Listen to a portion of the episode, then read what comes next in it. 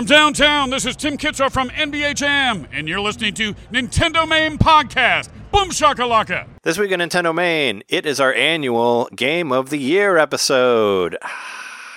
Woo! Sitting over here watching 2021 go the way of the buffalo. I'm a monster hunter now.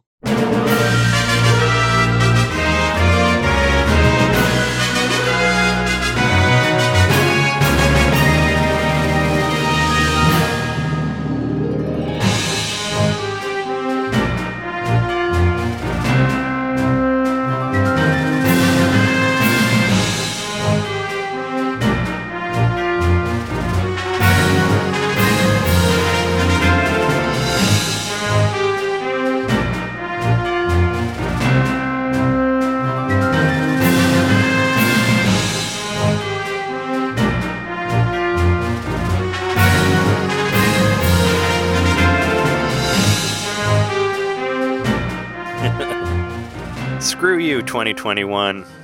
Ugh. Time for 2022, which 2020 part two. It's already like, is, yeah, right? Is already worse than 2020. It's scary out there right now.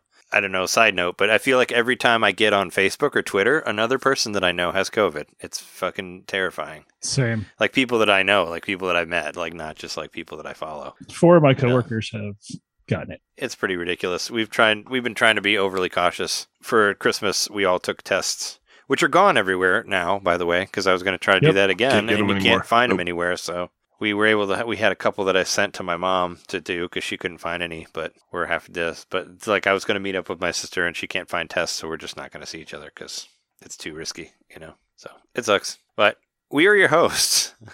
Welcome to Nintendo Main Podcast, your home for Nintendo fans talking about their favorite Nintendo games, their favorite games on Nintendo Switch for the year.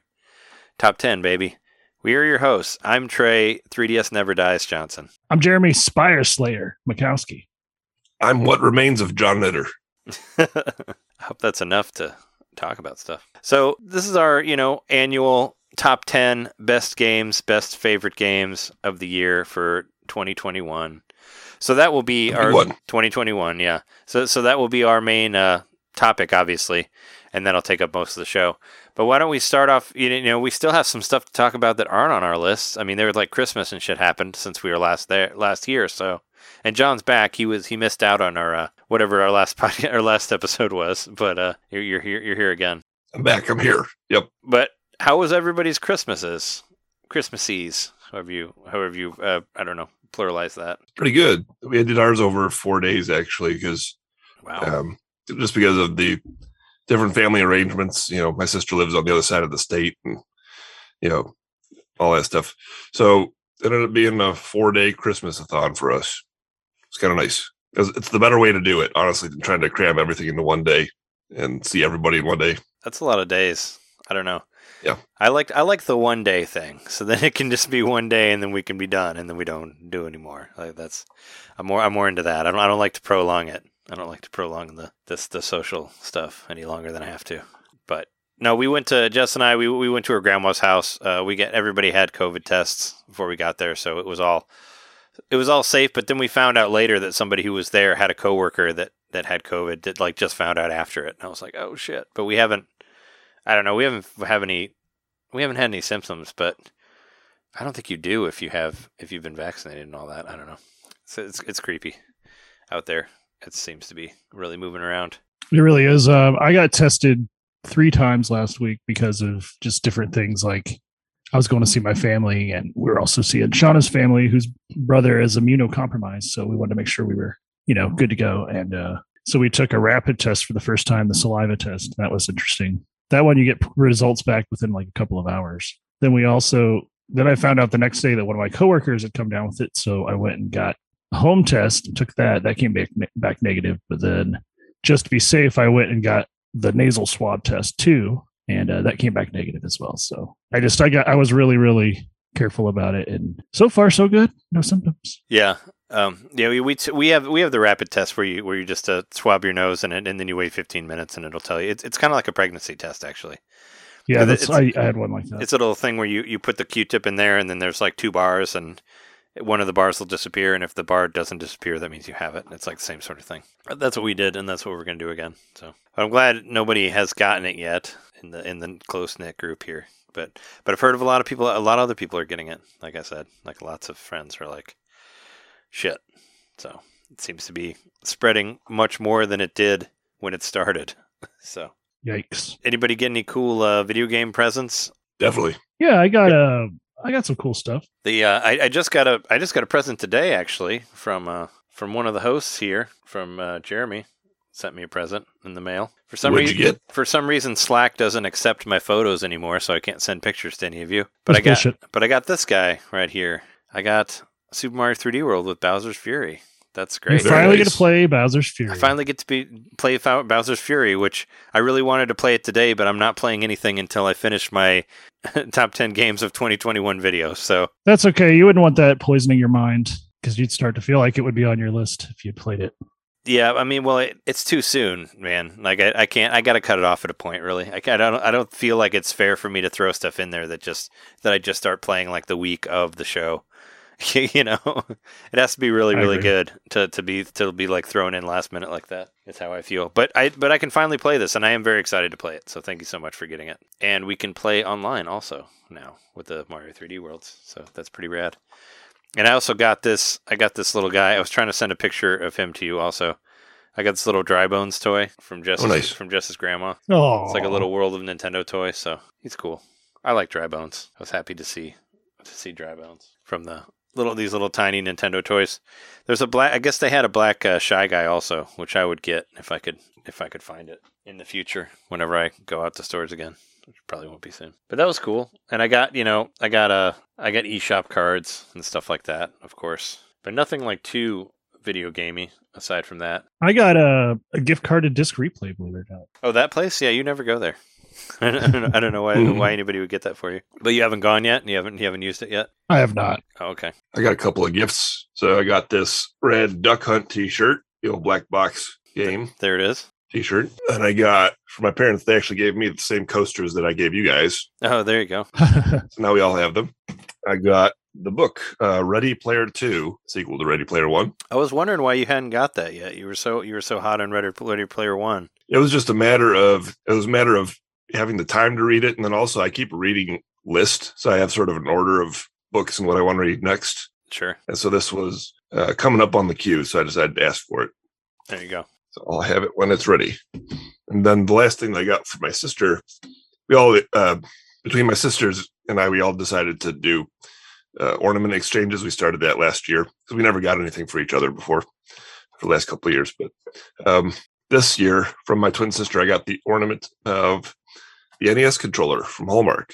Oh wow. I've never It's a seen really that. nice one. Yeah, it's cool. That's just a little replica of an NES controller. Yeah. And um, yeah, that's it as far as my video game related gifts. Well, I mean, there's As far another. as- there- well, there's As another far one. that- that- well, I got the there's another one that I got, got. so I got that's from, from you guys. I got the, the t-shirt. I was thinking of just my family, but I got the t-shirt from Trey of Hitman. Uh, it's awesome. Sort of, I don't know what you would call this style, style like an Art Deco sort of. I can't. I can't really see it. the Can you, like, just just like stand up a little bit for a second. I can't. I can't see it. There it cool is. photos.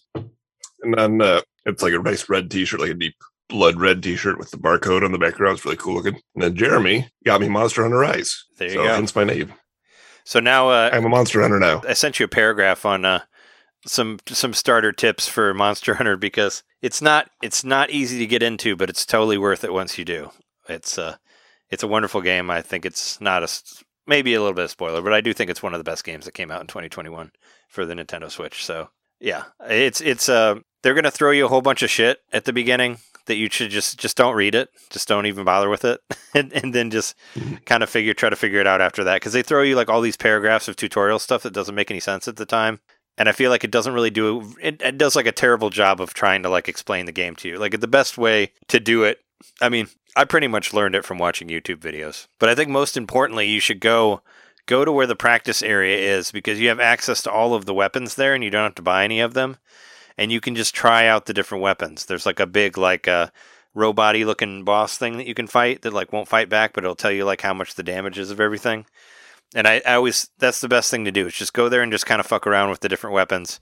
I know the swords are like the easier one. I think the katana is like one of the easiest ones to use if you want to use that. Probably one of the more powerful ones. I know like this what the, the short sword and shield is probably quicker. Like if you're looking for stuff like that. Um, I use I use the guns or I use like the more machine gun type stuff because it's then I can just kind of play it like a shooter, which like had a big effect on me getting into it. But you know, there's all these different theories on which you know people love different different ones and all that stuff. But I say the swords are pretty pretty simple to get into at first if you want. I was anxious to jump in and give it a try before the show, so I, I fired it up about an hour ago or so. But then same thing ha- happened as with happens with every game with me with that has a, a in-depth character creator. I end up spending like an hour and a half on the character Oh. creator. So Wow. just making sure I got everything right, and then Mhm. you know you have to create not only yourself, but you create your Palamute and the what was the cat one called Oh, Calico. the uh, Palico. Calico. Palico. Palico. It's like your Yep, friend. the Palico, yeah. Yeah. Yeah, so I ended up spending like an hour and a half just making sure everything was just right on on all those. I And mean, Uh, now we're recording. th- so- That's my experience with it with it so far. I mean, you'll change. I mean, you can change your look as you go. Like, right? I can't. Or I guess like your face and stuff. But you'll but you'll be constantly changing uh, equipment, so you'll look you'll look Yeah. different.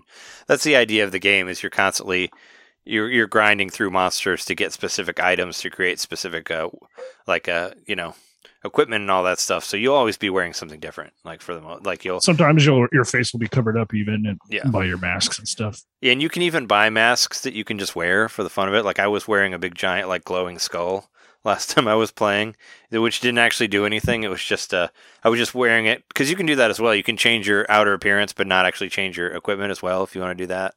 And there's like, you know, there's different like armor sets that are different things because they've already done like the crossover with like Sonic and and like Street Fighter and like all this other stuff where you can get like the the Akuma like armor and uh, and you can make your your dog look like Sonic and shit like that. So there's a bunch of extra stuff in there that you can do. But I think uh I think now that it's uh now it's required for Jeremy and I to teach you how to play Monster Hunter since uh since. You, since you've been brought into the Monster Hunter world now you need to learn Well, and there's the ways. the new stuff coming out for it soon, so I kind of need to get back into it anyway. Kind of like get back into the feel of it if I'm going to be serious about the DLC. Yeah, I, I've been watching. Well, I, I've been watching all of my captures from the year because I've been like, you know, chronic, chronicling chronicling all of them and like capturing them into put into my video that I that I'm going to make a accompanying video for this episode where it shows like all the footage of the games that I'll talk about and all that stuff. And watching like all of the old Monster Hunter stuff, it's like it's kind of like Animal Crossing where you like look and your character looks so different. You're like, oh man, like I thought that armor was cool, but it's so not cool. Or like it's or like the first time you beat Magnamalo and you thought that was such a big deal, and then you have to fight like Narwa later, and it's Mhm. way more way it's way more insane than that one. Or or when you get to the monsters after that that you can't even beat because they're way too hard. You know, like it's. It's Isn't there one like- where you have to kill two Magnamalos in one area? there, I mean, there's a couple of them where you have to where you have to fight like multiple monsters. Where you, we have hmm. to we have to do like three or we have to do like three at the same time and hmm. stuff like that. But but I, but looking at the video, I did I do miss playing the game, and I'm I'm gonna whenever I'm done editing this video, I want to get back into it. Like it- just looking at all the games that were on my list, I was like, man, I want to play these games. Like I want to go back and play these games because some of them I never beat, and it just makes me want want to play them more and more. just it's a truly great uh, multiplayer experience too. Like everything about it, they did a really good job with streamlining it, That's really what a lot of it is. Is yeah, the multiplayer is great. and that's why I thought you might enjoy it, John. I know we've talked about it a lot, and you've had your ear talked off about it, but I think if you jumped into the multiplayer, you you would probably like it once you got the feel of it. I can see that. Yeah, I'm looking forward to giving it giving it a real try. It's good to do the uh, village missions, just kind of get to try to Mhm. get the hang of how to play the game. And once you beat like Magnamalo and you start like I forget where, but there's like a point where you where basically everything that you got up to a point really doesn't mean anymore anything anymore, and you have to get like new, better stuff because things will get way better or way stronger after that. Like there's different, you know, there's different levels. Like you get to a point and then you'll go to a different thing where you have to get specific armor for that, and then there's like another class, and depending on how hard you can you play. But yeah, you get to a point where there is no like real single player content anymore. It has to be all played online with other people. So mm-hmm. so it kind of like you like have to do that if you want to keep unlocking stronger stuff. You have to play with the team. So But to get used to it, you could totally like Trey was said. There's there's a training mode you can do. You can also just jump into the single player and sequentially go through the missions, and that'll teach you pretty good. Like, and then once you'll get to a point in some of those missions where it's really hard, that's when you're like, oh, well, maybe I should try multiplayer. And then depending on who you get matched with, you'll usually win. You could try to bring people in to help you and stuff like that, and a lot of people, t- and a lot of times they will. Like you can, like you can pick, you can pick a specific mission and be like, okay, I want people to join you, and you'll just kind of leave it open, and people like join as you're playing. Or you can make it random where you'll just like randomly join with somebody else. But the internet work, I mean, the I think the internet works pretty great on it. So it was, Mhm. I found, and I felt like it was easy to get friends in there, and you can make lobbies and stuff. And I even had, I even had people playing with me that I didn't know on on streams, like that would just come and play whenever I was on there. So it's a a lot of people still love that game. So and yeah, and there's a lot of stuff coming up with uh, Sunbreak as well, like in, in the summer coming out. And and I've and you know I, I don't play the games as extensively as John does, and I still put 100 hours into this game. So I mean, it was That's something. it was enough for me to. I mean, I was I was playing it nothing but Monster Hunter like for weeks there. Like it was really it really took over every all of my game time. I was just nothing but Monster Hunter, so I was really hooked on it for a while. Just because it's a lot of fun. Like once you figure out how to play it, it's really cool. Until I started getting killed a lot, and then I stopped playing because I wasn't good enough. I don't know. I felt like I couldn't get a good enough group, and I was just getting killed. And I'm like, uh. But I do want to go back and try to beat those harder monsters. They just, I have captures of it. There's some of them they just like hit you once and you're dead. You're just dead. You're out, man. You just you you can't just like get hit and try to go away from it. You just got to not get hit at all. You know, it's pretty. Yeah, you got to be pretty fucking good. You know, and a lot of times they'll do where they like daze you with one thing and then they'll hit you on the other one and then you're just out and that's it. Yeah, so it's you got to dodge everything. It's like kind of Metroid Dread ish, I guess. You know, where where you where have to you have to dodge and parry and all that shit. But yeah, I, ho- I hope you enjoy it because it's a like I said, it's an excellent game. It's pro- probably the best looking game on Switch, or at least the best 3D game, I would say. Really? As far as like approximating a more of a next gen look, I would say that. Yeah, I mean the environments look really really good. Like I, I mm-hmm. thought I wasn't really impressed by the way the environments look. And it's also like the fastest Monster Hunter because you've never been able to like ride on your dog around around places, and that really helps. Like having the dog, it's it's almost like and everything having is like one continuous area. Well, each like level is one continuous. Yeah, it's all connected, and there's there's mm-hmm. really no loading within the within the village, which I thought was really cool. Like there's loading at the beginning of every like monster hunt, but after that, everything is connected, and there's no loading beyond that until you actually finish the mission. So it's it's really cool. Uh, yeah, I think it looks great. I think the monsters look great. Like it's uh, it's done really well, and it was the game that fixed the Nintendo Internet, right? Supposedly, that's what they said. That was, that was the reason that they changed their internet finally was to make Monster Hunter Rise work. So Thank you, Monster Hunter Rise. yeah, so it's uh it's a lot of fun. Like I said, if you can if you have the patience to just try to figure out the game, it's a lot of fun. And it's uh it's not an RPG, so you don't have to worry about that. It's it's it's more it, it's like I said, it's a lot more like uh there you go. It, it's it's it's a it's a lot more like um uh Breath of the Wild through like collecting stuff. What Yeah. was Breath or Breath of the Wild's like that. So I was showing another thing I got for Christmas, not to change the subject too rapidly, but uh, I got a Mario Kart calendar for my brother Will, which I think is pretty cool. nice? That's cool. Original Super Nintendo Mario Kart. It's the Super Nintendo Yeah. one, yeah. Yeah, it's got some cool art in there. I don't have it in here because I, I think I accidentally left it in my car, but my brother Jordan got me a couple of uh like lenticular video game art pieces, a, a Zelda one and a Mario one. They're pretty cool. Uh like the Zelda one's like Link with the bow, like from Breath of the Wild, and he's he's like firing it at the at you, and then it's in 3D, so it looks pretty cool. And then my the other one is like um it's just all the characters from Mario, like in a big like group shot kind of thing. Mm. So it's pretty cool. I like it. Yeah. And then yeah, I, think I mentioned the disc replay. I'm gonna go there and maybe throw in some other money that I was given and get something nice this week sometime. So you got you got stuff that you're probably looking at over there, or that you've been thinking about getting, like a um, Eternal Darkness for hundred dollars. So that's what you're thinking about getting I already uh, I already have that. I Yeah. need to buy it. one of those Uh, uh, hundred dollar. I'm still thinking about- Grabbing a Dreamcast. I have maybe. one. I missed when it. it was 40. now they're 80. But I also thought about grabbing a uh an Atari 2600. They, I think they have one there. I forgot. I mean, I forgot to give it to you, but I have two Dreamcasts here. Whoa. So I mean, yeah, you can have one. I don't know if I have all the cords though. Is the thing. I don't. I, I might Yeah, not. but Have, I'm sure I might not have cords for the second one, but I do have two Dreamcasts. the cords are easy to get a hold of aftermarket. Yeah. So I don't know if you're. Uh, I don't know how expensive they're they're selling them for there. or whatnot. I got a. It's it's not video game related, but it kind of is. Uh, I just got a. Speaking of wall calendars, I'm glad. I'm glad that you're still rocking the wall cal- calendars.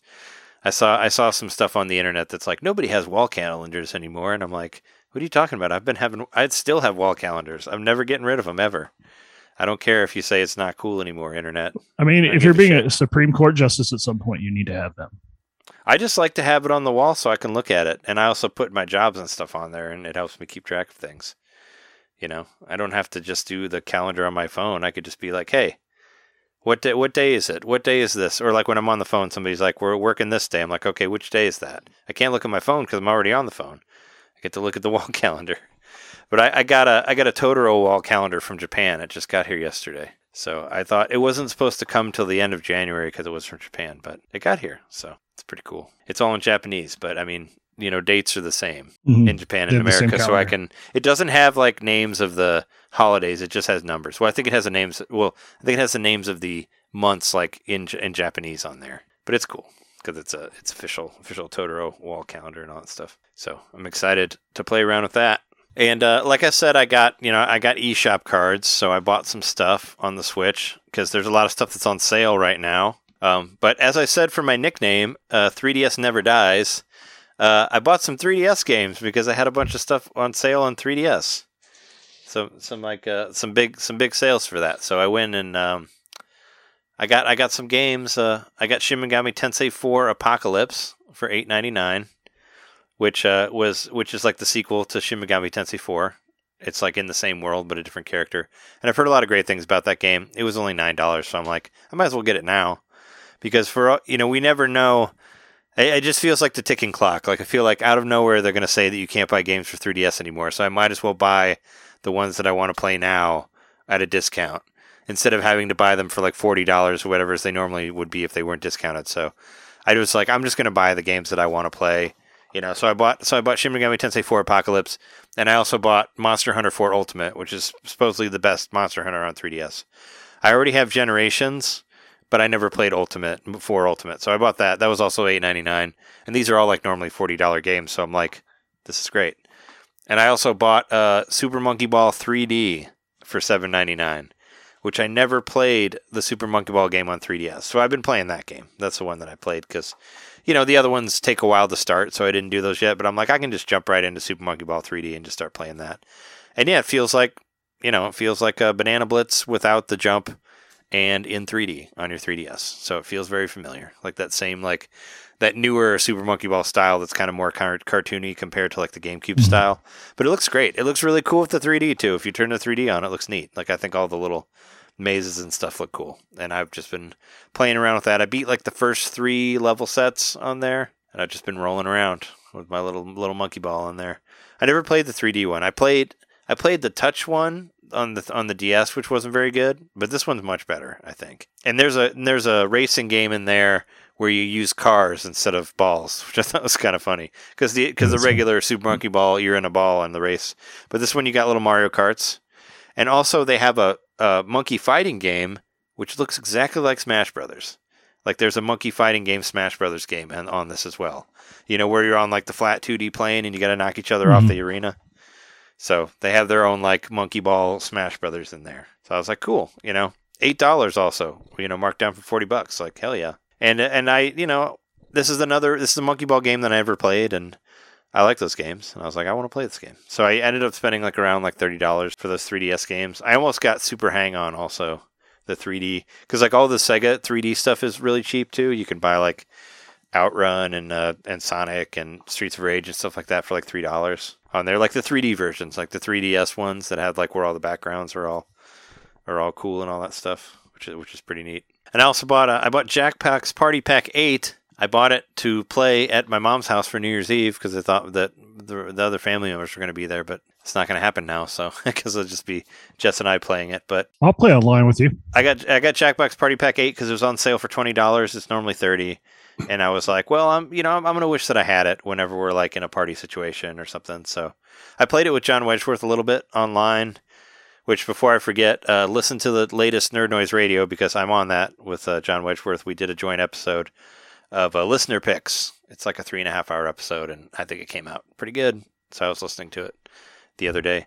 But yeah, we could definitely play Jackbox Party Pack online all together, of course.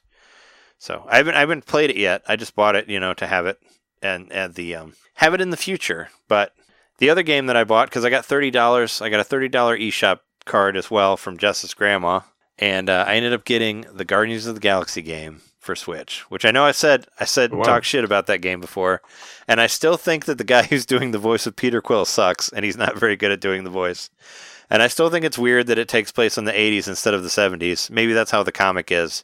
I don't really know the comic that well versus the movie, but but it's but it's cool and it plays really well on the Switch. Like I, I there's a demo. I ended up playing the demo on Switch, and that's why I bought it after that because I thought it actually ran really well, and I thought it looked pretty good for what it was. Like it actually kind of looks like a next generation game. You know, it's on it's on a cloud. You know, you play through the cloud, Mhm. so so it runs like that, and that's always kind of weird because you don't want to like leave it paused for too long because you get kicked off. Like John knows about all this stuff from the 300 hours that you put into Hitman, so this is like old hat to you, I'm sure. But but for me, it's like you got to be careful. Like if you want to like if you need to like pause and go like make something to eat or something, you need to like make sure you save because if you go away for too long, it'll kick you out of the game. Like if you're if you're idle for too long, it'll kick you out. So you have to like restart and all that stuff. It'll auto save too, though, won't it? Yeah, it auto saves as well. So I mean, I haven't really, I I haven't lost anything on it, but I'm just still kind of adamant about saving whenever.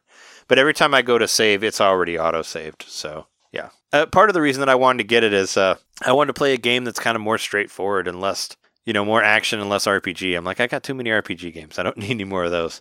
And this one is just like very much a straightforward single player action game. And it's fun, and I think I think the writing's really really good. Like I've laughed out loud many times while I was playing it, because just because the way the way the characters interact with each other, they're they're funny. Like they say they say fun stuff back and forth. Especially Drax, because Drax always has like those literal you know literal statements and all that stuff that are funny. And yeah, it was marked down. It was marked down, and I ended up paying like five dollars or something like that for it, like with my gold points and with the uh, eShop cards. So it was worth it, worth it for me. And I played it. I played it for like five or six hours, and it's it's fun. And it's got a great soundtrack. You know, like you, there was a part where I was flying the Milano like through through an asteroid field, listening to uh, "I Ran." You know, the Flock of Seagulls song. Like, there's a whole lot of uh, '80s stuff on there. And uh, yeah, and you get to and you get to play some parts where you're like young, where you're young uh, Peter Quill, like walking around the house, listening to '80s metal and stuff like that. It's cool. It's cool to play like a next generation game on the Switch, I guess. And it, and it got a lot of reward awards, so I was like, you know what, fuck it, I should try it. So I ended up trying it, and I'm not and I'm not totally annoyed by the by the bad Peter Quill voice yet, just because everybody else is pretty funny. But I do still think he does not. He doesn't sound right at all. Like he sounds like it's. I don't know what he was trying for, but it sounds like I was like, who did who is this guy? Like who did they hire for this to do this voice? He just doesn't sound right. It sounds really generic. Like he doesn't really have a didn't really have a plan. I don't know. But I recommend that anybody play the demo. It's uh, if you can. It kind of gives you an idea of how the game works, and it's cool because you can like interact with the um like the guys will talk back and forth to each other, and you can like decide which way you want to like make the conversation go so you can change you can so like they'll start saying one one party member will start talking badly about another one. You can like be on the side of the one that's making fun of the other one or you can defend the one that's getting made fun of. You can do stuff like that. And it kind of works a little bit like the telltale games where like you there there was one part where uh where there was like a pit that we had to cross. And Drax is like he's like I'm going to pick up Rocket and throw him across the throw him across the pit. And I told him to do it and now Rocket's like never forgiven me for that, and the game keeps reminding me that Rocket is still mad at me about uh, letting Drax throw throw him across the pit. Was it like a or a Telltale game where it's like Rocket will remember that? Kind of. Well, what's it? It's it in the corner. It's like Rocket is is not happy with you for for letting Drax throw him across the pit. But then later in the game, it'll be like, oh yeah, by the way, Rocket is still mad at you about uh about him getting thrown across the pit there. and I'm like. Like that's funny because he'll mention it, you know, like when we find another like thing we can't cross, he'd be like, "Don't fucking throw me again." So, uh, and it's funny because they, because they say like fucking, but they've changed it, so they say flarking instead of fucking, but it's still like, "Don't flarking throw me." And and I a couple of times I thought they said fucking because I didn't realize that they changed it into a made up cuss word called flarking, and they have another they have another word for shit too that they use. But if you, yeah, it's it's the same as like the little asterisks and stuff in comics, like you know you know what they're saying, but. I think or it, um, yeah. what's the uh? Why am I blanking? Uh, Galactica, Battleship Galactica. Ba- Battlestar No. Galactica. Battlestar Galactica. There we go. Where they say fracking Oh, did they say that? of in there? fucking. hmm I think I mean didn't Duke Nukem say that too? like like say well they had like the frack frack grenades and stuff or, or no was They just make, they just frag make it out like it's part of that uh, whatever. It's just part of the vernacular in that that whole series. Yeah, that's pretty much the same third thing they're doing with this game too. And you can scan stuff like Metroid, so it's kind of like Metroid Prime. Not really though, because it, it's it's all like you just go one way. Like you don't have to go back through stuff, but but you can walk through the Milano and you can see everybody's rooms and stuff like that, and that's pretty that's pretty cool. And you can collect, you know, you collect things that'll that'll show up in there later. Collect little gifts for people and such, that type of thing. But if you like Guardians of the Galaxy, I think it's I think it's worth checking out. There's some You just cool. keep making me think of those cookies every time you say Milano. I'm like, I kind of want one of those cookies. Are there Milano cookies? Mm, they're really good. Oh well, yeah, you know, you know, he has a spaceship named Milano after Alyssa Milano, the the actor. Oh, she was named after the Pepperidge Farm treat. Was she? I mean, it's her last name, dude. Like her whole family was named after that. I hope so. Yeah. So I got I got those games. I think aside from that, it's just the Saints Row stuff, which you've been doing as well, Jeremy. I have. I finally got to. I finally started playing it because I I was listening to what you were saying on the podcast last week while I was editing it, and I was like, I don't know. It didn't make sense to me how you said you had like 300. How you had like 300 of those data drops and you weren't able to use Mhm. any of them. Did you finally get to the point where you can use them? Because I, I never got to that point where I couldn't use them. I'm playing on easy mode. I realize. So I'm. Oh, okay. That's why you've never died. Because I was gonna say I've I'm died. playing on baby mode. I have died. okay, because I'm like I've it died. started to get hard enough. I've died like seven times, and I'm like, I'm like, what are you? I'm like, what are you doing? Like, how are you fighting these guys? Because I kept getting killed by those bosses. There's these bosses that have like a shield over Mhm. them, and you have to fra- freeze them and break their shield and try to shoot them, and then eventually you like you matrix into them, like you go inside them Mhm. and they explode and all that stuff. And I've fought a bunch of those. those guys killed me a bunch of times, and I got you know I, I would run out of ammo and not be able to like reload quick enough, and I just I got killed a bunch of times in the game. But it's stupid fun. Like I love just like running around and jumping on stuff. It really reminds me of the old. uh They had an Incredible Hulk open world game on on GameCube called uh the Incredible one. the Incredible Hulk Ultimate Destruction, which is awesome. Like that game was so much fun. I have it.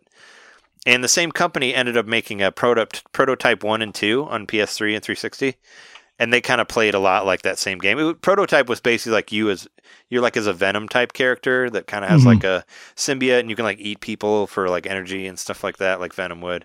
So it's a so the, the way this game plays really reminds me of that, especially like jump once you get the ability to run up walls, like one up run up the side of buildings.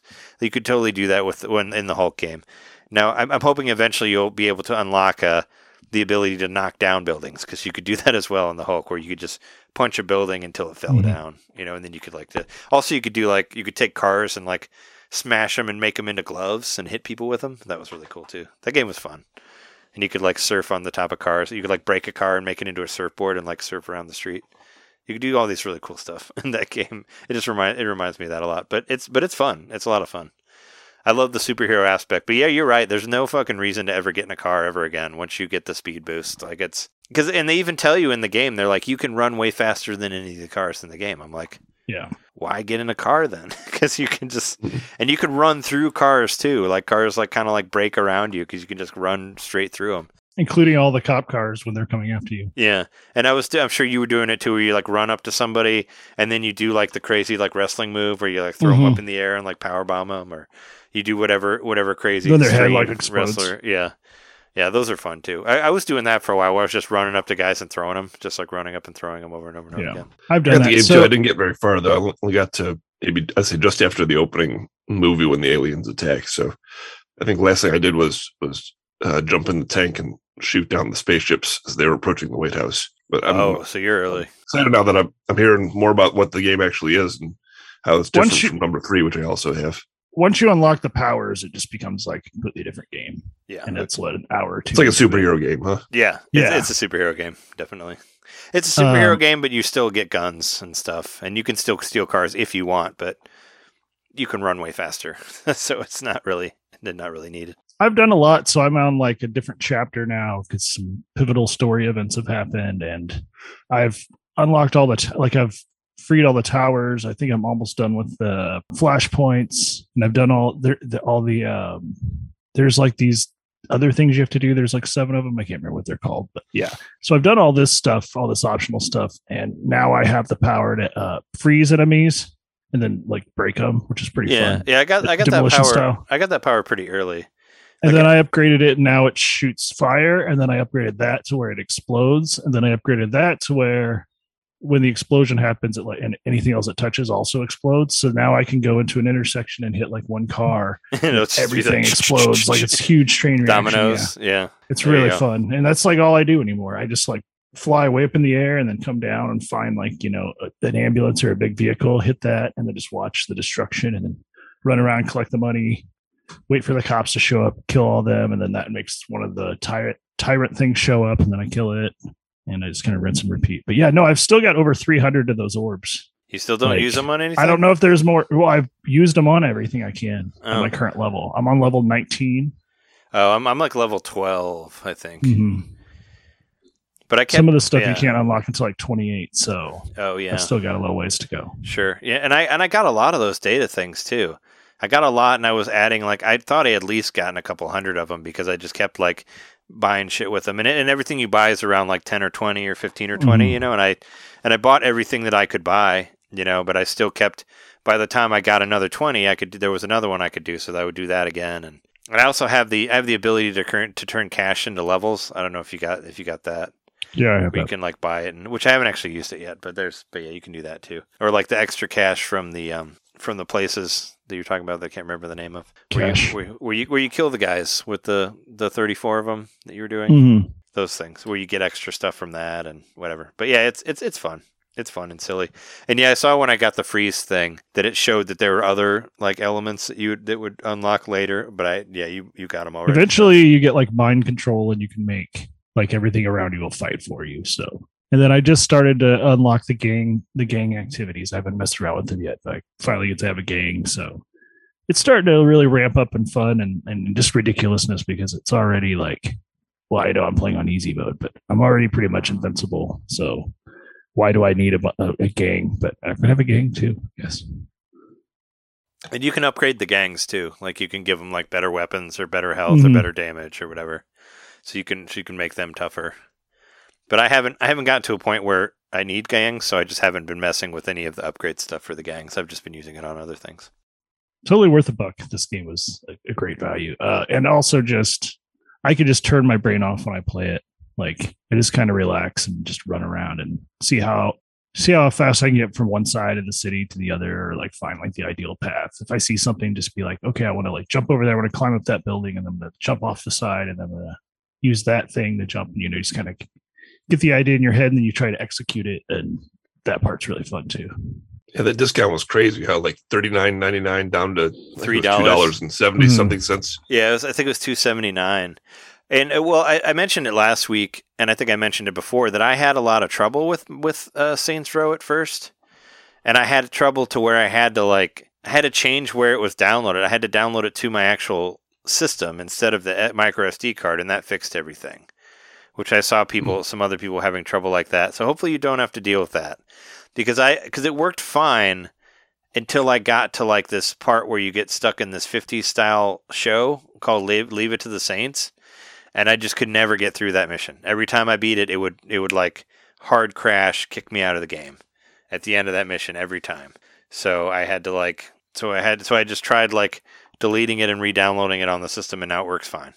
So I don't know, I don't, I don't fucking know, but for some reason it didn't work on my micro SD card, which sucks. But thankfully I got it to work because I paid I paid fifteen dollars for mine. You know, I, I got it on its first sale. But I like, but I you know I said it last week. I really like the Saints Row games, so it really bummed me out that it wasn't working because I actually like those games and I wanted to play it. You know, so but uh, thankfully it's uh it's fixed itself. So or I fixed it, but finally it's working again. Yeah, the character created by itself is pretty cool. Like it's it has a lot of depth to it. Mhm. and, and at the same time it's just stupid mindless fun but i'm okay with that You can do fun That character stuff. creator again it was like spend when, like I jumped hours on a Monster? Hunter, I was like, I was like, I just did this like yesterday. Like I just did the whole character creator thing for an hour. So I did it again today. My my char- my character looks pretty cool. She kind of looks like Nyla Rose, the wrestler, but her skin is like uh is like this like purple is like is like this purple silver like uh skin Mm. because you can change your skin color and stuff, and she basically looks like a super badass alien. Has like has like purple shiny skin. It's, it's cool. yeah my character probably kind of looks like a Hulk type figure. Yeah. It's also a, a female character, but I gave her like a really like low voice, and the way that that character acts totally fits like the whole. I don't know, kind of fit, fits the uh the look of the character I gave it. I think. I tried to make me, but it came out looking like Joe Rogan. Oh no. Nice. Not Joe Rogan. He sucks. I, I Did you was set it to the shortest size possible? To the to the shittiest person possible.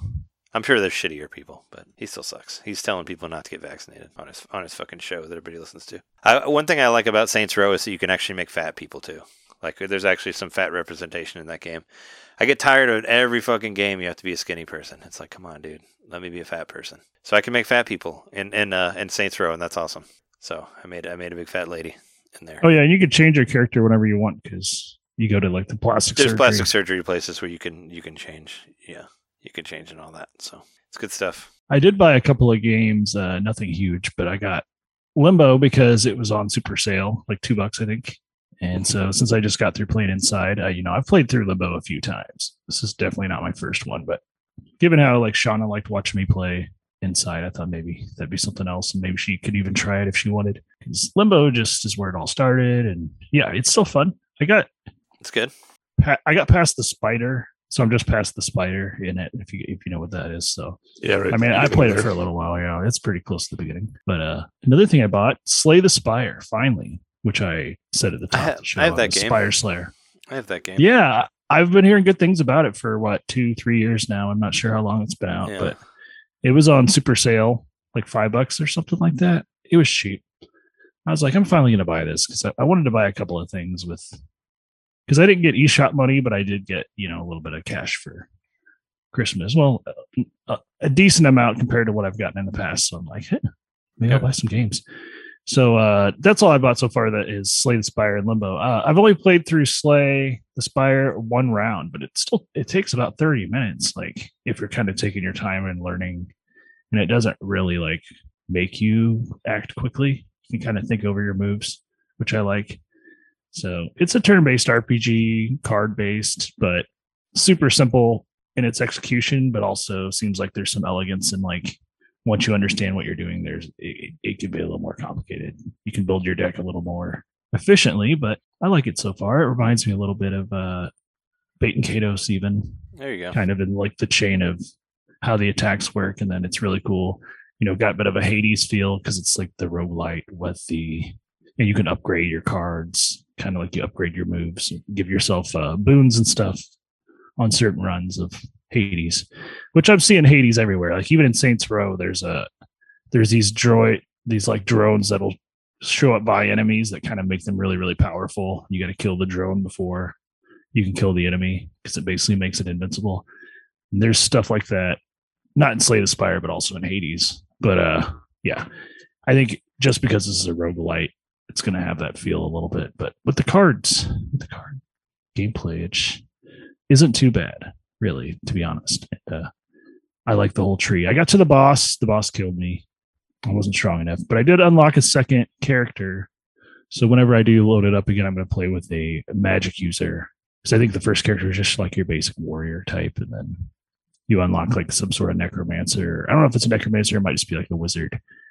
But uh, that's what I'm going to try next, and uh, yeah, I'll let you guys know. Um, other than that, the only other thing I really played this week was uh, when I was hanging out with my nephew. He got a Switch for Christmas, and he wanted me to play Smash with him, and he's way better than me. I don't know how where he's been playing, but he's really good.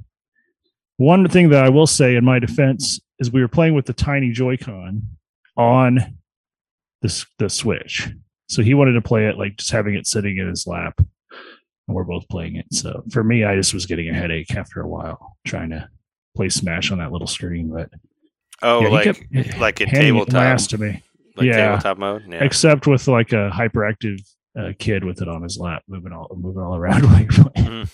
But it was still fun, you know. Like I'm not saying he's it was impossible, but you just think of how much it zooms out in a Smash. Like, ouch! My head was yeah. my head was getting a little a little painful. I mean, remember when that game was on 3DS? I mean, it's still on 3DS, but that I mean, I guess you didn't have to play two players on the same screen, but I still couldn't believe Hmm. that they made a game like Smash Brothers Portable at the time when it was on 3DS, just because. Yeah, but I- but I guess they they they added the extra outline to the characters. They kind of like Mm. cell shaded them to to a point to try to make it so you could see them better. Yeah, but I still couldn't couldn't believe it. I was like, no way! Like handheld Smash Brothers, that's crazy. But here Yeah, we are. But here we are. Now everybody would play it on Switch. So yeah, I guess maybe you need some of these, maybe these Binbok guys to help you help you have more uh, more analog room and such. Which I got to test these out because I was at Jess's grandma's house for a couple days and. I still like them. They they play great. I put a, I turned on the um I turned on the breathe mode, so now they just kind of randomly change to whatever color they want to on the on the joysticks. So they just like as you can see, they just kind of go back. They just just change whatever color, where it's kind of random. So so that's fun. But yeah, they're cool. And I like using I like using the handheld thing too. This is the attachment that came with it, where you can play it outside of it. That's cool. And you can turn your you can turn your system on remotely with it, which which is I think this is the only one that's not Nintendo made that you can do that. So pretty cool. Anybody else watch 8 Bit Christmas? You know what? I didn't. Not yet. well, I was gonna. I was you, thinking you about. did or you didn't? You didn't. I did Okay. not. No. Uh, I was gonna because I thought maybe we could do an episode about it, but I know, but you can watch it until later, so I didn't. So I was like, well, you know, and I was planning on watching it, but I just didn't get around to it. And then Christmas came and went, and now I don't really. I don't know. I don't really care about watching Christmas movies anymore because it's not Christmas anymore. Is it? Is it? Well- wor- is it worth watching? I, I mean, I, I feel like I had enough of Neil Patrick Harris after I watched that terrible Matrix, whatever the fuck, Matrix Matrix Four Resurrection. Oh, seeing that. So- I watched Yeah. that too. Yeah. He's the fucking villain. He's the new like seen that yet. Smith or whatever. I don't know. That movie was just basically Star Star Wars Episode Seven all over again. Felt like the same sort of thing where it's like, here's the same shit. I just I hate. I, it really bothers me where they don't let their characters like change at all. Like, why do we have to go back to Neo being the same as Neo was in the first movie? That's not interesting to me. Like, can it be? Can't we do something else? Like, why does it have to? Why do we have to have a whole Matrix again? Why does the same story have to happen again? And they're so adamant about you feeling that it's the same that they play the same movie behind the scenes that they're doing of those same scenes. I'm like, this movie is stupid. Like, really? Like while they're doing like the Morpheus scene, they play the original Morpheus scene on the wall behind them. It's like, Right. on. They project like his memory on the background. I mean, we, Yep. we, we all we all fucking know what that scene is. Like, you don't have to tell us that that's the scene from the original one because anybody who saw the original movie knows what that fucking scene is. Or like the when they do the kung fu thing and they show the fun- kung fu scene on a TV in the background while they're doing a kung fu shit. I'm like, what the fuck, man? I did I, think I never even liked the first Matrix movies. Um, yeah, I, I wasn't the audience for this movie anyway. I'm surprised you I- even watched it if you didn't like the first one. well, so I woke up early and um, went downstairs uh, to watch TV, and, and my dad was down there watching it. So I just joined him and watched. We were watching it at like six in the morning, Wow. and uh, yeah, I just kind of sat there and I, I was like half paying attention, but you know, I, I, it didn't draw me. It didn't draw me in. So uh, that's as much as I can say about the Matrix movie. And yeah, Neil Patrick Harris was in it, and Yep. uh, we just the night before had just watched Eight Bit Christmas. So I was like, oh, him again.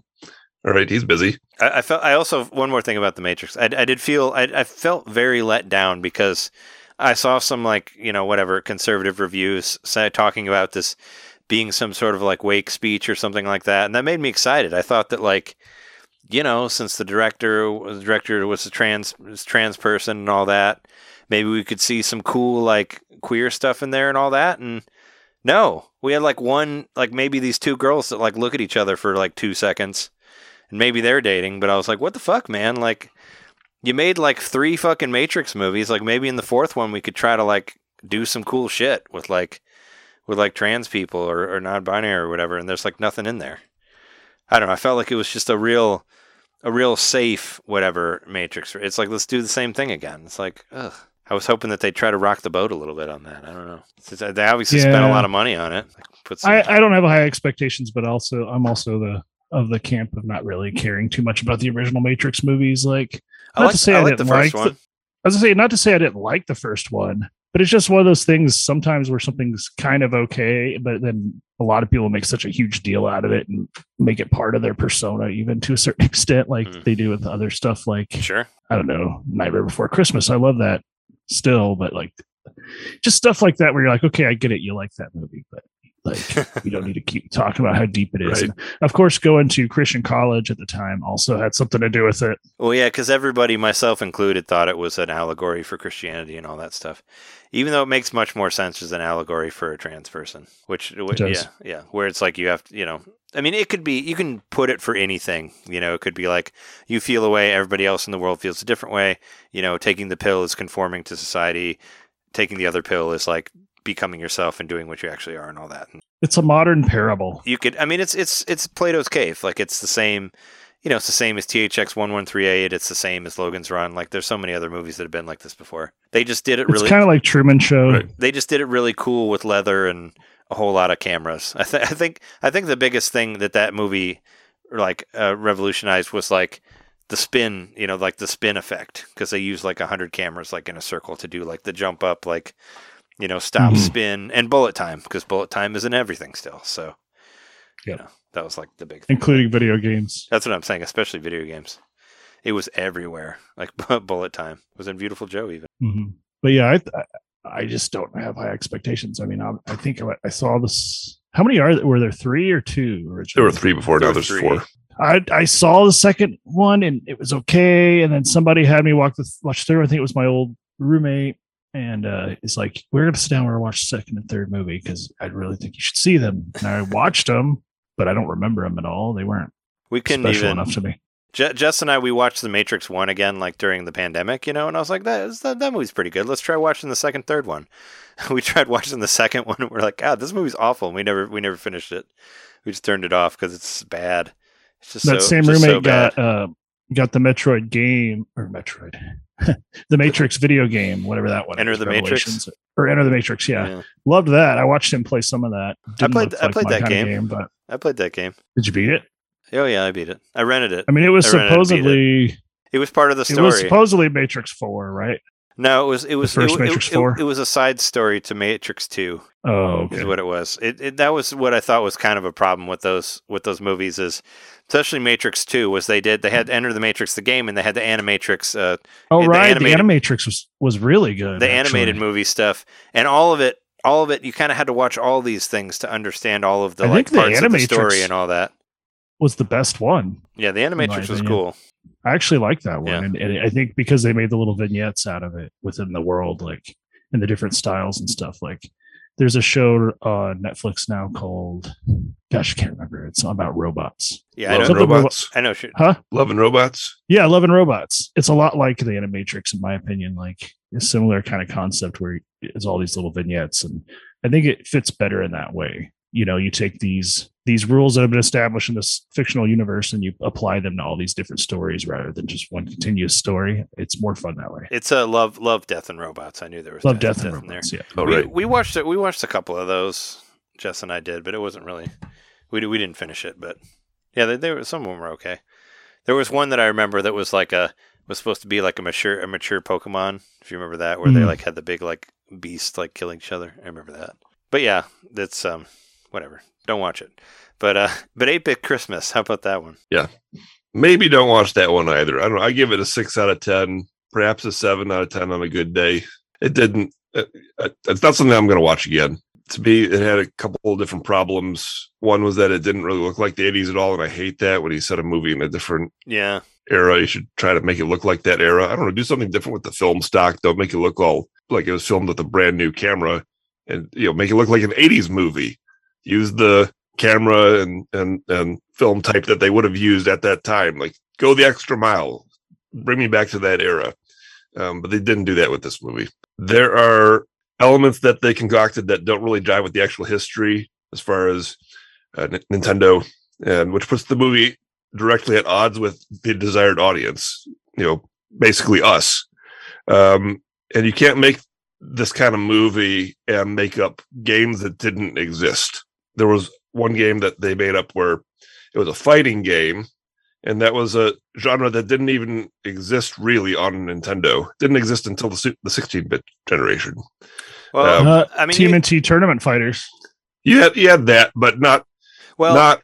It didn't get into full swing until 16-bit. in in a Double Dragon One, there was Mhm. a multiplayer thing that you could play where you fought each other. And to me, as a kid, I thought that was one of the first fighting games. Like when I saw like something like Street Fighter, I thought about that multiplayer stuff from Double Dragon One.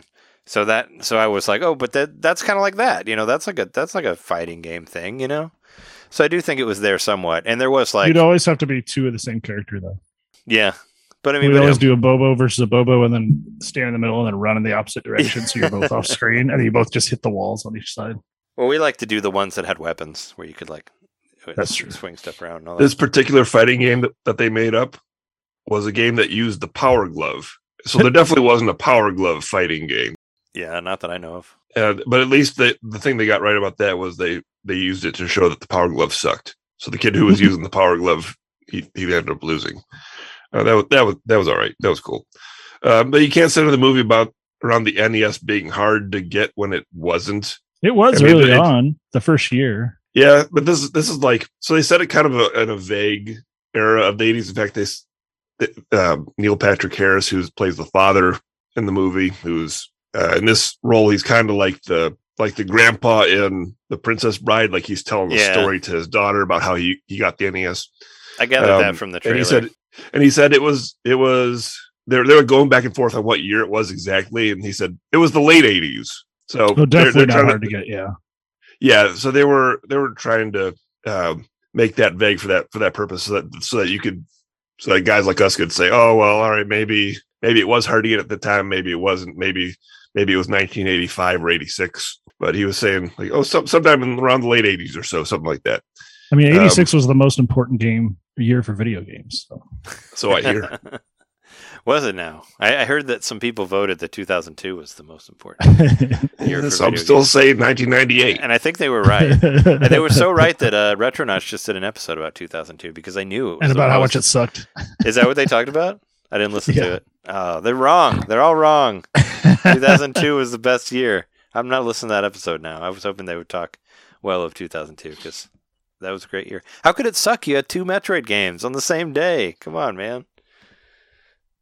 Uh, on the nes Never happen being again. hard to get in this movie or whatever it's like you can make a movie about anything with any plot line why do you have to work in this fiction that it was hard to get in in the late 80s Honestly, Um, when I when I saw something else when I saw the trailer for it, I was like, I was kind of like, I'm like, I'm tired of.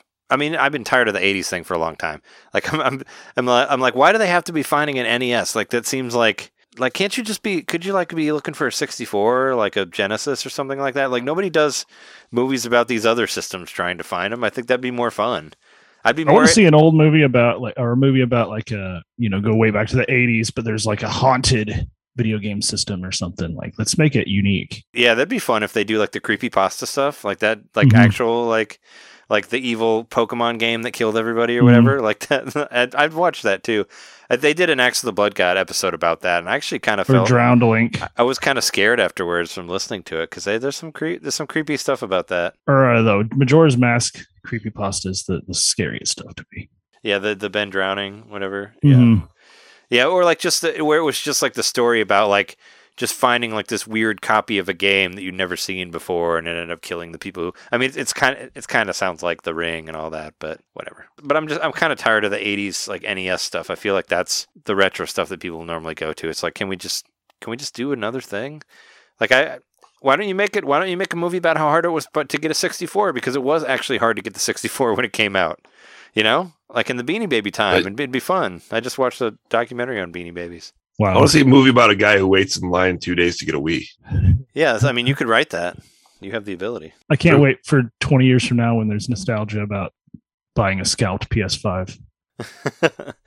I mean, or I'd watch a movie of somebody trying to track down the PlayStation One or something like that. Like, go go for, you know, go for something that's not overdone. Like, I feel NES is over is overdone, super overdone. Maybe someone tracking down a Saturn and they finally get it, and then the price drops. And then, they're they, damn it. and then they hate it. they, Uh, they get it and they don't like it. They're like, this sucks. Why did I even get this? or a virtual boy, yeah, like they just paid full price, and then like one day later, it's like we're not supporting this anymore, and it goes down to fifty bucks. I'd watch a movie about somebody trying to hunt down a virtual boy for Christmas. Like that would be great. That'd be very I'd be very like, you know, specific there. Yeah, I don't know. I it's Especially if it was a 3D movie. Yeah. Cool. Christmas is, has come and gone for me, so I, I'm not really I don't really have that much of an itch to watch to watch 8-bit Christmas now. So i would rather watch a christmas story or the wizard And, like I, I have no reason to watch this movie again so Gremlins. Gremlin, Gremlins is I was I was talking about that at Christmas. I'm like I'm like why is Die Hard getting all this fame where Gremlins is the real Christmas movie? Everybody Sure. talks I mean I like Die Hard, don't get me wrong, but But uh, I feel like people don't talk about Gremlins enough. That's a great movie. Also, uh, I watched uh, Ernest Saves Christmas because it's on Disney Plus. I also watched it. And Oh, that that's a movie, great That movie's all right. You know, it's a Yeah, I- it's a good I- movie. I enjoyed it. I didn't think it. We watched it right after we watched Santa Claus the movie, which is terrible. The Dudley Moore Yep. one. which Yeah, is, it's a bad Oh, I thought you meant the Santa Claus with Tim Allen. no, not that one. I mean, Jess likes that movie. I saw it in the theater. Yeah, Whatever. It's okay. Santa Claus the movie is a weird one. I'm talking about Just Santa Claus the movie where movie. like where like one of the elves like leaves Santa Claus and like starts like developing his own toys for like a company with John Lithgow and and th- there's like this weird subplot about that and and they end up making this toy that gets people to float and then they try to make it to where you can fly longer but it's like but it's easily but I guess if it gets too hot it explodes and like there's this whole other the, the, I think the problem was they Santa Claus becomes Santa Claus in like the first five minutes of that movie, and then they don't really know where to go from there. It's like, shouldn't the whole movie be him becoming Santa Claus, not like that happening in the very beginning, and then you don't know where to take the plot? Like that's what I felt was going on with that movie, where it's like, maybe if one of the elves left and made a really popular toy that make people hate Santa Claus, let's do that. it's like okay, The other thing that I watched slash played was uh, Late Shift. That's my second go around on on that that's a good game. um, movie slash game, yeah, and I watched it with my mom. So it was something nice. I was kind of looking for something where you know everybody could get involved, and, and so me and my mom watched the Late Shift, and I think she enjoyed it. I think she had a good time playing it. Yeah, I was operating the controller and Did I was she- letting her make all the decisions. yeah. Let's say, did she do all the picks for you? Yep. Did you see anything like very different from the other time that you played it? Like, did, were you like, oh yeah, this is this isn't was like the ending different and all that, or do you remember last time? I think there was I think there was one branch of the story that I one chapter that I hadn't seen yet, but other things were familiar. And I was just seeing different variations on on uh, the decisions and all that. Uh, we got the bad ending, so uh, that was that was a new ending that I hadn't seen yet, uh, where I died and the girl died. Oh. So I think that was the worst ending. I, I know there's. I mean, I saw like people doing videos about like all the different that it's pretty complicated, and I think Janet talked about it too. Like that, there's just so many different ways you can go, and you can get you can kiss the girl in there, but it's really hard to do because you have to do all these specific things before that. The part where like where it gives you the option to kiss her, and she'll like always say no to you, but there's one time where you can actually kiss her, but you have to do all these specific things before that, and it's really hard to do. And Are you What- talking about the the blonde girl that he meets at the parking garage, or the one the that other girl? the one that's with you, the one that's like stealing the shit with you. Oh yeah, yeah. There's there's a part where there's a part where it's an option to say kiss her, but if you try to, she won't. She won't do it. But you can't actually, if you do all these other things before, you can't actually get to where she will kiss you. But it's but That's it's very, right. Okay, but it's yeah, very yeah, so specific. It's a very where- small percentage of you getting it because you have to get all Yeah, we- these other uh, decisions right before that. yeah, I I tried and I said yes, and then she wouldn't. Yep. So I did not get it. Mhm. Um, the other things. Let's see. You, Oh, you, I bought a bunch of games. Prob- Yeah. This is probably the most games that I've ever bought at once. you got a whole lot of stuff here. Go down your list here. Sure, I'm going to go in order of least played to most played. Okay. So the one that I have not played yet is Gone Home, which I'm excited to try because I've heard it's really, really good. In fact, I remember Yes. it getting Game of the Year at some point. Uh, Some publication gave it that. Um, you've tried it, Jeremy, huh? I played through it. And the reason I didn't go for that one just yet is because there was another game on the list, which I'll talk about later, which I felt was kind of a similar one. It was like, do I want to start this one or start that one?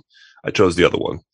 Um, the next game that I got was West of Loathing, which I tried on my brother in law's Switch. He got it. Surprised and pleasantly to realize that it's not really as much of an RPG as I thought it was. I thought it, I thought it was just straight RPG, but it's really kind of a uh, more leaning in, in the way of, of point and click adventure with some light R- RPG elements. And on his recommendation, I got it. He said he was laughing the whole way through it. He really enjoyed the writing and, and there were some surprises in there. And it's a nice brief game where you kind of get in and get out. So yeah, I got that for six dollars and five cents. Um, the next one I really want to get more into because I, I tried it for about 20 minutes or so. And I, f- I feel like this is actually a game that if I had some more time with it, it would be on my on my list. Um, yeah, but I got Going Under, which is a dungeon crawler where you're at you're an intern at a a startup company. Uh, so it's like a they call it a dungeon crawler. I'm not sure what that means exactly, but to me, it's like a isometric angle brawler, like a a, a beat 'em up, basically where you can grab any objects around the room and uh, use them as weapons and and Is that the one where of- people are like smashing uh like photocopiers through the wall and stuff? That's the one. Okay, I remember. I remember seeing that in an indie direct. Yeah, I remember that from the indie direct, and it stuck with me ever since. And I thought this looks pretty cool. It Looks like it has something to say as well about workplace culture and all that. Um, actually, it makes it makes a, a so far it makes a pretty nice companion piece to uh, "Say No More," which I really enjoyed. Yeah, Um, similar. And that one I got for a good discount. It was six seventy nine, down from twenty bucks. So really good discount. Uh, the next one that I got was a game that's uh, from a series that's been on my mind for like twenty something years. I'd say about twenty five years. Um, and it's Broken Sword Five: The Serpent's Curse. I've never played a Broken Sword game before. I never. I, I saw that and I'm like, I don't even know what that is. Like, I don't even know what Broken Sword is. I haven't even heard of it. Well, it's another point and click adventure. And I believe there was a demo for the original one way back in 1996 on, I want to say it was on uh, Toonstruck. That must have been how I played it. But I played a demo for it back in 1996 for uh, the first, I think it was the first Broken Sword game. I thought, oh, this is kind of cool. It's like a nice cinematic looking animated uh, type of game. It, it, it really did look like something uh, at the time that might have been like out of a Disney movie or something. Like they took a level of care and design with the characters that made you pay attention. And I'd always wanted to try one of those games uh, in full ever since. So now was the time because it was on sale for four dollars and forty nine cents, down from thirty bucks. That's a good discount. Um, I put about each of the. I, I I really didn't put more than fifteen minutes into any of these games except for except for one of them, eh, maybe two or three. But uh, I, I put about 10 minutes into this one and it, it looks like a quality game. So I'm excited to dive in and play through the rest of it. I got Shakedown Hawaii. Anybody play Shakedown Hawaii? I think. What wasn't that like included in a humble bundle or something? Or was No. that or, or no? Or no, that was the one before, right? It was retro something. It's the same company, right? It's like the sequel to that. Mhm. Yeah, I, I played whatever the other one was. The humble bundle one that was on 3DS. I played that one. It's kind of, you might be thinking of Retro City Rampage. Mhm. Yeah, that's that's the one. That's the one. Okay, yeah. I- so but I think Shakedown Hawaii is another one that's it's basically the the old 2D Grand Theft Auto games, just made by some other company. That's it's kind of like an hom- homage to those. It kind of it's- reminded me in a in like visuals. It kind of reminds me of a Hotline Miami. Yeah. yes, it also reminded me of that. Yep. And you got the Hawaii slash Miami. You know, there's Right. some crossover there. But Yeah. that one was a good discount, six bucks off from uh, twenty. Yeah, six dollars total. it was like the 20. unofficial sequel to Retro City Rampage because they made they made that one also. That's that's why I can. Oh, really? Okay, I didn't know with that. So it's the unofficial sequel made by the same company. I don't know if it's officially a sequel, but they're similar, and it is the same company. So, Okay. I, so I know that because I, cause I remember seeing it being like you know from the people who bought you brought you Retro City Rampage, which I didn't I didn't like that game. I thought it was I had it was like too many references in one minute. It's like we're gonna reference ten things like in the first five minutes of the game, and I'm like I'm out. I don't I don't care that you want to reference Back to the Future a thousand times. Like I just it makes me exhausted. Just I don't care. Like just come up with it it. Come up with an original. original idea, please. Who cares? it plays really well. It's uh, satisfying. The graphics look nice. Um, I've got a kind of a glut of Grand Theft Auto games, Grand Theft Auto style games now. So You do. we'll see if I put more into it, but I think I will. That that that game was on sale too, and I thought about it for a second, but I still it wasn't on sale enough for me. I think it was like Mm-mm. forty seven or something like that. Mhm. If it was on sale for like thirty or twenty, I would have thought about it, but Same. it was it wasn't enough. Like I, it wasn't enough for me to for me to jump. I'm having enough that. fun with uh, Saints Row 4 for now. Yeah, I got three of the Johnny Turbo's arcade games. And have you guys played any of those? Uh, Johnny Turbo Arcade? Oh, I, I did. I uh one of them that you have on here, I beat. Uh, Night Slashers. I played through all of that game. That Okay. game that game was a lot Yeah, of fun. I, I got Night Slashers, Wizard Fire, and Sly Spy for two bucks each. I think I bought uh, uh, Joe and Mac 2. Or no, it was like Super Joe and Mac, which was like not even like the original game, but it was an arcade that was like based off of those characters. I think that's a Johnny Turbo arcade game. yeah, yeah. You the got first thing that struck me about these games is Yeah, when you one of them. start them up, there's this really bad, cheesy intro. It sounds like somebody just recorded. It sounds like like almost like the Johnny Turbo arcade series is produced by like one or two people and one of those guys was Johnny Turbo. to- Johnny Turbo, of course. And then like he does the the intro, he records it himself. You know, it sounds like he's not a professional voice actor or whatever, but just like it says, Johnny Turbo's Arcade presents, and then they'll do they'll read the name off. They'll be like in a cheesy way, like an overly trying kind of way. It'll be like Night Slashers, and it's just like Night Slashers I kind of is, like is, why, is fun. why did why did they even do that? Like why don't they just start the game up? So uh, yeah, Night Slashers was really cool. It's like uh, if you're, it's like you're playing almost like like like a it's a beat 'em up with like Freddy Krueger style characters or Jason Voorhees and or knockoffs of those characters, and super bloody and super gory and super fun. Wizard Fire didn't try yet. Sly Spy, I tried for a minute or so. That's basically like if James Bond were a beat 'em up, and it seems like it was pretty worth it for two bucks a piece. The next one that I got was Figment. You guys might remember that from uh, the recent Indie Direct. They had a, I saw bit that. for Figment too. Yeah, I saw it was on sale for a dollar ninety nine. One one one quick thing about Johnny's Turbo Arcades. Uh, I just wanted to look and see which ones that I got. I bought I bought uh these are the three Johnny Turbo Arcade games that I have. I have Night Slashers, Bad Dudes, and Super Burger Time, or the Johnny Turbo Almost Arcade got Super games that I Burger got. Time. It was I played through it in a day. You know, it was kind of fun for what it was. But I'm waiting for regular Burger Time to go on sale. I've never seen that. It's it's on there it's for it's seven ninety nine, but I want to pay two bucks for it. I love Burger Time. Did you guys have any interest in Figment? you know, I I don't remember what Figment is. that was the one with the guy with the guy who played the music.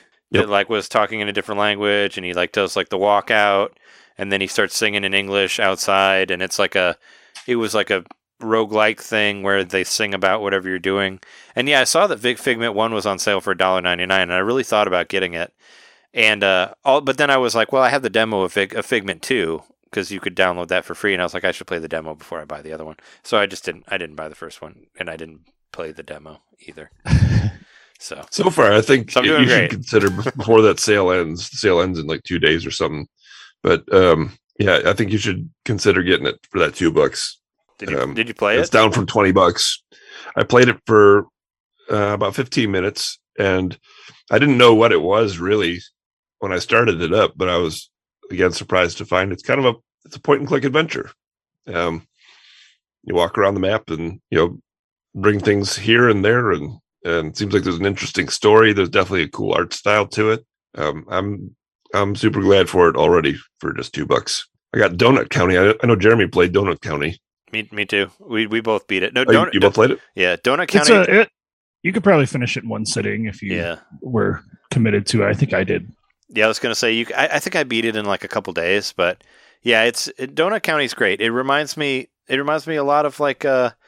remi- Katamari. reminds me of Katamari, and it reminds me of Mhm. Pikmin also because it has the funny Mhm. explanations of because you like create holes that that uh, take things, you know, that trap things inside of it, and there's little raccoons that are funny, and yeah, it was cool. I had a lot of fun with that game. I thought it was a cool game. Yeah, for three dollars seventy nine cents, I'm good with it. Um, I've had well, at least that much fun with it so far. I got Bubble Bobble for Friends, which I'd been watching for a long time. I really wanted that game when it came out, but it was forty dollars, which is the wrong price. Um, I think twenty three ninety nine for some people still might be too much, but for me, I just really wanted a Bubble Bobble game. I love those games; they're so addictive, and you know, once you pick them up, you can't put them down for a while. So, um, at twenty three ninety nine, I'm happy with it.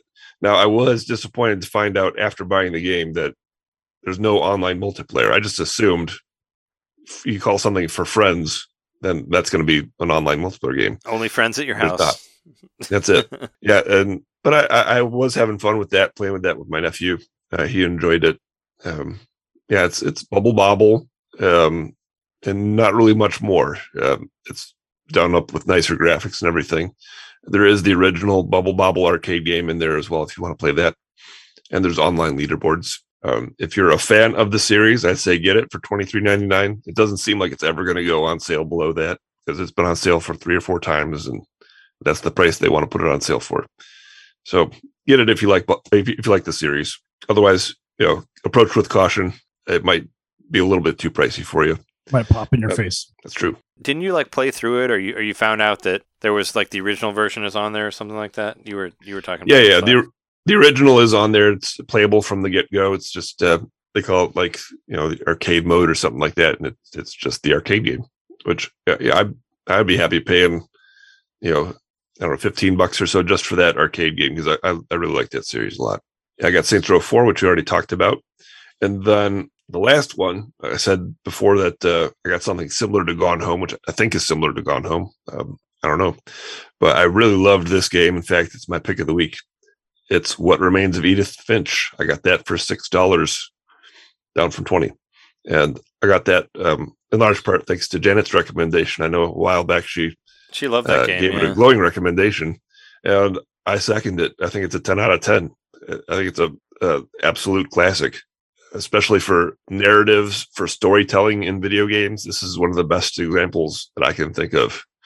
They just they they get in and they tell you a story not just by like forcing it or, or through exposition or that kind of thing but they let the environment tell the story and there's a narrator all along but it's it's weaved in there fluidly and interestingly you'll see like when you turn around the corner uh, the the narration the words is it's going to be pinned to certain parts of the environment that is drawing your eye this way that way. Um, and then you'll always find something a little bit more if you look closer like every little detail of the house uh, tells part of the story. And the story is that you're a 17 year old girl whose family has all died. You're the last surviving member of the family. And you're going back to this house uh, where generations of your family all lived um, in the house uh, certain rooms have been boarded up and they were boarded up by your mother who you quickly come to find out was i don't know i would say a little bit eccentric. It seems like she was mentally disturbed. And as you're walking around this house you're just finding out more and more about your family and more and more about who you are and it's a game again that just doesn't waste a moment. It's a brief experience. I sat down and beat it all in one sitting in three hours and i was floored. Like I, every story that you encounter because each each uh, of your family members they're an entryway into a different story. Each story is different unique in terms of visuals in terms of gameplay. It's always surprising. It always offers something new constantly and it just gets in there gets out and it leaves you like it leaves an impression on you i recommend this game uh my highest recommendation and at six dollars it's an it's an absolute must play in fact i told my brother-in-law to give it a try and he loved it just as much It's uh I have the game. Same thing. I bought it on the recommendation of Janet, and I felt like it was about this price, maybe a little bit less, something like that. It was really cheap, and I just like went for it.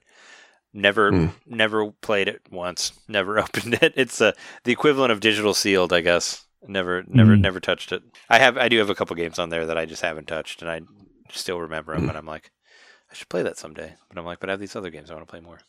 Yeah, i would be completely me, satisfied had i bought it for $20 $6 i think is is it's reflective of the amount of time that you'll get out of it um, at least on one playthrough but it's a $20 quality game absolutely I was hoping next week to like just be able to just like play some games and not really care about what I'm playing for the show and all that and just try to catch up on some older stuff. That's my plan once I finish this and the video and all that. So I don't know, maybe I'll get into it, but I'll probably mostly just be playing the top tens and other games that aren't on there that I want to beat. So So I added up my totals. My total uh, that I spent was seventy two thirty three, and the uh, retail price would be originally two fifty two eighty eight. So I saved one eighty fifty five. what was that? bad. Thirt- Thirteen games it's quite Thirteen bit. games. Yep, plus the game I sent you. You got a bunch of games to play. that's true. Yep, yeah, I got fourteen games. Yeah, it's, there's like 15 or 14, right? Yeah, because one of them's like four because of all the Johnny Turbo stuff. I do want to try out Edith Finch. I'm I'm, I'm intrigued. I think definitely you got a day or two left on the sale. I say pick it up now at the six bucks, and whenever you're ready to play it, you're gonna have a great time. just give it. I mean, it's three hours. That's like one of our podcasts. so uh, it's not that long. That's what I'm saying. You can sit. You can sit through that. All right, cool. Um, I think that's it for all of us on our Christmas stuff. Let's take a break and come back and talk about our games of the year, all that stuff. Yes. So, be right back.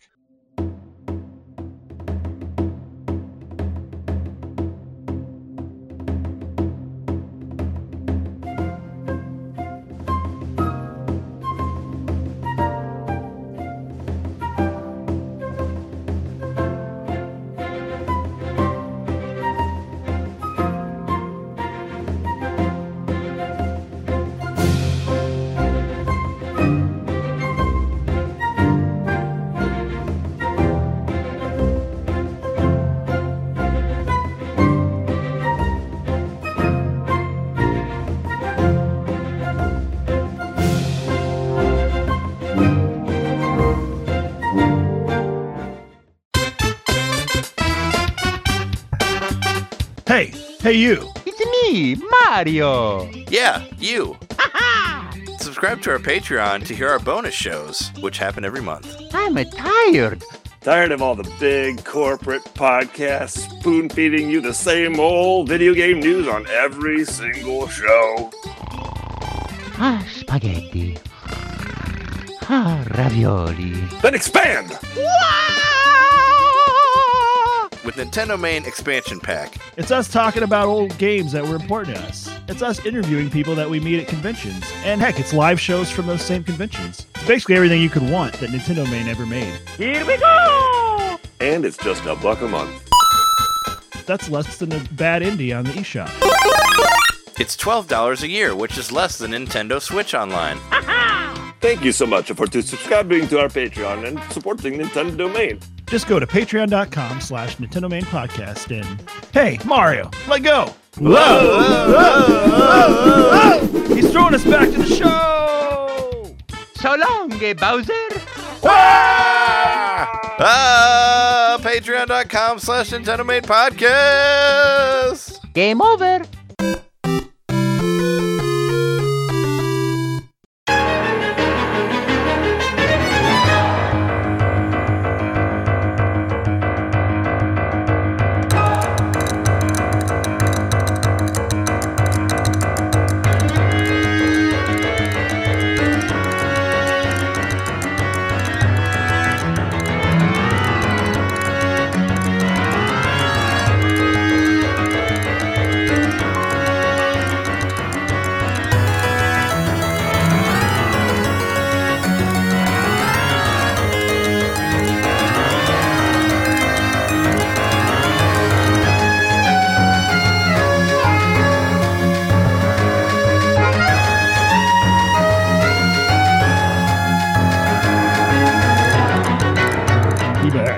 This is it. It's time. It's time for our end of the year annual best games top 10 extravaganza. I'm always afraid of this episode coming because I'm, I'm always afraid I'm not going to have my list together in time or, you know, I'm never prepared for it, it seems like. I think I was, I mean, I was kind of prepared for the list, but I'm never prepared for the video footage and all that stuff. But yeah, our top 10 favorite games for 2021.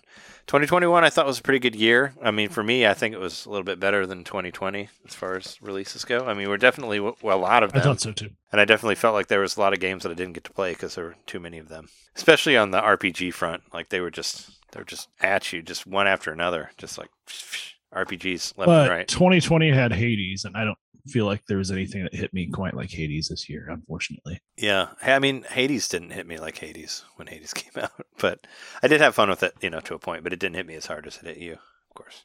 But it's a it's been a good year, I think, for stuff. There's definitely some weird shit in here. Oh, let's I go ahead. realized that I didn't play as many new games as I thought I did. Yeah, and so I had to for you'll see for for the first few for like ten through eight probably I might be stretching a bit playing uh, showing up um I talk talk about some games that I maybe only played uh, like an hour or two of but uh overall I do think that it was a good year um especially as we go later up the list I mean, as long as it's you know, as long as it's like games that I mean, I, you could even put like the Nintendo 64 addition to the you know you could use that as a game. I know I did I did that one year for the NES games, like whatever year that was. I used it as a as one of the as, as one of the numbers, you know. So you can always do that stuff like that if you if you you know if it meant that much to you. oh no I feel good about my my picks Yeah. but that's just well you'll see All right, well let's get started then. I don't, why don't you why don't you give yours, John? I always go first. Like just go ahead, do your number ten here since you were already talking All right. about it. Why don't why don't we switch things up a little bit here? Well, my number 10 is number 99, Pac Man 99, that is. Oh, there it is. So- yeah, I was wondering if any if Pac-Man '99 was going to make it anybody's list. I figured not because it was kind of here and there. But my favorite thing about Pac-Man '99 was it was the only one that I won at. So that, that's my favorite thing is the only one that I actually won online with. So so that gives it a number one in my book or a number ten, whatever. Yeah, I, had, I enjoyed my brief time with it. Um, they say that I played an hour of it. I think I played more. I, I, I would guess I played three or four hours. But, you know, I, I love Pac Man. I have a special spot for it in my heart because my Miss Pac-Man machine and all that. And it's just nice to have the experience on on the Switch, um, and to have it in the 99 form is, is great. I think it was a pretty cool implementation of that, and I'm always happy to see uh, another 99 game. Uh, that's really the reason that I decided to put it on on the list. Uh, was it just that it was another 99 game? It was a free download for people who who have the service, and just it's another indication that they're keeping that series, the 99 series, going. Um, I'm looking forward to the next one, which has to be Dr. Mario. It's got to be Dr. Mario. Maybe. I don't know. A lot, lot, I mean, I, I, feel like every year is this, but we got a lot of uh, got a lot of anniversaries coming up, so who knows? Could be anything. Should I go? Uh, should I go next, or do you want to go next? What do you want to do? Uh, well, I can go next. Didn't think this would show up, and actually, it's kind of like by the uh, down to the wire between my number ten and I kind of feel bad because the original one I had at number 10 was is a series that I'm just like I, I, love so much, but it just fell flat for me. So I won't even say what that is. Oh, I think I know which which one that is. But number 10 for me, because of the amount of time I spent with it and the fact that it did kind of like I was kind of obsessed with it for like a week or so. Is uh the new Pokemon Snap? Oh, you you got which, Pokemon Snap in there, which I haven't had a lot of good things to say about it since. I guess it's more of a me to me. It was a mediocre sequel. It was more like when they when they did Yoshi's New Island or whatever, you know, where it was like, yeah, it should have been great because it was using all the same elements of the old game, but for whatever reason, it just kind of felt. But it wasn't. Know, it wasn't new enough. Is the problem? They right. It wasn't new thing. enough, and I thought New Island was okay. Push the hardware. It, it, was no Woolly World or Crafted World, or those games were definitely yeah. much better. So I feel the same way about new Pokemon Snap. But when it came down to it, it was between this and okay, I'll say it between this and WarioWare. So you know that's not going to be on my list now. Yeah, that's that's fine. uh, because WarioWare I only played for like four hours and then I just stopped. Like yeah. I played it for a couple of days and I just never went back to it. So, I haven't played it. You know, yeah. new Pokemon Snap offered a couple of updates or at least one, no, at least two updates where they've added stuff to it, and I haven't gone back and checked it out. So there's still content left to play, and I've put over 25 hours in it apparently. So it was enough where I kind of got if you remember there, you know, you could put, put, put your photos online and people could react to them and stuff. And there was like almost like a little mini social network in there to a certain extent that kind of grabbed my interest for a little bit there. And I think a lot of people online, depending on your level of love for Pokemon and specifically the original Pokemon Snap, I think people tend to look at this more favorably with that lens of nostalgia. And even me, like being like, I mean, I played all the way through Shield. That's the only Pokemon game I've finished. But I love the original Snap, and I played that a lot. In fact, I played all the way through the original one recently in the past couple of years on the uh, the Wii U Virtual Console. So, but my honest take on it is it's a mediocre sequel, and in spite of all the stuff they added, it's still it just it's not enough to compete with the excitement you can have with other games online on, on the current generation, including you know even just the photo mode that's in the new Pokemon Sword and Shield, and and how that kind of already exists to a small extent. Maybe you're not on rails, but it has that snap feel. So yeah, this is something people were clamoring for for a long time. I think the surprise factor of it actually showing up and being an all new game and not like a remake or, you know, a reboot or whatever, like, you know, it was a true sequel. So it gets points for that too, for actually kind of like taking us by surprise. Um, so Pokemon Snap, new Pokemon Snap, 25 plus hours earlier this year that I barely remember but that's my number 10 that's what i like about uh, having jeremy on the show here. You keep it real. Like even your games that you don't like you still put them on your on your list.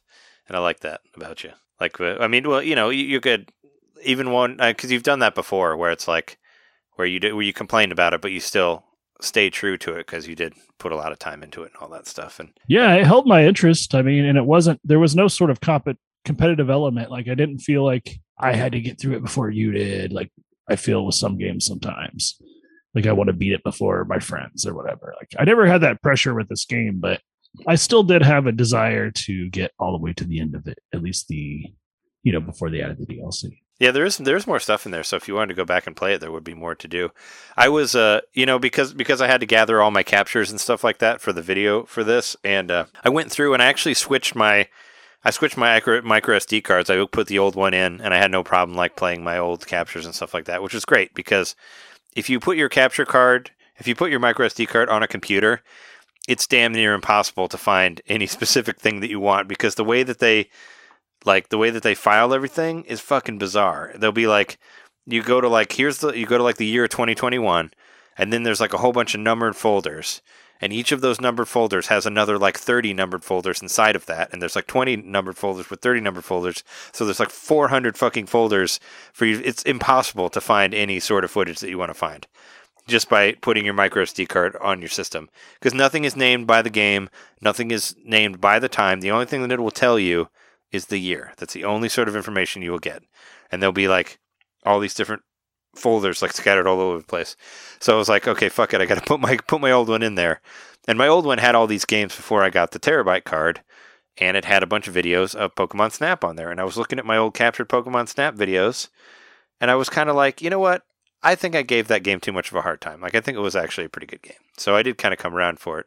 I thought about trying to do that as a Patreon episode sometime, talking about a game that like didn't hit us right the first time, or like maybe you expected something else, but then later you came around to it later and realized it was cool. Because I've had that happen before, where you like just you expect so much from a certain game or movie or whatever, and it doesn't hit that, and you hate it. But then maybe if you watch it later or you play it later, you can appreciate it because you're not as like hyped up or expecting it to be a certain thing. You can appreciate what it was.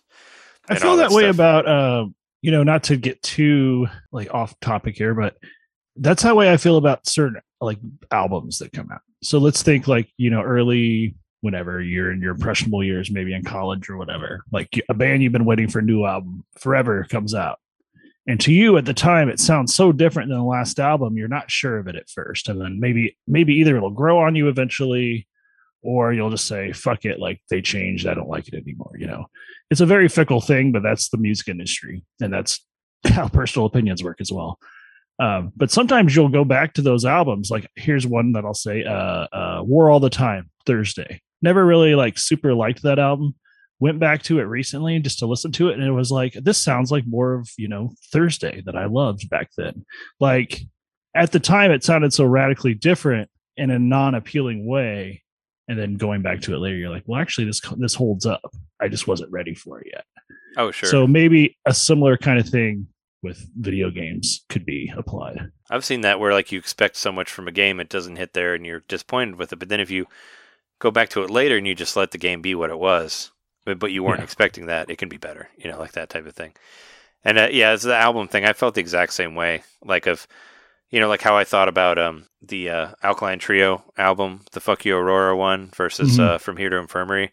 And I thought From Here Infirmary was like the beginning of the downcline, but that album's much better than the other one before that mm-hmm. like listening to both of them, I was like, wait, that album's way better than the one that came out before that. I don't know what I was even thinking at the time. And also, I bought tickets to go see Thursday because they're playing right next to my house in January with cur- with cursive and Appleseed Cast, which I thought was awesome. holy shit that's a fucking dream lineup Yeah, so that's pretty cool. I don't know when I was at uh when I, when I was at um the Emporium the other night with Kevin, they were playing uh over by you know they I played my music in the back and they played different music in the front. And uh, in the front when I was closing out my tab, they were playing a Thursday song which I hadn't heard in years. And I couldn't I didn't know who it was, but I was like, "Man, I know that song." And I looked up the lyrics and I'm like, "Oh, it's a fucking Thursday song." So I listened to like their like first album again that it was on and I kind of was on Thursday for a second. But I just got a, I just randomly saw Cursive was playing. I was like, oh, right next to my house. I'll go, I'll go over there. Why not? Plus with those other bands too.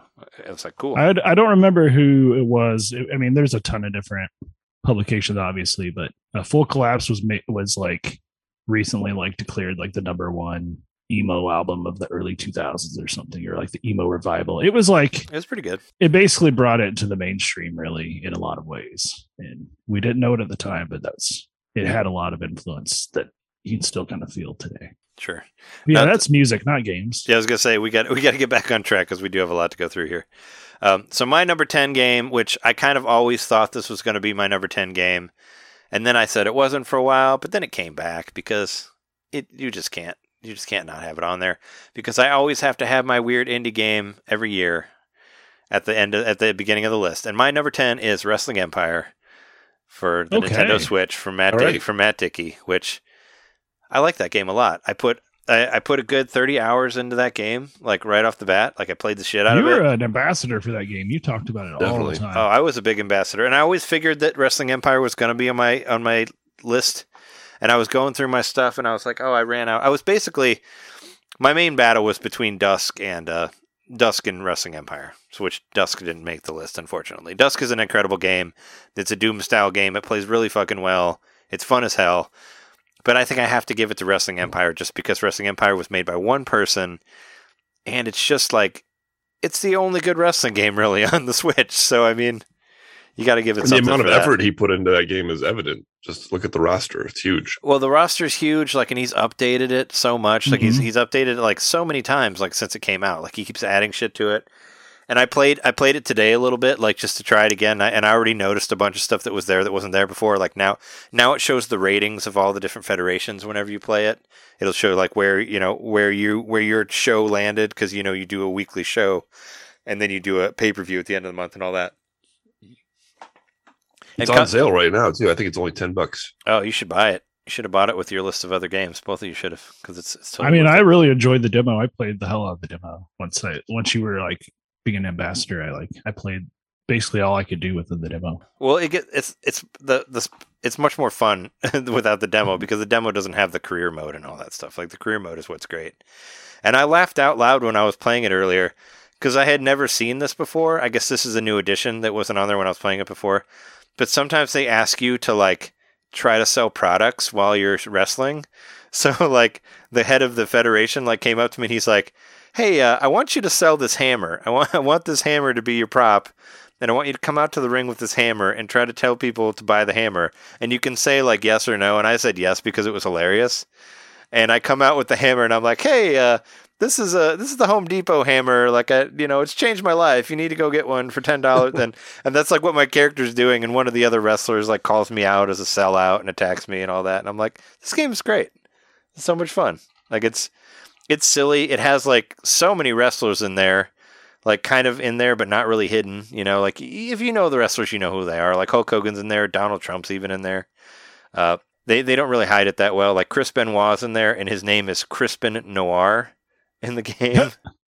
So it's like you know or like uh, what cody rhodes is like coder is what his name is and yeah like the, if you know your wrestlers you know who they are. And that was actually one of the most fun things that i did in that game was just going through and just changing all the wrestlers names to what their actual names are because you can rename all the wrestlers so like Earthquake and Typhoon are in there, and you can call them Earthquake and Typhoon, and you know like the Undertaker and like Sid Vicious or whatever, um, Sid Justice on there, but and like uh, Sting, and there's different versions of the St- of Sting in there, and Macho Man, and all you know, the Giant and uh, Kevin Nash, and all these guys are in there. Is Iron Sheik in there? Oh yeah, no Iron Sheik's in there, of course. Like they, there's a lot of classic people in there.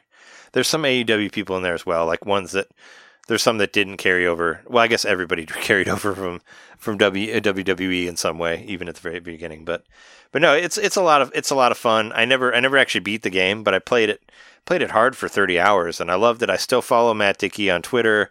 I love reading all the stuff that he's been doing, and I'm definitely I want to play it some more. You know, I really wanted to jump back into it and just just kind of like you know get my ideas about it because I'm like because I always felt like it needed to be on the list and.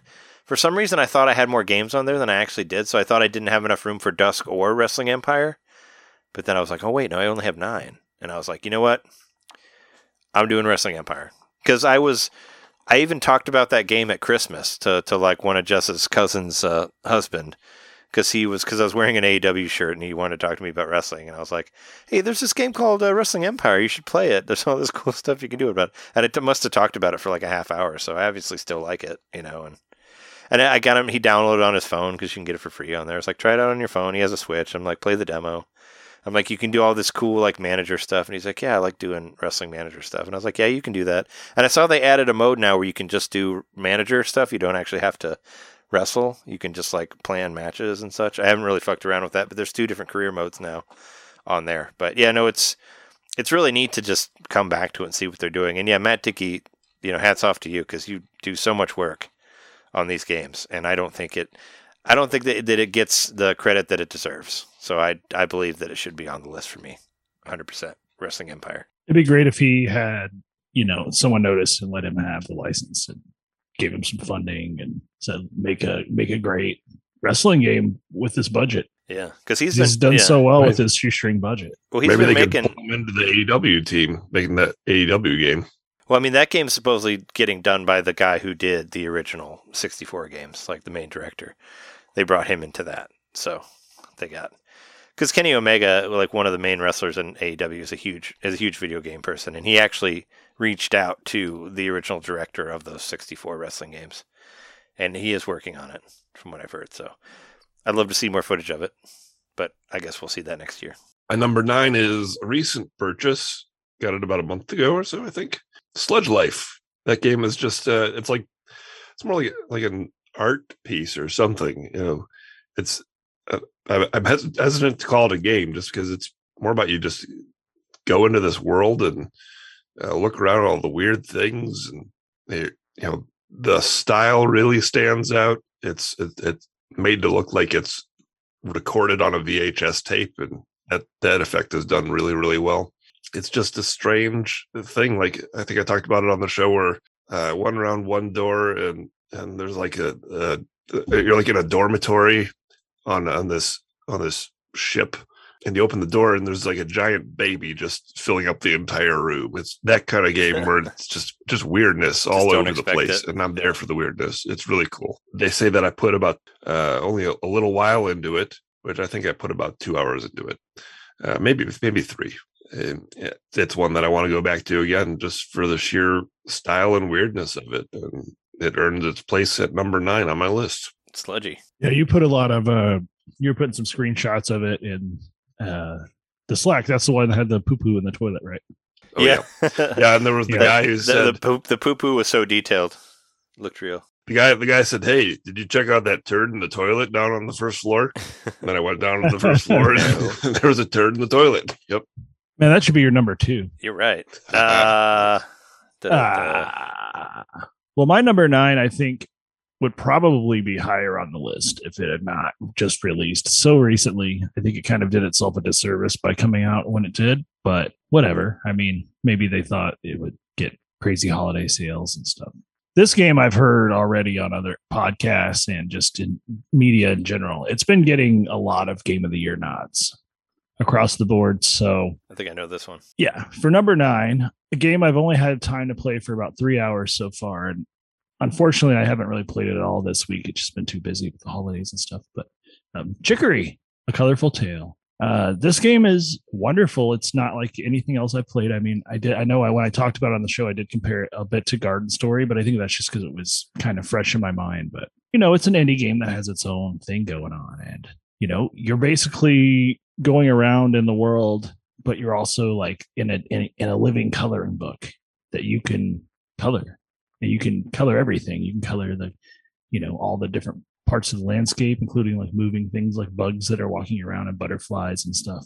And uh all the characters including yourself you can change whenever. You change their hair color their face their clothes and and and the way you use your paintbrush. And it's got a very like intuitive kind of like dreams on the on the PS4 combined with maybe like a Mario Paint or a, even an MS Paint kind of feel to how how it controls. And there's a lot of different options to make it accessible.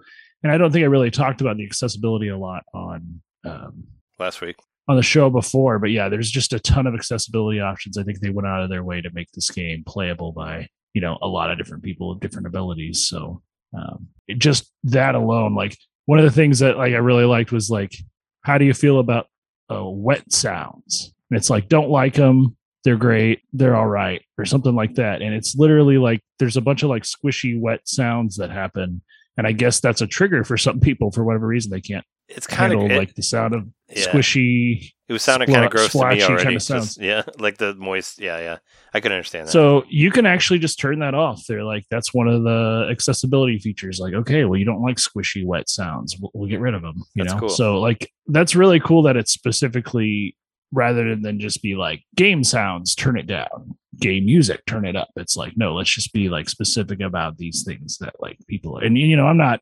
I don't think I'm giving like justice to to the level of accessibility features in this. Like, there's a lot to it not to mention all the different color uh, control methods and stuff with the different controllers you might have for your switch so this game was definitely i think probably one of the reasons it took so long to come out was that they had to adapt it to the switch with all the different you know control styles and stuff but I really think, you know, I'm loving this game. It, it gives me a really warm, nice feeling, you know, with the music from Lena Raine, uh, one of my favorite video game composers currently, do, who did the music for Celeste. The music alone is, is is worth the price of entry. Just to ha- to hear that, in my opinion, um, because it just her music is just wonderful. Uh, so yeah, it's a great game. It's got a great you know style. It can be a bit bleak if you're not into the whole coloring aspect of it. You know, like if you don't like to just kind of to like uh, uh, putz around and, and you color each screen, you might not have as much fun with it. But if you're into just kind of like, you know what, I don't feel like continuing this task. I'm just going to color this room in.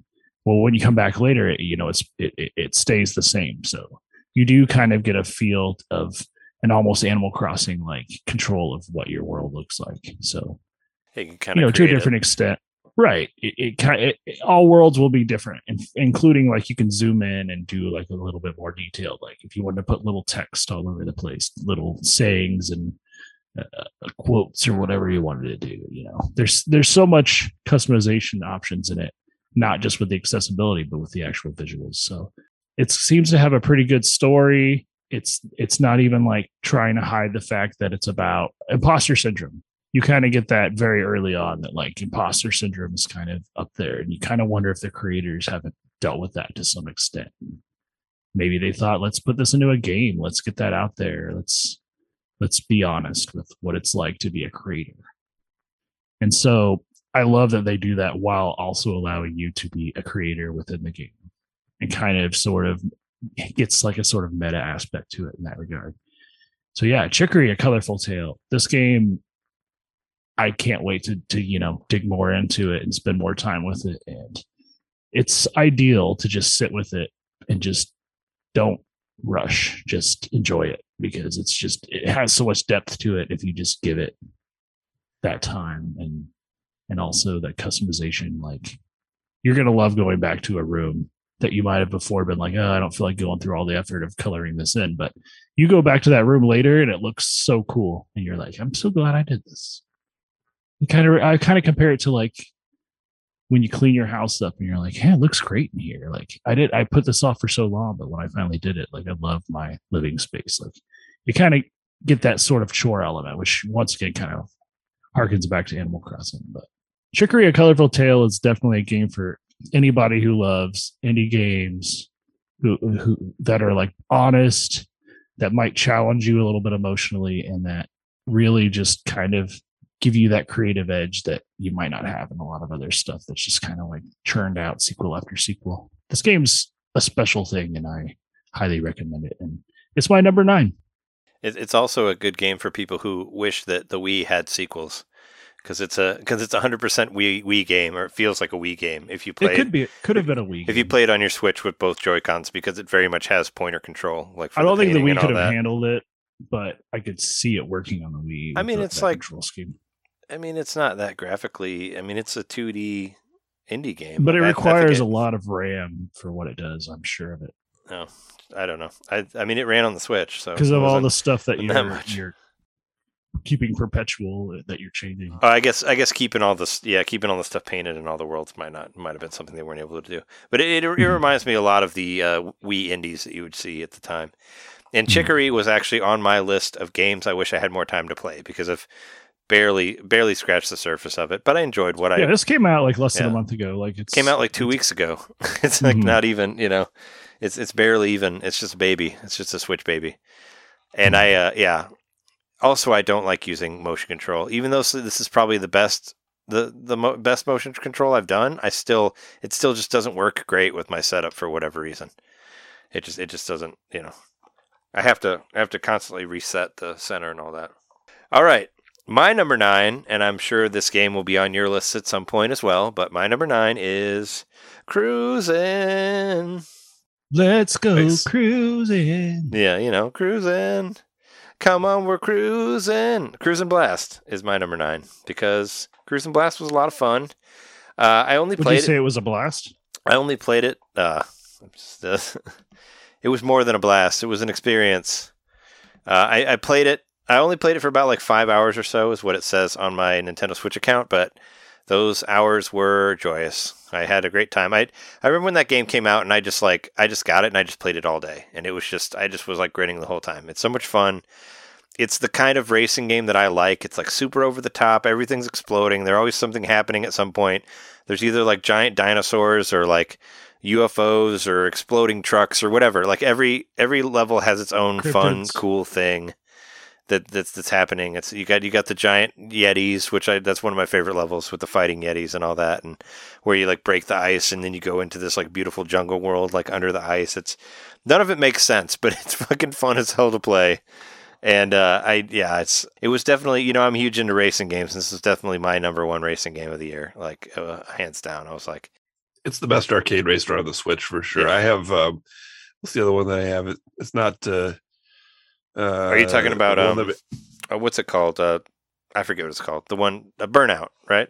Burnout. Paradise? Yeah, I got I got that one, and I didn't play that for even half as long. I think um, that- that's like it's okay, but you know, cruising is is the experience that I really wanted. Um, it's it's you know I've, I've said it for a couple of years I think on the show that I wanted a San Francisco Rush game on, on the Switch, and this qualifies. Like this is what that N64 San Francisco Rush game that I really liked so much. Um, this is like the next evolution of that, where you're flying 200 feet up in the air and Yeah. doing all kinds of crazy stunts, and it's going, it's just going. Like there's no, you don't really break in this game. You, you know, you don't really come to a stop. Ever. Well, if you're if you, if slowing you down, you're still going fast. I was saying, and if you try to, the whole world breaks with you. So uh, Yep.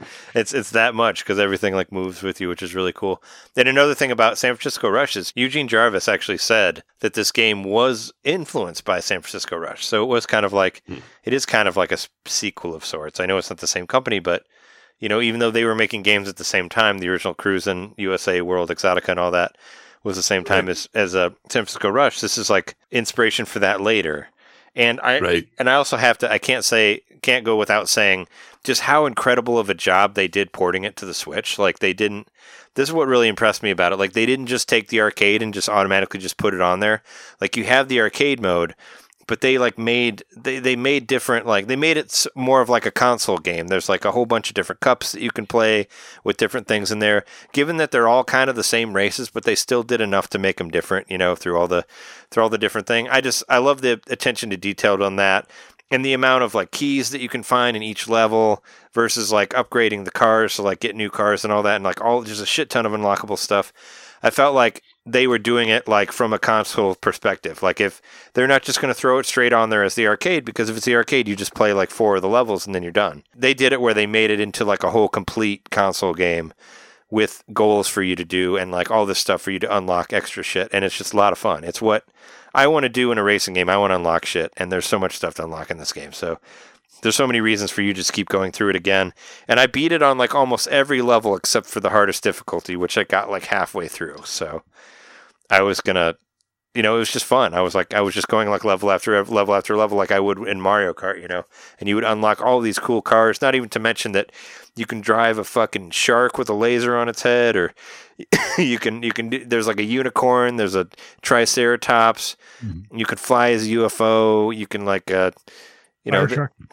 yeah, there's a fire truck as well. There's just the the the vehicles are stupid. Like they're stupid, ridiculous, and I love that. Like that's what I want from a racing game. I want like a fucking shark with a laser on its head. I want to be able to race as that, you know, because why not? That that's great. Or like the unicorn with wings or whatever. It's just like that's cool, and that's real. And you can customize it, and you can unlock like neon to go under your shark with a laser on its head. Just why? Who cares? It's hilarious and funny, you know. So. Yeah, that's that. That's what I love. and it was so much fun just playing it, just playing it on easy mode at the start, and just like unlocking all this shit and all these different cars to upgrade. And I was like, yeah, this is great. I love this game. I wish we had I had a chance to play the uh, Batman game at MGC. Oh yeah, the Yeah, Batman racing game. Yeah, I it always wanted looked to really play that cool game. from uh you know we were able to kind of peep over some shoulders towards the end and it was yeah it, it looked fun it looked really fun Yeah, that was another Raw Thrills game that they did. Which yeah, I'd, maybe they'll put that on Switch too. I know that recently he's he's talked many times about bringing the original Cruis'n trilogy to Switch. He said now with the new uh, expansion pack stuff, he definitely wants to put it on there. I don't know who you know who he has to talk to for that, but I, I feel like he put they. I feel like they really put a lot of effort into making this game something special. Like it's not a port of the arcade; it's its own game. Like it feels like if you would have bought it as a cartridge for whatever system it came out with, this is what it would have been like because they they changed it and added stuff to it, and I like that. I like that extra effort. I think one thing that encapsulates what this game is about is when I went to show it to my nephew, I said, I said, I've got this uh, great new game that I think you, you're going to love. Um, I said, it's a racing game. He said, he said, wait a minute, but I like dinosaurs better than cars. You know, five year old mentality. Sure. It was either dinosaurs or cars. And then I showed him the game, and the fact that you could be a dinosaur in the racing game just like blew his mind. Yeah, I mean, I, it's it just kind of goes back to your inner child here. Like I would Yep. love. I mean, who doesn't want to? Who doesn't want a racing game with a Triceratops? I mean, I definitely want that.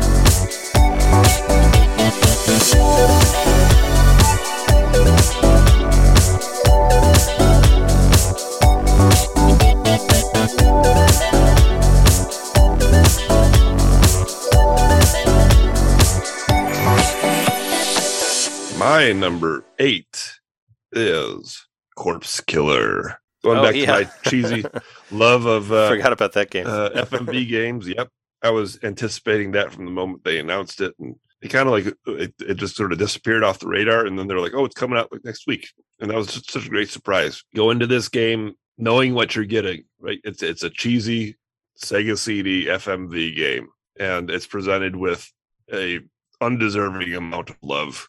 Like the guys who made this are the same ones who did um, the previous two, the, the Night Trap and Double Switch and I just I love that they're putting so much effort into these offbeat, largely forgotten FMV games. I, th- I think there's something special about that in and of itself. Um, it, it's it's it's a little picture of an era, a little window in like 1994 when this was the future of video games, and it's just presented with with just love and care and undeservingly so, perhaps.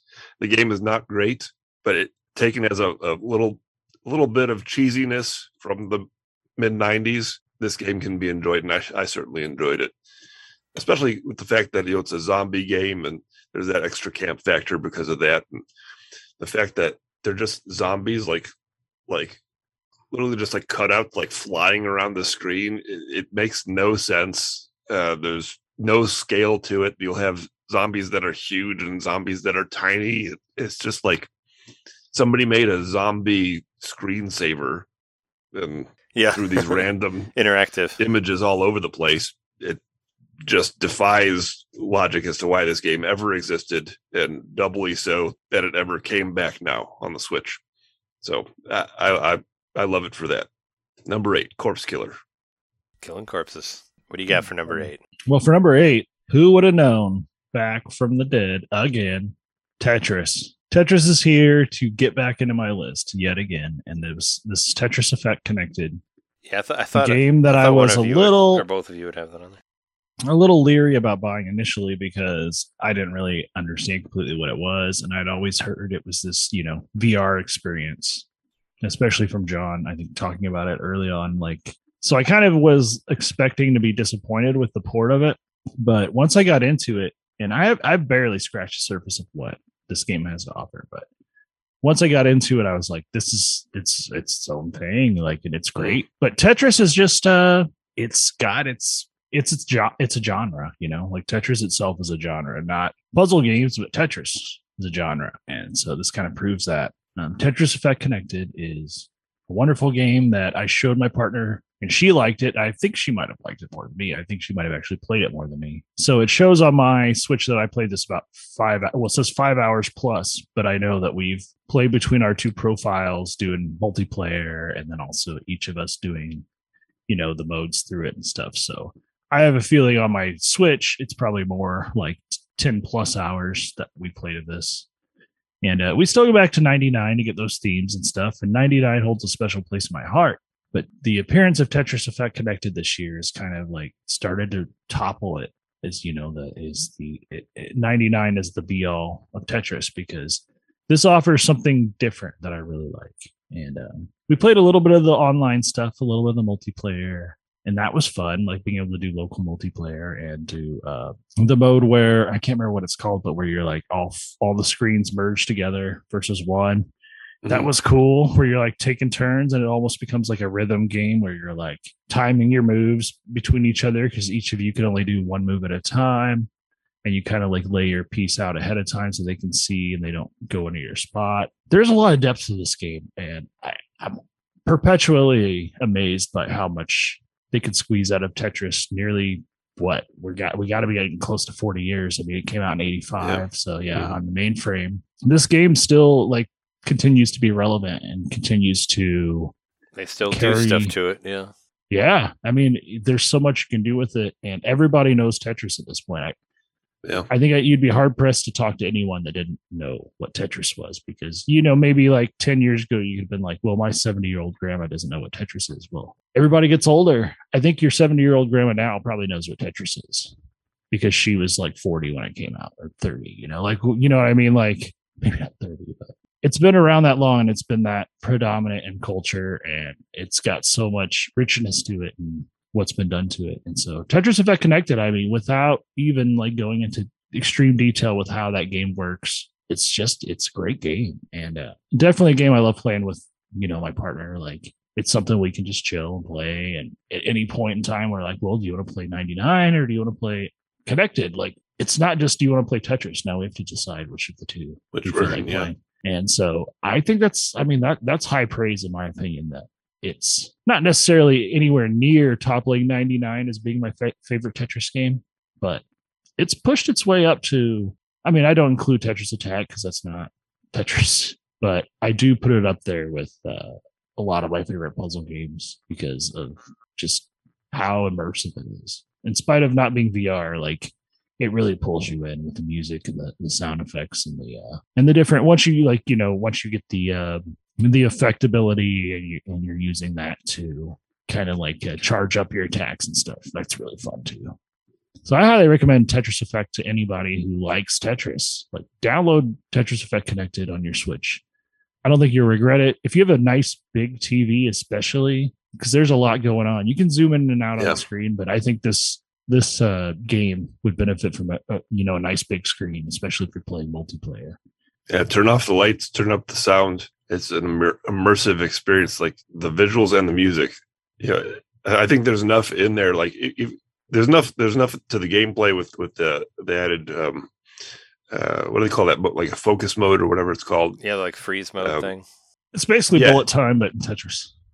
There's enough with with that Block and with time. the with the, the multiplayer game that they added in there. Like, if if the visuals and and and the sounds w- weren't a part of it, I think that it would be a worthwhile enough experience. But the fact that they just they put in these amazing visuals and this amazing music, just like it does take it to another level. It's um, one of the more uh, meditative meditative experiences. Tetris already being a meditative experience itself, just having those visuals and that music in there, just it can really bring you to another plane if you let it. That's what I appreciated so much about that game. And actually, I think I, I would call this my favorite version of Tetris Whoa. ever. I was really that impressed by it. So yeah, it's the only game I know of on the Switch at least that says, "Hey, put on headphones to play this like for the best experience." Yep. And the Bluetooth got brought to the Switch this year. Bluetooth audio got brought to the Switch this year after five years, five Specifically, years. specifically for uh, Tetris Effect, right? I mean, the timing really yeah. seemed that way. that's that's. Um, yeah. I, I will say my experience with it is if you're going to use a Bluetooth headphones, have your controller plugged in to the switch, like have like a USB cord going into the, the dock because oh yeah, that it Yeah. it did seem like it eliminated the lag, but I had like more lag issues if I was using Bluetooth headphones and trying to play Tetris Effect with a Bluetooth controller. Yeah. I don't think everybody's had that experience, but that was mine. So when I play it, I keep it plugged in with it. You know, I'm using the 8BitDo Pro and I'm like, I got that plugged into the Switch dock while I'm doing it. But I will oftentimes wear these. And if we're doing multiplayer, you know, we just have it on the TV and it still sounds great, but you're not going to get that immersive feeling that you get from the headphones and the the big screen in front of you. And it really does. Like I've talked about Tetris Brain a lot on this podcast, but when you add the sound element to it and how everything's coordinating together, it really, like John said, really does take you to a different plane. It's like Tetris plus music game, really. Like combine the the zen of Tetris with the zen of a music game, and you get a pretty winning formula of that. Was my eighth best game this year, so yeah, this was a good year because this is a great game, and it's only on number eight. Yeah, it's it's at the bottom. Uh, yeah, no, exactly what Jeremy was saying about the Bluetooth thing. I same thing happens to me, but I haven't tried plugging my controller into the dock. But as long as my Joy Cons are connected to the Switch, the Bluetooth is great. But once I disconnect them, the controllers get all fucked up. So it's that's what happens to me. But it's really fun. Like with the OLED, I've actually been playing a lot of it handheld now, and playing it handheld with the Bluetooth headphones is great. Like I was playing uh, Gar- Guardians of the Galaxy of that like the other day. I played like three hours just in handheld mode because I wanted to know what it felt like in handheld mode, and it looks great and it sounds great. I'm listening to it through the headphones and the Bluetooth and all that, and everything's all you know. The controls not off, and it's great. But speaking of uh, things that never go away, that you that your 70 year old grandma might know about or not know about, uh, my my uh, number eight is surprise surprise Mario Party Superstars coming in coming in at number eight. The uh, Mario Party Superstars finally gave me the present that I've been asking about for years. I've talked about it before on this show. Ever since Nintendo had internet, I've wanted them to make a Mario Party online game, and we finally got one, and it's called Mario Party Superstars. And it is kind of a remake of sorts because they took they took all of the uh, the best games out of uh, Mario Party one through ten and stuck the mini games in there. And uh, there's five different boards from Mario Party one, two, and three on the 64. So you have that, and it's been a lot of fun. I've still been playing it. I put 24, 25 hours into it so far. Uh, I made it to the credits on that one, so that's one that I beat, whatever, quote unquote. There's no single player mode because it has online now, but you don't need it because now you can play against random people online in a ranked mode of sorts, and it's a lot of fun. I'm just hoping that they uh, support, you know, give it some DLC in the future. I know they they data mined it and said that there was a possibility of new boards getting added, but even not, the stuff on there is a shit ton of fun to play, and it's been. I'm still playing it. I'm still playing it. Jess and I play it with her with her brother and his wife, and it's a it's a great game. It's it was it was bound for my list at some point, and uh, it ended up at number eight.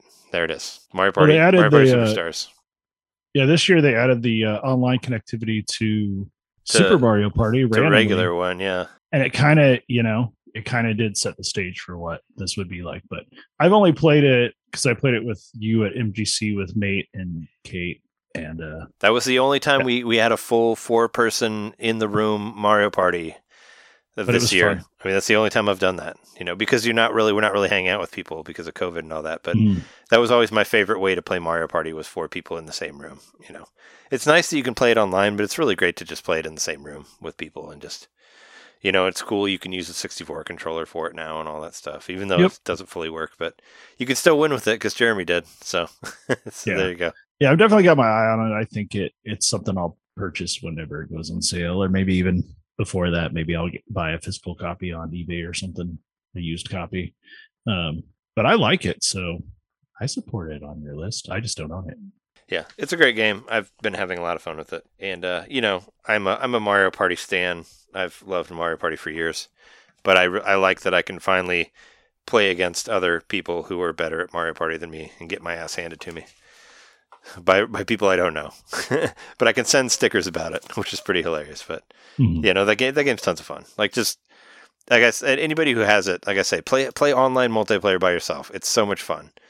It reminds me of uh, of like Tri Force Heroes, where you would just like throw stickers at each other to try to tell each other what to do, and just the conversations that you have in game with the stickers is just funny.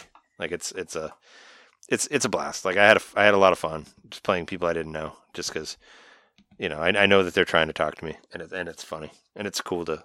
I said online. That's all I wanted. Online Mario Party number eight. Moving on to seven. What do you got, John? I got three games.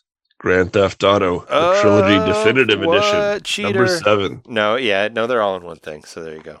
I knew that'd be on the list somewhere. Yeah, forget what everybody else is saying. You know, of course there are problems with the game, but if you want to have fun with it, you can. If you want Grand Theft Auto on the Switch, if you want Grand Theft Auto on the Switch, it's here. right now. Buy it. I think it's on sale for forty two dollars right now. Right, forty two or forty seven. I thought it was Something like that. 47. But uh, yeah, it's well worth it. You can. They- They've patched a bunch of the problems out. Uh, I think it's worth getting right now if you want it. Yeah, they are. They already. Yeah, they already fixed it somewhat. Like they've already done an update, just because so many people were done a couple. it. So Yeah, they've done like three. Yep. Yeah. so they're they're they're they're getting there. But yeah, I mean, it's for if you like those games. I mean, they're there. You can you can play them. I played 23 hours so far. That's 20 of San Andreas, two of Vice City, and about an hour of uh, number three. Nice GTA. I knew that'd be in there somewhere on your list. Yeah, I figured as much. Number You seven. had good things to say about it. Yeah. Uh, my number fun. seven. Yeah, I want this. I'm gonna buy it when maybe not. I'm not right at that price point. Thirty dollars is my magic price point. For, Yeah, I want it like but- thirty or twenty, or let me just buy like one of them for, at, at ten or something like that. If they piecemealed them, I probably already would have spent forty bucks on it by now. If you could piecemeal, it, maybe I'd buy one and try it out. Lots of other stuff to play. Well, I'm gonna be the nerd with the first overlap. Uh oh. It's a bit. It's been a pretty good list so far. What, what but do we what do we got? Who's our first uh, repeat? My first overlap is Cruis'n Blast. Cruising. Yeah, I figured we'd we'd all overlap on that one in some way, but it's a great game. Whatever. Yeah, I mean o- overlap, pun intended, because you do laps in it. But uh, No, you actually, don't. you don't. You don't. There are no laps. You just that's another thing I like about it. You go from beginning to end, no laps. I like I like those kind of races. Those were I've my only favorite. played- My favorite Mario Kart races were like that. The one where you where they're different, like Wario's, like Wario's Mountain. And there was one on the 3DS one where you go through Wuhu Island where there's no laps. Mhm. You just go. There's a ski slope one. I to the- yeah. But for this one, um, I had a slightly different experience than Trey because I had played it a little bit at MGC, you know, when I was hanging out with them, and then at you know, I hung out at your apartment a little bit because I crashed at your house and was able to play a little bit of the single player. I came home and downloaded it not long after because it went on sale, and uh, I was like, "Hey, do you want to try this new racing game, Shauna?" And she's like, "Sure, let's play some some of this game." And we played cooperative, and it's just like Mario Kart where you can earn the trophies and stuff like with two players playing on one file. So that was super fun. Like, you know, you also kind of like, you know, well, if I'm if I'm in first place, don't pass me, blah blah, like that kind of thing. Like this sort of like little um sort of a, a, packs you make when you're playing multiplayer locally. So yeah, we had a lot of fun with it and got through to I think we did everything on like the easy difficulty and we've unlocked most of the the the character or most of the extra cars and stuff. Last car we unlocked was the uh, dinosaur. So I don't know if there's a whole lot left, but uh, we haven't gone back to it unfortunately. But I I had to say like I love Cruis'n Blast and I and I was just extremely surprised that it had the multiplayer element like where you could do cooperative especially because this that makes these kind of games so much more fun because it takes just a little bit of the of the uh, the edge off if you know well there's two of you competing but you're not re- you're on a team so if you're if you like make a pact then you can still like kind of like knock down the, the you know the score of third fourth place and stuff. As long as you keep the computers below you that you could still snag that trophy. So it's just got that classic mario kart feel in that regard. But at the same time looks fantastic in in uh in split screen and it's just a, you know chaotic and flashy and just fun in all the right ways. Like this is just pure unadulterated fun in a racing form so Cruis'n Blast is up there for sure It, it's on sale. It's like selling for twenty dollars right now until the first, and that's I think twenty bucks is that's a great price for this. Like I was fine with paying forty price. for it, but twenty dollars that's awesome. Like it's totally worth that. So anybody who's listening to this before Saturday, it's on sale, or I guess it, it might go till Sunday because yeah, it says sale ends on the first, so it might not end till the end of the first, but. That's a great deal. Like 19.99, I think everybody who doesn't have it should get it for that. Like that's, I think that's a steal for what they're offering you. So Absolutely. do it. yeah it's my number seven All right. So number seven, uh, kind of sounds like the last one that I that I said is number eight, but and this one made it above that one, believe it or not. But my number seven is Mario Golf Super Rush.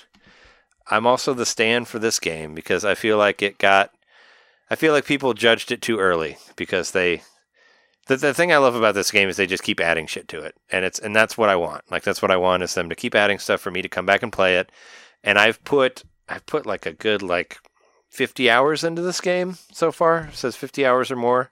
It's changed colors, you know, where it changes to green when you get past a certain point. It's funny because there's so many modes I don't like in this game, but but just the regular slow ass golf as I call it is is fun. It's very fun. Like there was a single player mode which was ho hum whatever. There's the like battle mode that's whatever and there's the speed golf that's whatever, but the actual regular golf is great. And now that they've added ranked mode, they added a bunch of different. Uh, they added a bunch of courses like for free. They added a bunch of characters for free. You can you can golf as Wiggler now, which is awesome. Like, who doesn't want to golf as Wiggler? Wiggler's awesome. And uh, and like they have the monthly thing where you get to unlock a new skin. Even though the last one was so silly, you get to unlock Mario in his regular overalls. That was like what the new skin was. But whatever, it brings me back playing it, and I've had a lot of fun online. It's been fun to play with people online and it's great. I just I had to put it higher than Mario than Mario Party Superstars just because I've played more of it, and I just keep playing it. Like I keep coming back to play it every month because it's fun. Like I just can't I can't stop. Like I wasn't there was not never like I'm just not gonna play that anymore. It's like no, but then there's new there's new levels, and new characters. There's you know you can unlock like special clubs for everybody if you play play with them long enough, and and there's all the different uh, super moves that you can do, and the online and the ranked and all that. And it's just I just keep playing it and I keep having a great time with it. And it's, uh, yeah, Mario Golf Super Rush. It's not a bad game. Everybody was wrong that said that. I think it's a wonderful game. It's fun. It's fun to play, and I had a great time playing it online as well when we did right when it right when it happened, and and I beat it in Abu Dhabi. It was one of those games that helped me get through that experience. So I think I beat I beat most of it on the train on the plane, and then I beat the rest of it in bed when I finally finally made it to to my hotel room like 20 hours after I had gotten to the airport. But yeah, it's a fun game. I like it, and I like and I and I love the support that Nintendo has done for it. And I beat it. I beat the single player. So there you go.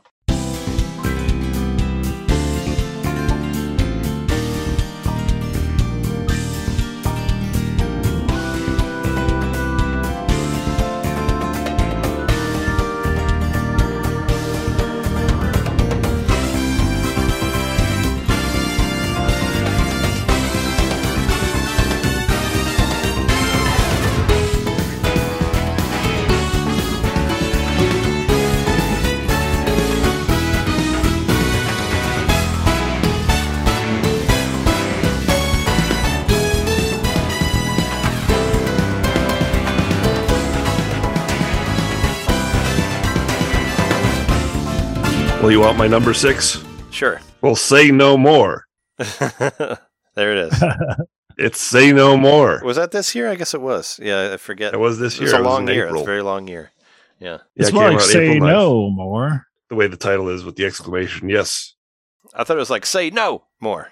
Like no. Emphatically, say Yeah. no more. Yes, that's true. I loved this game. Uh, it's another one of those just really brief in and out experiences. Doesn't waste a moment, and knows exactly what it is and does it really, really well. Now the Switch says I played two uh, uh, two hours. You're a lowly intern at an office. You start out, you can't say anything. You just you hit a button and and, and you just go bet that that you get interrupted all the time. Then you happen upon this cassette tape that somebody left at your office, the previous intern, I guess. And the instructor on the cassette tape, it's like a motivational cassette tape. And the guy is like a like a your stereotypical 80s fitness instructor. And he's telling you how you can improve your life by learning just one word. No. And then it goes from there. And it's a game where you just hit one button and you say no throughout the whole game. There's different variations on it. You can um, tilt the control stick to say no in different ways. Or um, you can say no sarcastically. You could say no, um, you know, emphatically. Uh, um, uh, it's an on rails knower, is what I can call it. You're walking through the story, and you're just saying no at opportune moments and watching the funny reactions happen. It, it's so good. It's just a pure, simple experience. And on top of that, it has some really good progressive messages, especially around the, the workplace and having a good work life balance. Workers' rights and unions and such and not Yeah, exactly. your employees like shit. They talk about unions, and there's some good, funny lines in there about that. And there's a whole parody. You know that show? Um, well, I don't want to say anymore. because I might give away something story wise. But uh, yeah, there's, there's good representation there for for LGBTQ. It, it's just a a, a story. I wasn't expecting it to be as deep as it ended up being, and resonant as it ended up being for such a cartoony, colorful, fun looking game. It actually has some something interesting and impactful to say, and it does it all in uh, a short time, like like which amplifies the message even more. It just gets in, gets out, leaves you with a good impression, a good message, and it's funny all the way through. The writing is top notch. Um, it's so good that like uh, my nephew, whenever I bring my Switch over, he says, "I want to play the No Game." He calls it the No Game. I mean, And, it, uh, it, it, we it playing- is. He's right. It is the no game. It's the No Game. And last time we were playing it, uh, my sister walked in the room. She goes, "Oh, what's this show? Like, it, it looks so good." And she thought it was a TV show. As she was watching it, she thought it was like something professional, um, you know, like a just regular cartoon show. It, it, the presentation is top notch. Uh, I think it's six dollars right now on sale. I could be no, I think it's eight dollars. Well worth it. Um, I got it for fifteen. I would have been happy paying twenty dollars for it. I thought it was just such a great quality experience. I recommend it to everybody. It sounded like a lot of fun when you were when you were talking about it. It's really fun, really funny. It's kind of funny. The game probably wouldn't want you to buy it. it would say True. no to you. It wants you to learn how to say no. It, it wants you to it wants you to learn how to say no to boredom by playing the game. Yeah. is what it wants, Into the status quo. and say no at to time. um, yeah to abuse and all that stuff. It's on sale till the seventh, so you got some time. So it, it's on sale to January seventh. It's forty percent off. It's eight ninety nine right now. So I put a little mark on that one. Maybe I'll take the plunge. Well, my number six. I guess I'm going to be that guy Uh oh. repeating stuff. Uh oh. Yeah, Mario Golf, Yeah. you're you're you like it Super too. Rush. I do like it. You like it too. Um, You got one. You're one spot ahead of me. Actually, I thought that I was the one that was going to put golf higher. I don't know. But Well, here's the yeah. thing. I do use my, you know, I'm, I'm, I'm, I look at the time I spent on it, which I spent over 25 hours on it, um, especially early on the multiplayer we were doing. But it's just like it's a solid golf game, and um, the single player did offer enough challenge to where I stuck with it. In fact, like you said, you finished it in Abu Dhabi, and I felt inclined that you know I was feeling a little competitive with you to like also finish the single player around the same time. So I, I think we did complete it in the same week, and the bosses were kind of cool. I don't know. They kind of ended up being sort of the same thing, like in certain regards, but I did like the bosses. Uh, and then just the whole like the weird story of Wario and uh, Waluigi kind of like trying to cause trouble and you're catching up with them and preventing them from solving the puzzles or getting the treasure or whatever. You know, it had, it had a charming story mode. It wasn't anything like you know Advanced Tour, which we were all hoping for with the RPG elements. I think Yeah.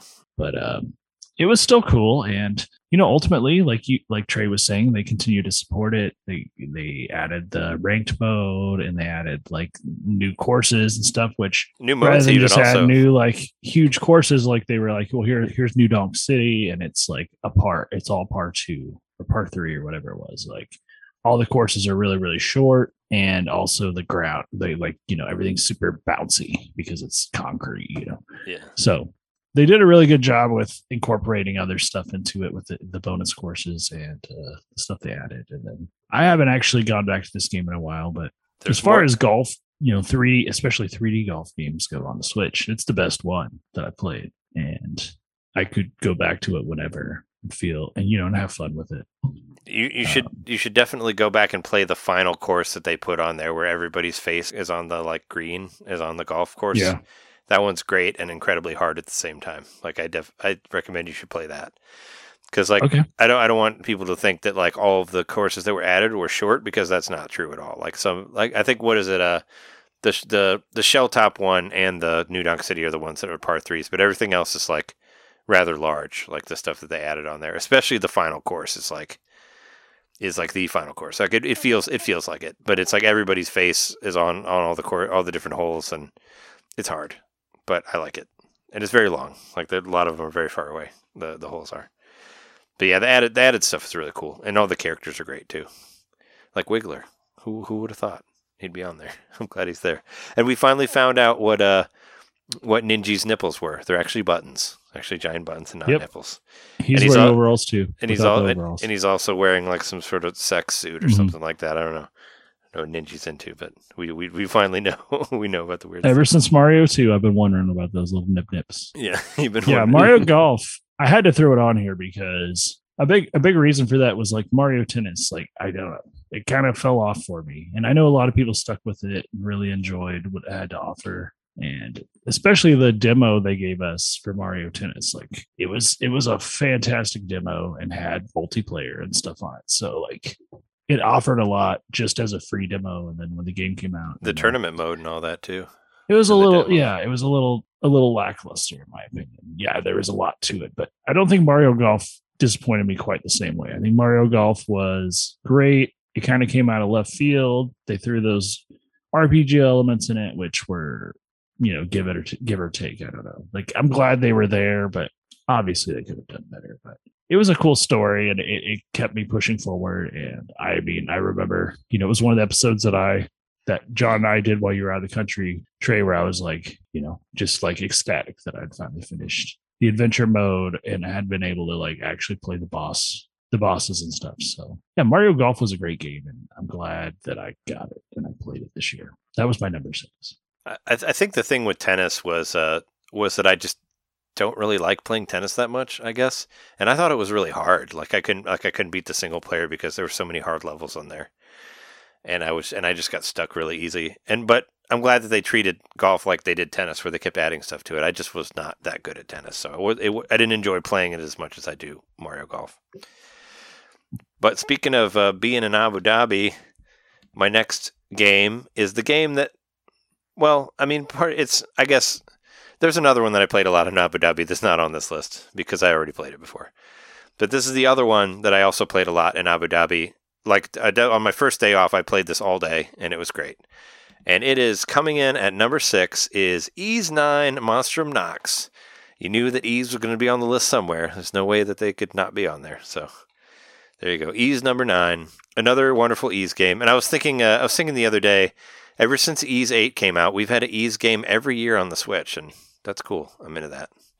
I hope they continue doing that. Keep releasing a new Ys game every year, and they've been, and they've been on my list every time. Ys 8, Ys Origin, Ys 9 now have always have been in my top 10 list, and Ys 9 is uh, more of the same that you have in 8, but it doesn't feel. It feels like not as good as eight because I felt like the way that eight was built like made sense with the with like the island, the deserted island that they're on and all that stuff. And now you're stuck in a town. But there's some really cool like uh, Batman st- type stuff. There's stuff you can do in there that you can do in a uh, Saints Row. Like you can climb, you can you can run up walls. You know, you can like kind of like do like sort of a um, sort of like a hook hook shot type thing where you can like automatically jump to different parts of the buildings and all that and and you can you know you can float you can you have these big wings that come out and you kind of like you know dive down like batman would and all that and and you're the monstrums which are kind of like their own superheroes in their own way and what's great about Ys games is there's always some sort of weird extra bonus thing you can get for getting it where you can put little dolls on your arms or you can make your sword be like like my sword is a shish kebab of of, of uh, hamburgers like just stuck on stuck on the sword that Adol's sword is.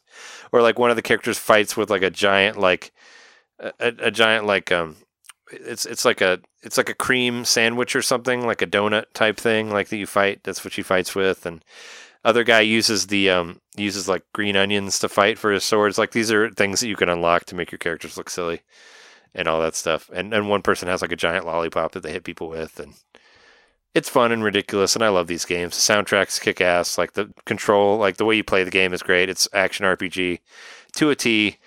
It's got a witch time, as I would call it, where if you dodge something at the right time, it slows everything down. You know, much like Bayonetta and stuff like that. But Ys Nine, yeah, that was I, I played that a lot when I was in Abu Dhabi before I got you know Skyward Sword, of course, which I played that for the most part. After that, but I played Ys Nine on the plane, and once I had once I had slept enough and could actually like think right again, I just laid in bed and played Ys Nine like all day. When I found out I didn't have to do anything that first day. I was just like, I'm gonna order room service and play Ys Nine, and it was great. It really helped me get through that, and it's still great. I uh, when I was starting to play, I started to play some of these games to try to do the list again, and I just Ys Nine was just the one I kept playing because I just kept going back to it. and It was just so much fun, and I and it's great to play it like with the headphones on because the soundtracks are always like so baller. So it's like, yeah, you just want to rock out to that shit, just like because it's all like it's all like you know butt metal, like super like guitar stuff and all that. It's it's great. I love it. Like it's a those games are awesome. And like, there's there's a big Ys anniversary coming up next year. I know I don't think we ever mentioned it, but in the news, they're actually moving the development of the games. They're not going to have a separate company doing the ports anymore. Now they're going to do it on their own, which may mean that they're going to start doing Switch exclusive stuff and all that. So I'm excited for the future of Ys.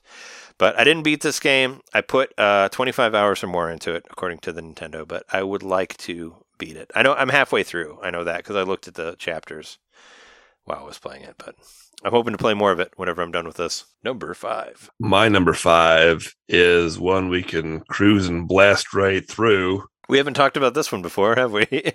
number cruise three. and blast. Yep. I don't really have anything else to add beyond what was already said about that. So yeah, number five, Cruis'n Blast. It's a good game. Yeah, we. I- John also enjoyed Cruis'n Blast. You mostly play that single player, right? Mostly single player, correct? Mm-hmm. And I, I figured that one would be on all on, on our list in some way, which means that it might have, you know, might have a decent amount of points because we all kind of got it, you know, got in some spots. I know, I know there's a couple that are going to be on you guys' list that might have more, depending where you're at. But what's your number five? Well, my number five is probably not on either of your lists because I don't think you guys played this game at all. But I loved it. Garden Story. There it is. I thought it Garden Story made it onto my list. I said initially I didn't know if it would, but I played all the way through this game. I played over 20 hours, and it's just like it's a game that kind of throws a lot at you initially, but once you get into the loop of it, it's a lot of fun. And uh, you know, you just kind of learn how to upgrade your character and upgrade your uh, abilities. And in this game, like um, your healing spells are based on dew, which is kind of the currency of the whole world and- and kind of how the whole world functions is the is the dew that co- collects because you're vegetables you know vegetables and fruits that that exist. And so you're playing as a concord the grape.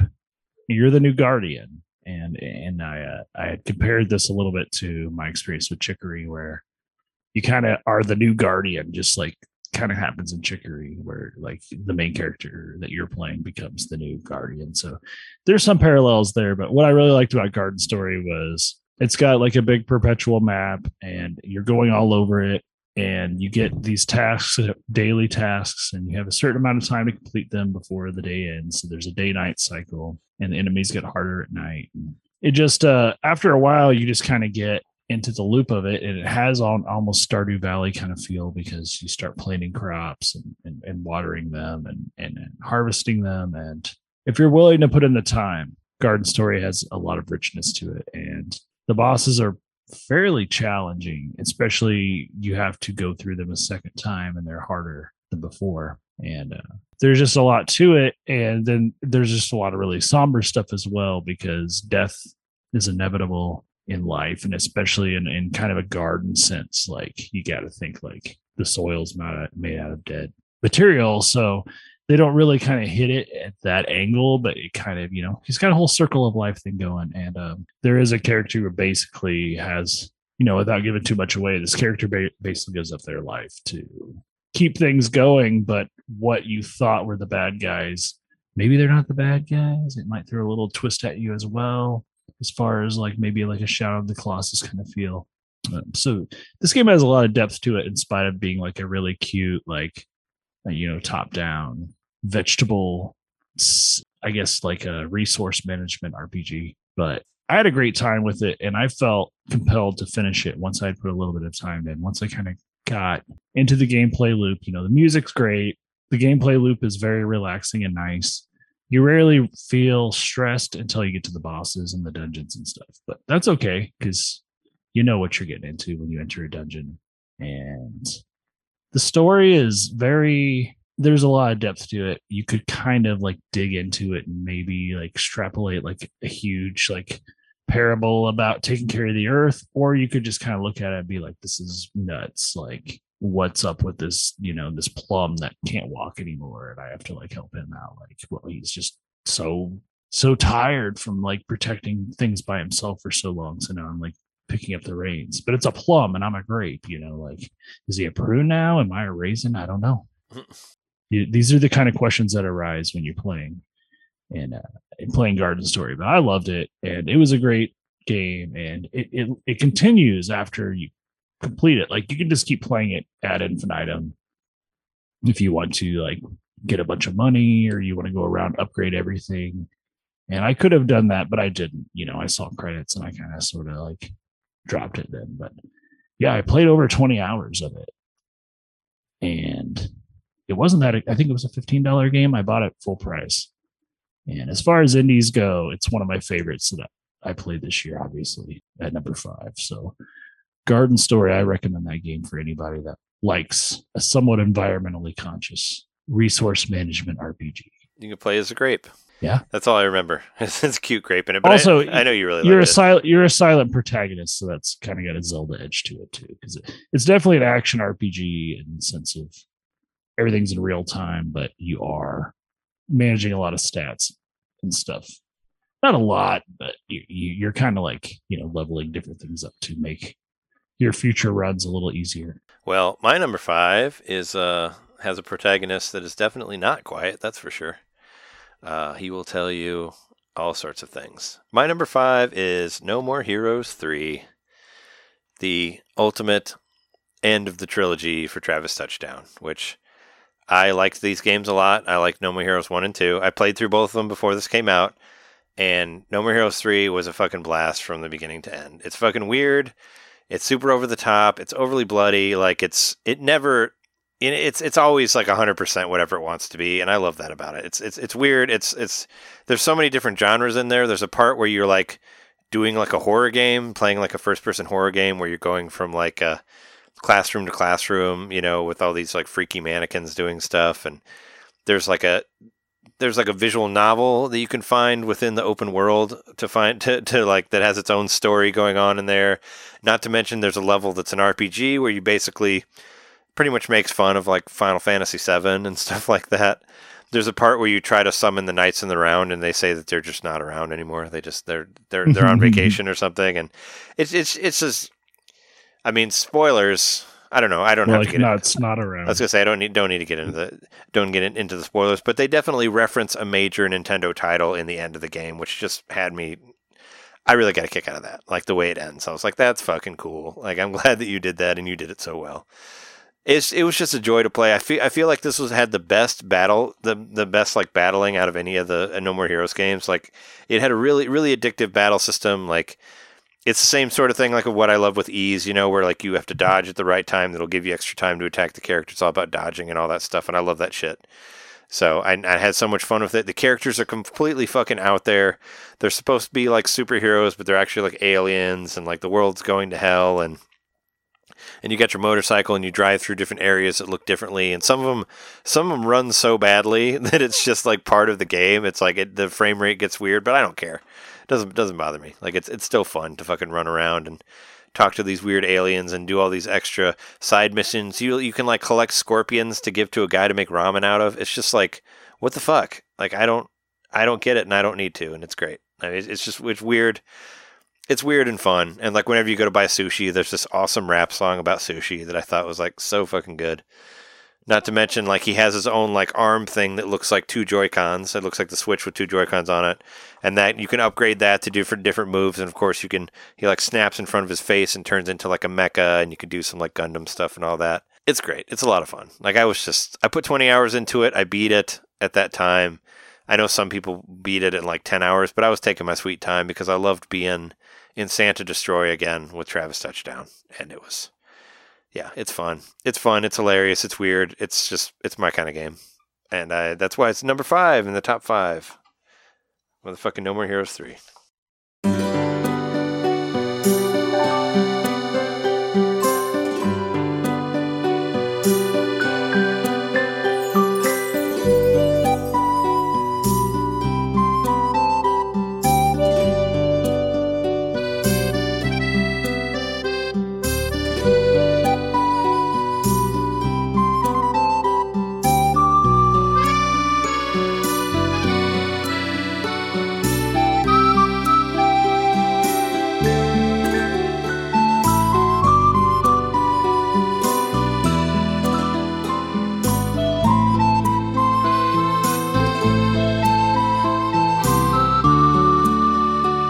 Cheated again for my number four. My number four is two games. Uh oh. It's Tony Hawk's Pro Skater 1 and 2. Oh well, there you go. I mean, you can do that. Yeah, this uh, was one we were waiting for for a long time. We were saying forever we needed a Tony Hawk game on on the Switch, and we even actually at one point uh, uh, we were saying just any skateboard game, any skateboard game on the Switch, and then all of a sudden we got like five skateboard games. Yeah, right. All at the same time. Remember that one Skater XL? That one just like trailed off into nowhere. We, Mhm. we were all so excited for it, and then just oh, it's gone. Skate- now it's still T- yeah. TBD. No, I, Um, I think it came out. I thought, I, I thought Skater XL. Well, No. one, one of them did. One of No, the I- I- skateboards did. Skater XL came out on other platforms, but not on the Switch yet. Um, I just checked the other day; it's still TBD. Um, yeah, Skatebird came out, and and I guess it was not that great of a game after all. Um, but who cares? Tony Hawk's Pro Skater One and Two is on the Switch, and it's great. It's a really, really good game. It, it's kind of how you do a, a, a remaster. I think they they just took what was there, prettied it up, made it better, made it accessible on modern systems, and, and it's wonderful. I would have, I said it before, I'll say it again. I would have preferred they do one, two, and three. I feel like that's where three is where it really peaked, Mhm. um, and it seems like it's missing. But hey, I'll take what I can get. Um, we had a great time playing this game together. We did a couple multiplayer sessions. I think uh, we had Jesse on playing with us, and that was that was a really good time.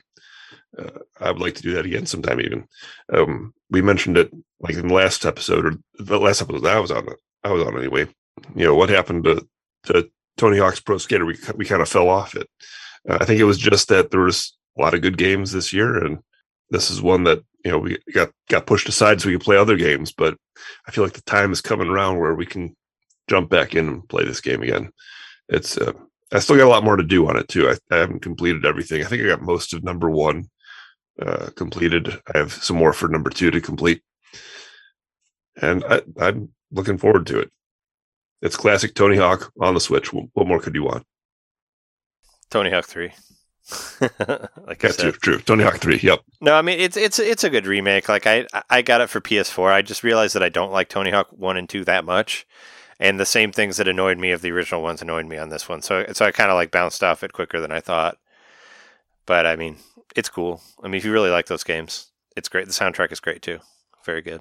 Lots of good lots of good new stuff on there too. yeah, for me, it had the same appeal as the original, where it was kind of like playing the original all over again because there's some like uh, the controls feel a little different on the Switch, but they're the same ultimately.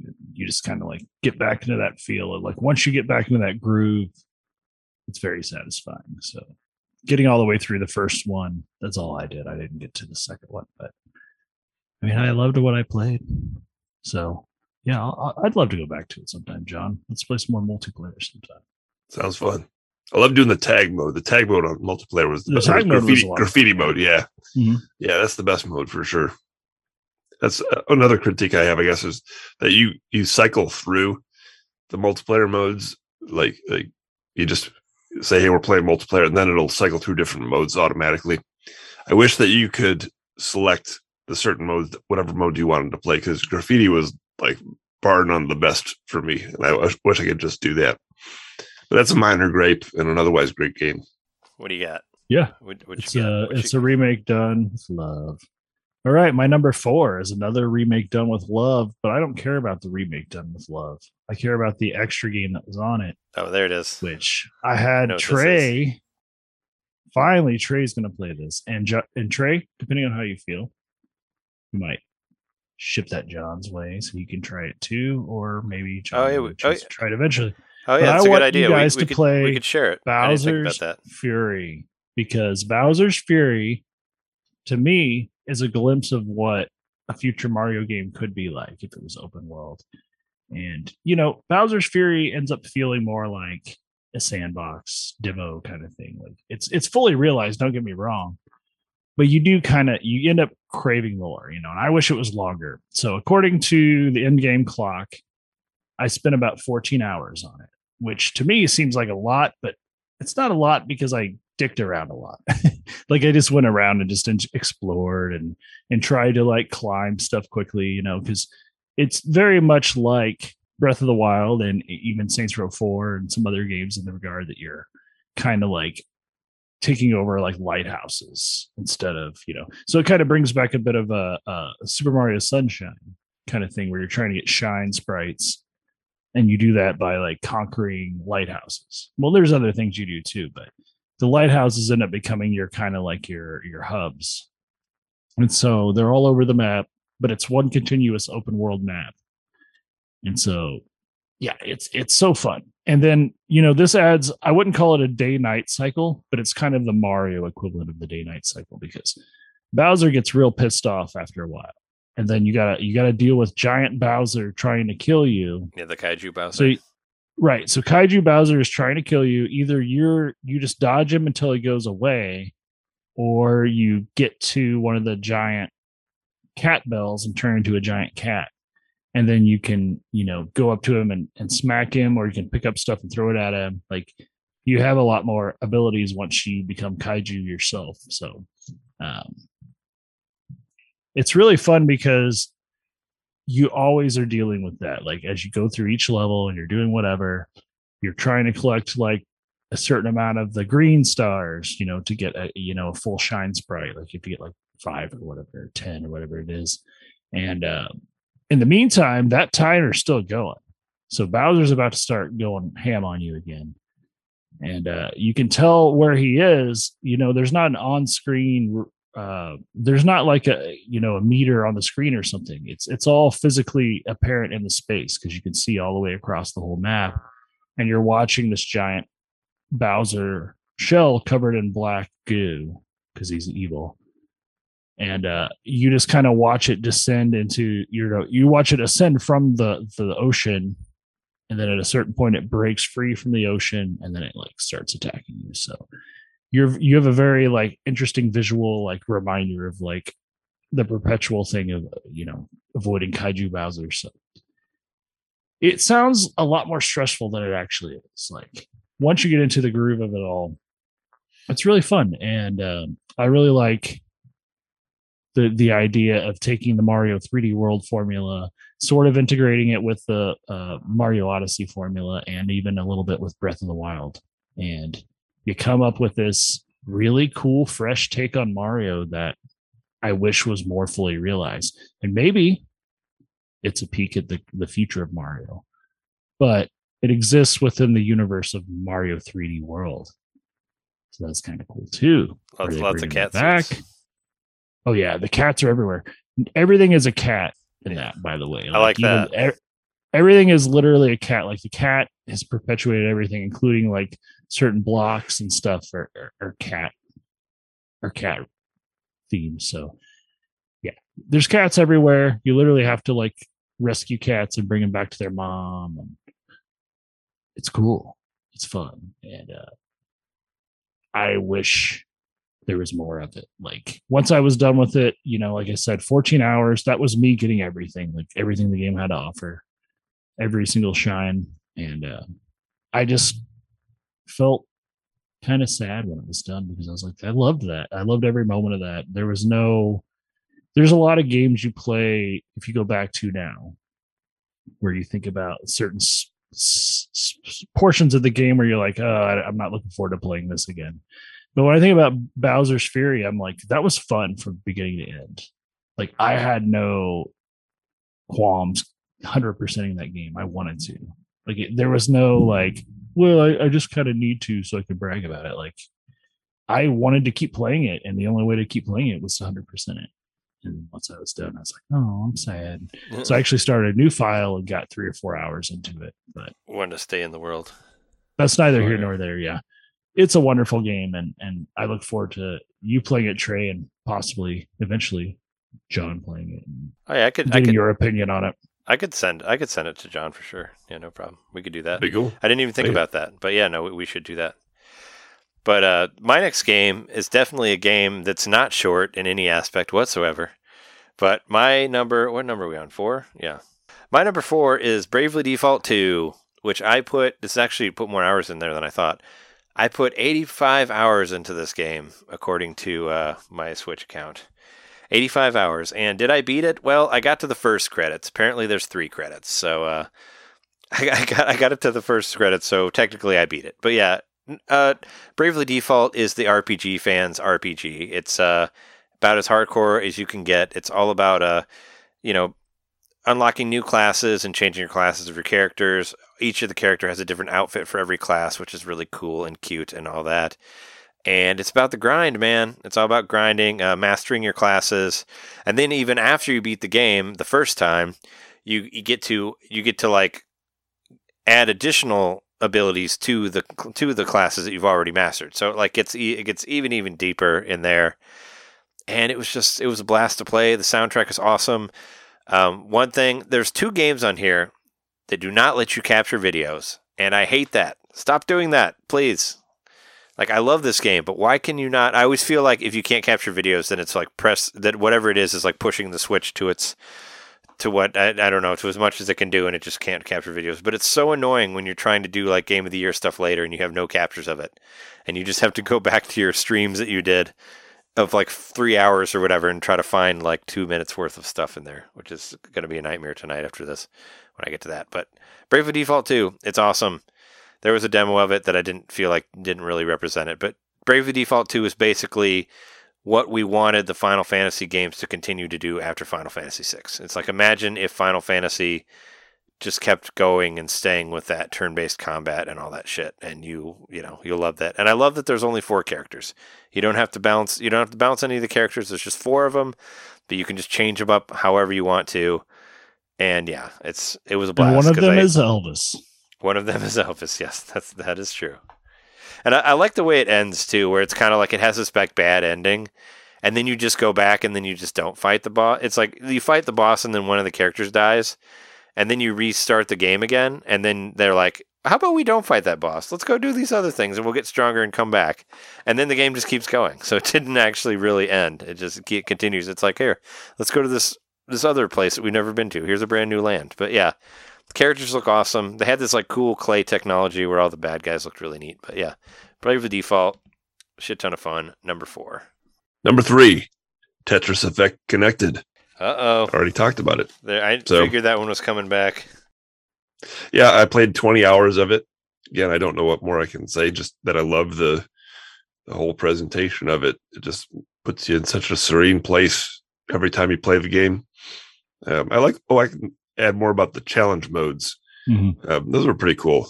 Uh, I played a couple of those, and just I, I love the one where I forget what, it- what it's called, but it's basically like you know the Mario Kart mode where they just throw all the different things at you um, at random.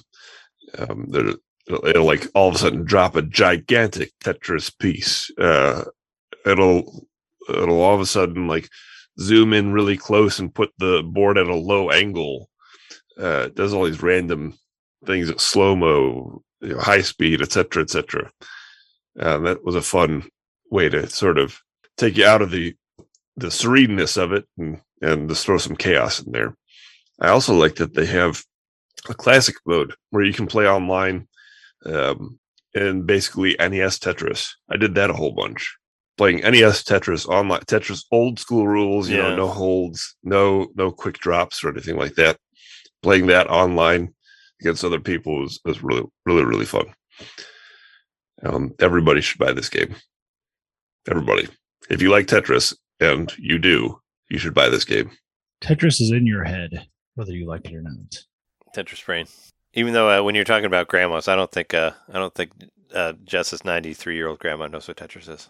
I don't know. I've, I never Uh, asked her, but that's but- great. But, she knows like nothing about video games whatsoever. I mean, surely so she remembers 85.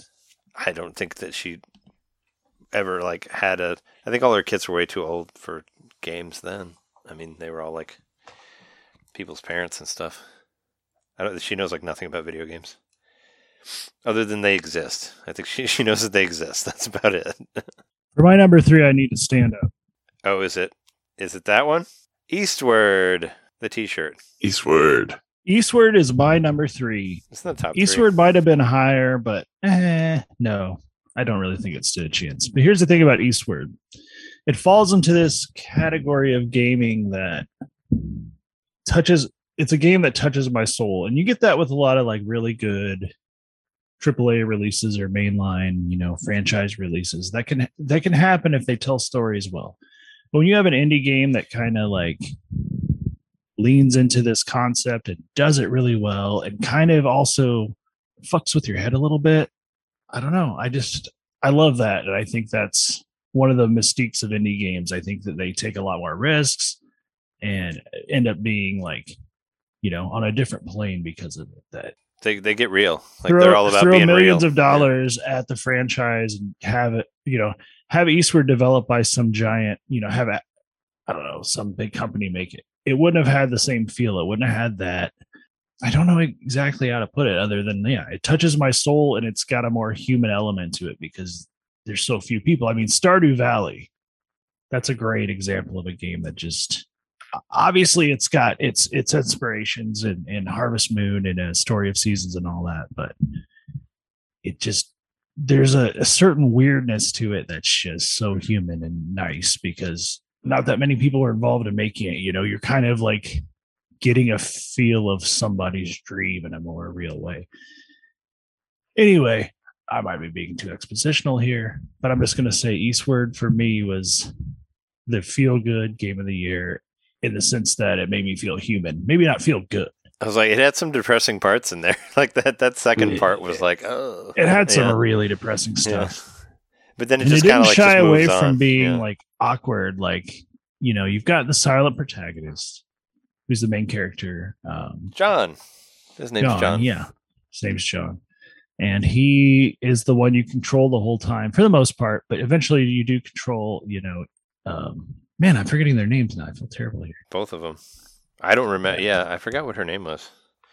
On, I gotta know it's not. up. I know it's not Madeline. That's uh, Celeste. that oh, for Yeah. some reason I was thinking about that. Eastward was a game that I mean, spoilers. It's, it's not on my list, but it's definitely a runner-up. Like it would be. It would be in like the top. Oh, 15, Sam. top fifteen for sure for me because I did really like it. I just it was kind of on a list of games that I wish I had more time to play because I didn't because I didn't play it as much as I should have.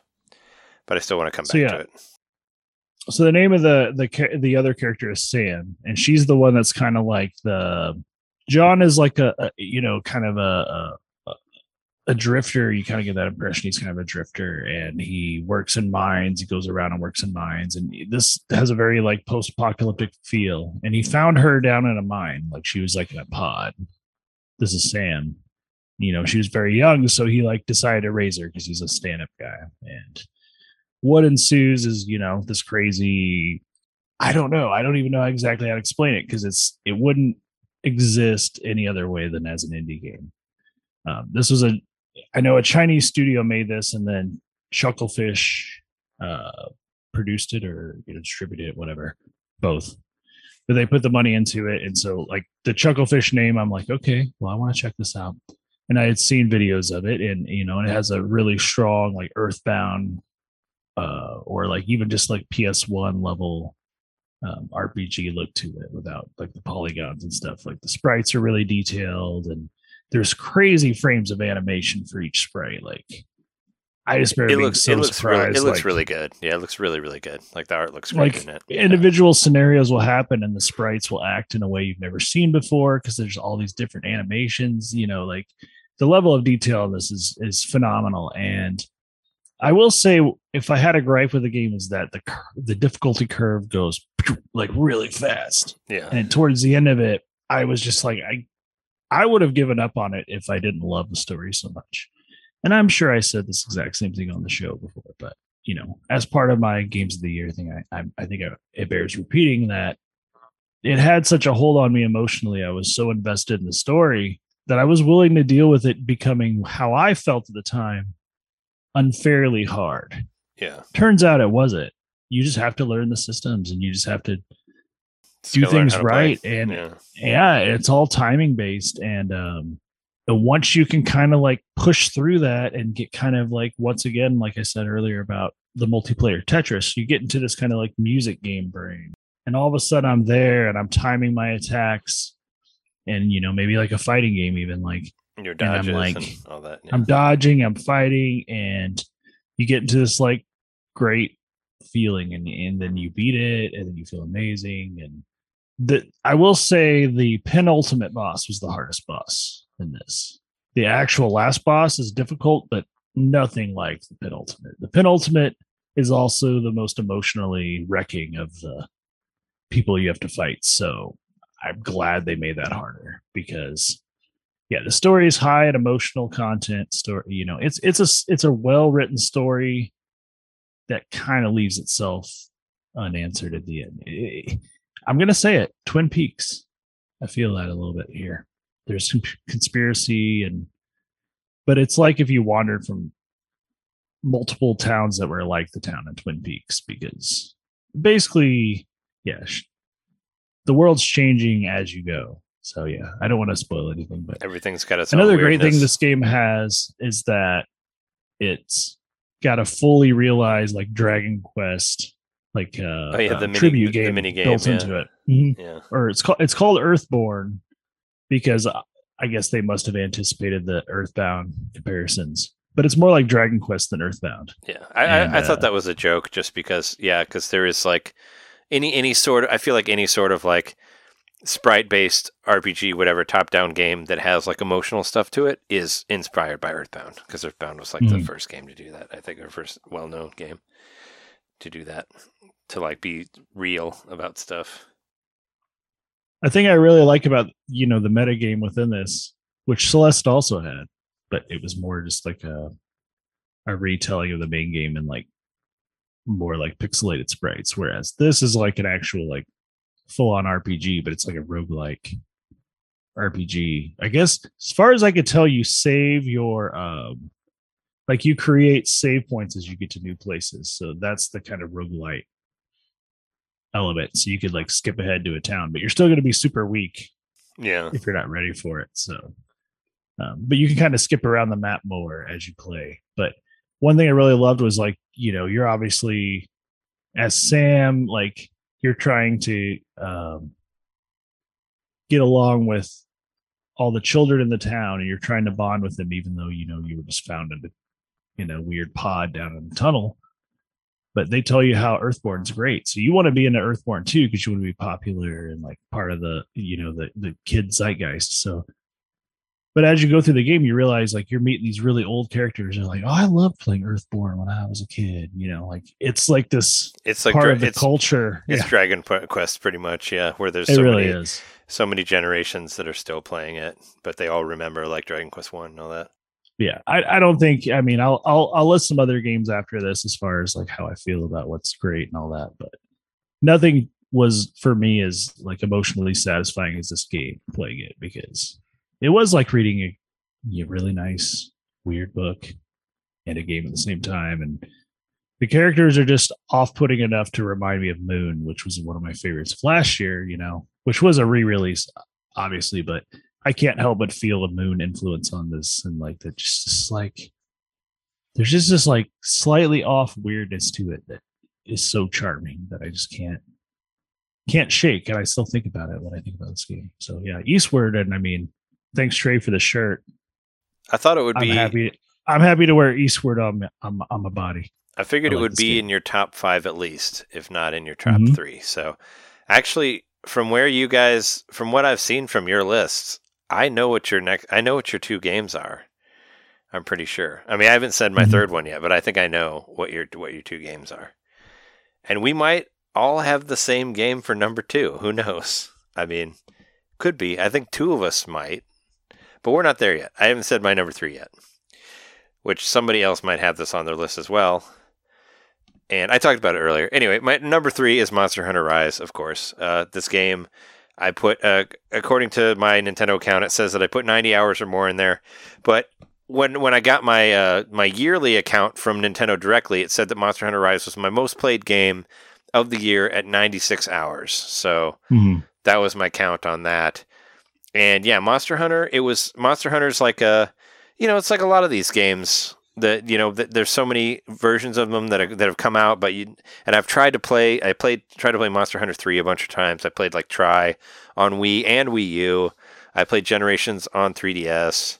I played a bunch of demos and stuff, and I never like none of the Monster Hunter games really clicked with me. I didn't understand it, but for some reason this one did. But I feel like they did a lot to make the game better this time. Like Like you can run and drink potion at the same time, which is such a weird thing to Mhm. talk about as a new like innovation, but you were never able to do that in the other games to actually like run and heal yourself. Like you had to stop and heal yourself. But like I think a lot of it also has to do with like just the way you can traverse through the through the world. Like The wire bug. the fucking wirebug Spider-Man thing, like like how cool that is, and how you can climb climb walls, kind of like uh, Breath of the Wild. you also use it to uh like uh re like to uh get back from being knocked back. So like it, it reverses knockback damage. Oh, yeah, you can use it. properly. Yeah, you can use it as special moves as well.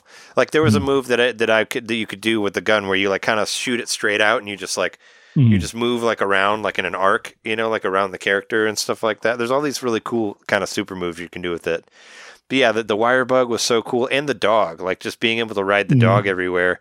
The game just felt so much faster. Like it just was like, you know, it felt like you could just get to wherever you're trying to go, and then when you get to, you can unlock spots that you can warp to as well, so you can warp to different parts at Mhm. different times, and I just felt like just made it like so much more approachable compared to the other uh, Monster Hunter games and it was just so much fun to play like just the way yeah just the way you could do it.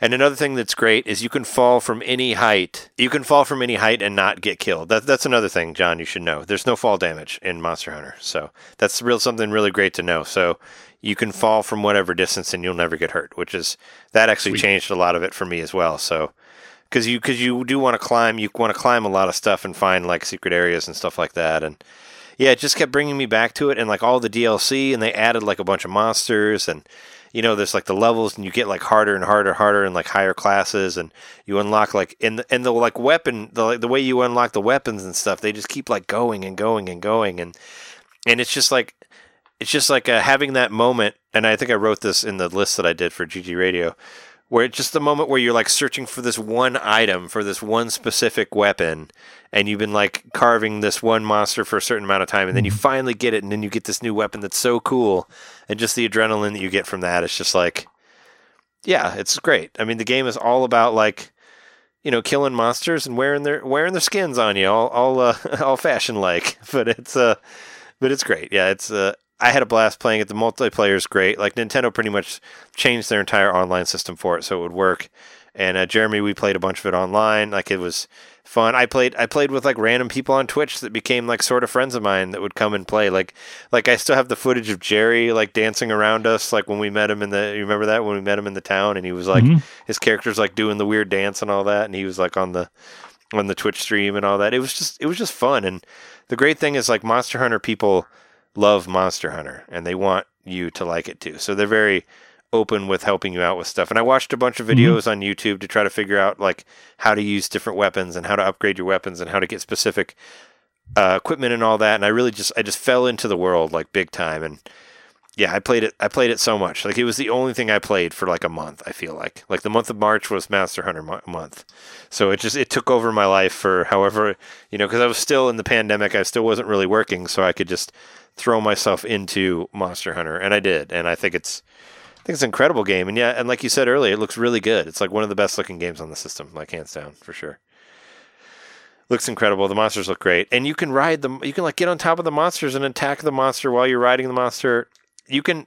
There's like a whole thing. There's a loop you can do where you get on one monster, you go and attack another monster until it's dazed, and then you jump on that monster, and then you go and you daze another monster and jump on that monster, and then go and get another monster. You can do this through the whole thing and just go back and forth Mhm. from riding monsters, and it's so much fun.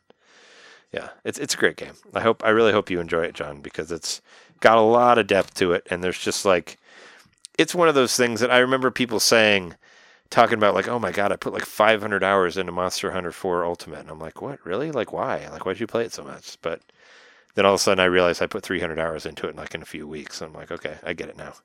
You just want to you just want to keep playing it and keep making your dude like look cooler or whatever your person get cooler and cooler and yeah, and you wanted and the DLC monsters like I think Sunbreak's going to be really good. I know a lot of that stuff is a really cool stuff, and they've done all these cool like crossover shit and all that. Um, Monster Hunter Rise is great. That's my number three.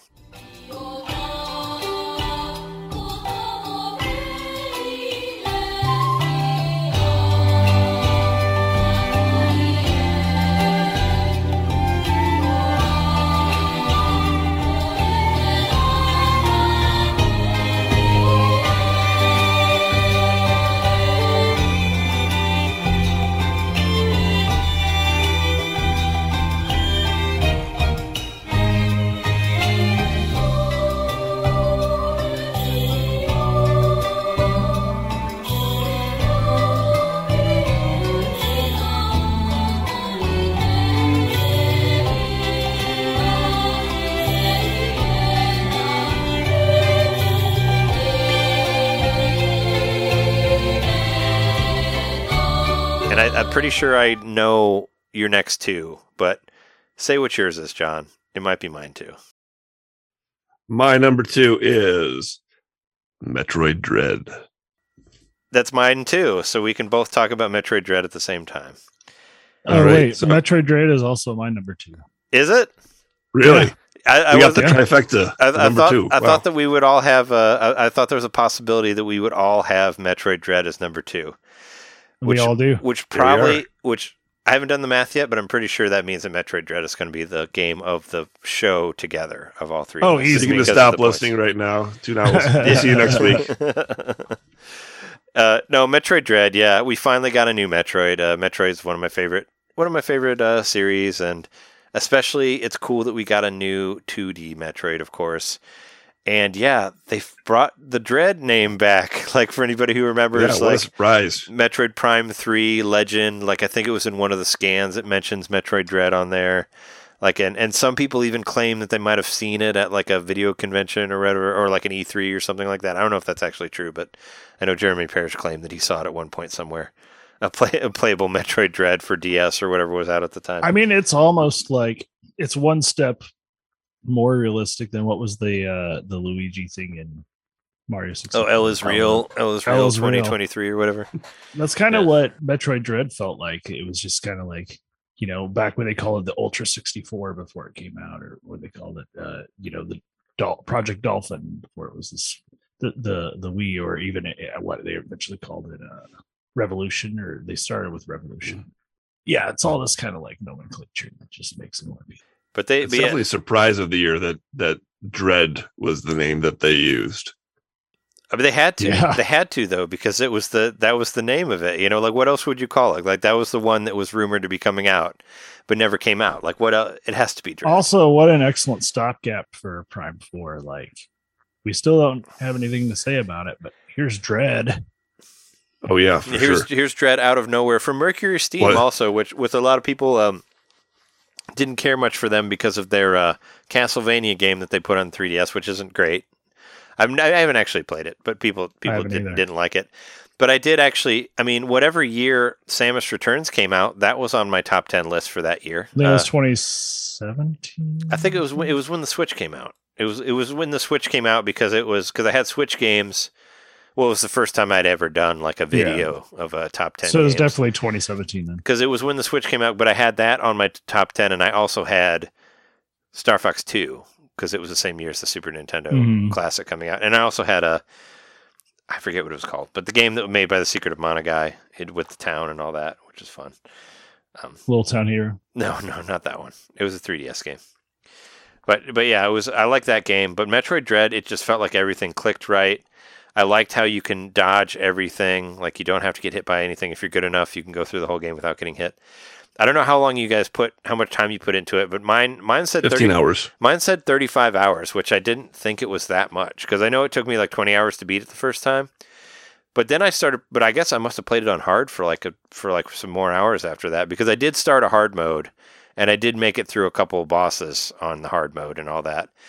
But I mean, if you're if like you wanted to, if you wanted to like just throw yourself into Metroid Dread, you could totally do it. Like uh, you remember you remember Todd Zastro from uh, LCC, Jeremy? I'm I'm friends I with remember the, the name, but it's been a while No. since I.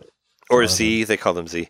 Anyway, uh, I'm friends with him on Switch, and he actually he actually like sent me a message when Metroid Dread, Dread came out because like his you know his favorite game was Metroid Metroid uh, Super Metroid as well, and that's what we used to talk about with Metroid games and stuff like that. And at the time we were in college, there was no Metroid things.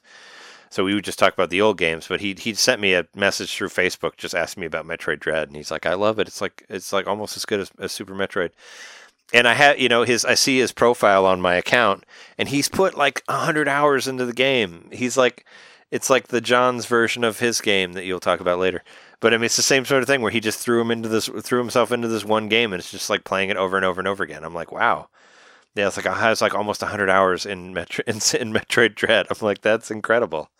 Just like playing it over and over and over again and finding all the parts to it, and yeah, and you can like try to speed run it on hard, and then like try to get all the endings, and you know, and all that shit. And I've said a bunch about this. You, you guys talk about Metroid Dread. It's also your number two. Well, I uh, got 15 hours, 40 minutes was my clear time. So it wasn't one of the best ones I saw because everybody was sharing their Metroid Dread. So here's the thing about Metroid Dread it did have that feeling of dread because you kind of felt like everybody was playing it at the same time and you kind of wanted to like get through it first. Not that it's Just spoilers or whatever.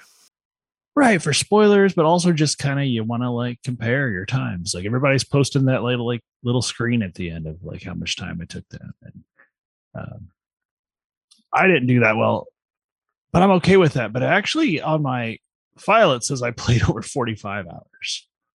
So I played this game a lot. I I got stuck on bosses for a long ass time, and I thought to myself, not what a wonderful world. I was like, what a terrible world because I don't think I'm ever going to be these uh these bosses Uh, in particular the final boss who i was stuck on for several days Oh yeah, like three days of playing that boss and it's just like one a couple hours yeah, a day It's like one small thing. It's just like that made it easier for me. Just like stuff you you always got to use. no no no and it, there Yeah. ended up being this one thing yes there was this one thing that i needed to do that changed it all and i beat it the first time after i discovered that and they were. I, I did fail once at the very end, but it let you continue, luckily. But yeah, it's man, this game was like as I'm playing it, I'm like, this game's fucking hard, but also like the the dodges are so eloquent. Like I still Hmm. feel like it's my fault that it's happening the way it is. So they did a It's really very good job with that. challenge.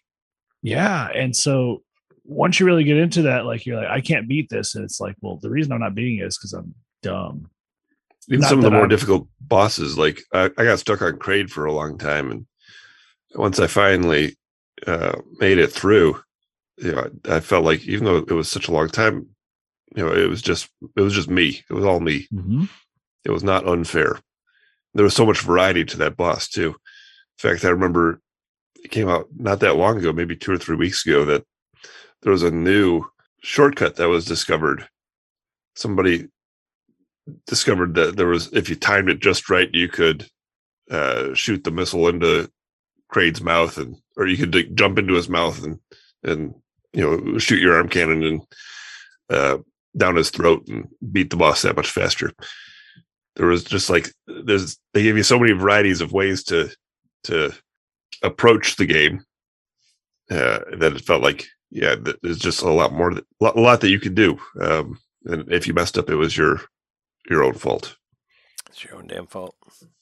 This is absolutely a master class in like a 2D action game. Yep. Though. Like this is a fantastic game. Like props to MercurySteam. I wasn't super huge fan of Samus Returns, but I've tried going back to it, and I think maybe once the once I get more into my Metroid spirit, I was really highly into my Metroid spirit, you know, leading up to Metroid Dread. But once I got through this, once the the the living hell was done, and I actually defeated that boss, the the endorphin rush was so huge and so great, but it was also kind of like I went back and played some of the hard mode. I'm not that far into it. I just needed a break. Also, Castlevania Advanced Collection came out, but I didn't include that in this. But Yeah, that's something I can go to and play for chill Metroidvania and study or whatever. yeah, because you can also, uh, just think movement. Movement in the game just feels so good. I It's think oh, extremely yeah. precise. I mean, one, one it's of the, the exact same thing that you know Miyamoto said about Mario 64, how it had to feel good just to move Mario. Mhm. yeah. This applies with Samus too. Every single movement feels like buttery smooth. The the fucking the slide the slide thing is the best it's the best thing ever Yep. like Mhm. when like when you're able to slide and go into the ball like that that just like revolutionized the whole game because the ball move has always been kind of clunky i always thought it was kind of clunky but the fact that you Stop, could, that you could curl just- up, then yeah, go. Mhm. yeah it's it's it, it interrupts your flow but uh, like i love how you can just hit the button and you just slide under a thing and then you turn into the ball like it's perfect like I, I can't imagine playing another metroid game without that in there now i was like i was like that's fucking great like why why did it take so long to get to that it's so it's so smooth and you don't even really need the ball like you don't get the ball until like halfway through the game you know and then you just do the slide under stuff and it just feels so good Defeating the Emmy was very gratifying. Oh yeah, I was saying especially when you're running from the Emmys, which are terrifying. But yeah, once you are able to get to be able to destroy them, Mhm. and kind of semi spoilers, there is when you get towards the end, you don't get to kill the final Emmy, and I was kind of disappointed on that because it was so much fun. It was so gratifying to get the gun and to shoot those fuckers in the face and all that. And I was kind of disappointed when I got to that last one. I was like, "Oh, you're not gonna let me kill him, you bastards!" But yeah, it was it was it was great. It was a great game. It was a lot of fun. The, the final boss is like, I really feel like that could be a game by itself. Like you could release an indie game that was like this one boss because there's just so much going on and so many patterns you need to learn. And if it weren't for it being out and being fresh and everybody playing it and all the like, like I said before, the zeitgeist, like I don't know if how long I would have stuck with that final boss. It was like really making me upset that I couldn't beat it. And I was like playing it while Shauna was working in the office. And I'd yell at the screen. I'm like, I'm sorry. She's working. I shouldn't be yelling. Um, but yeah, I got through it and it was great. And I mean, it earned its spot on my list because I felt good afterwards. And that the end of it's so cool.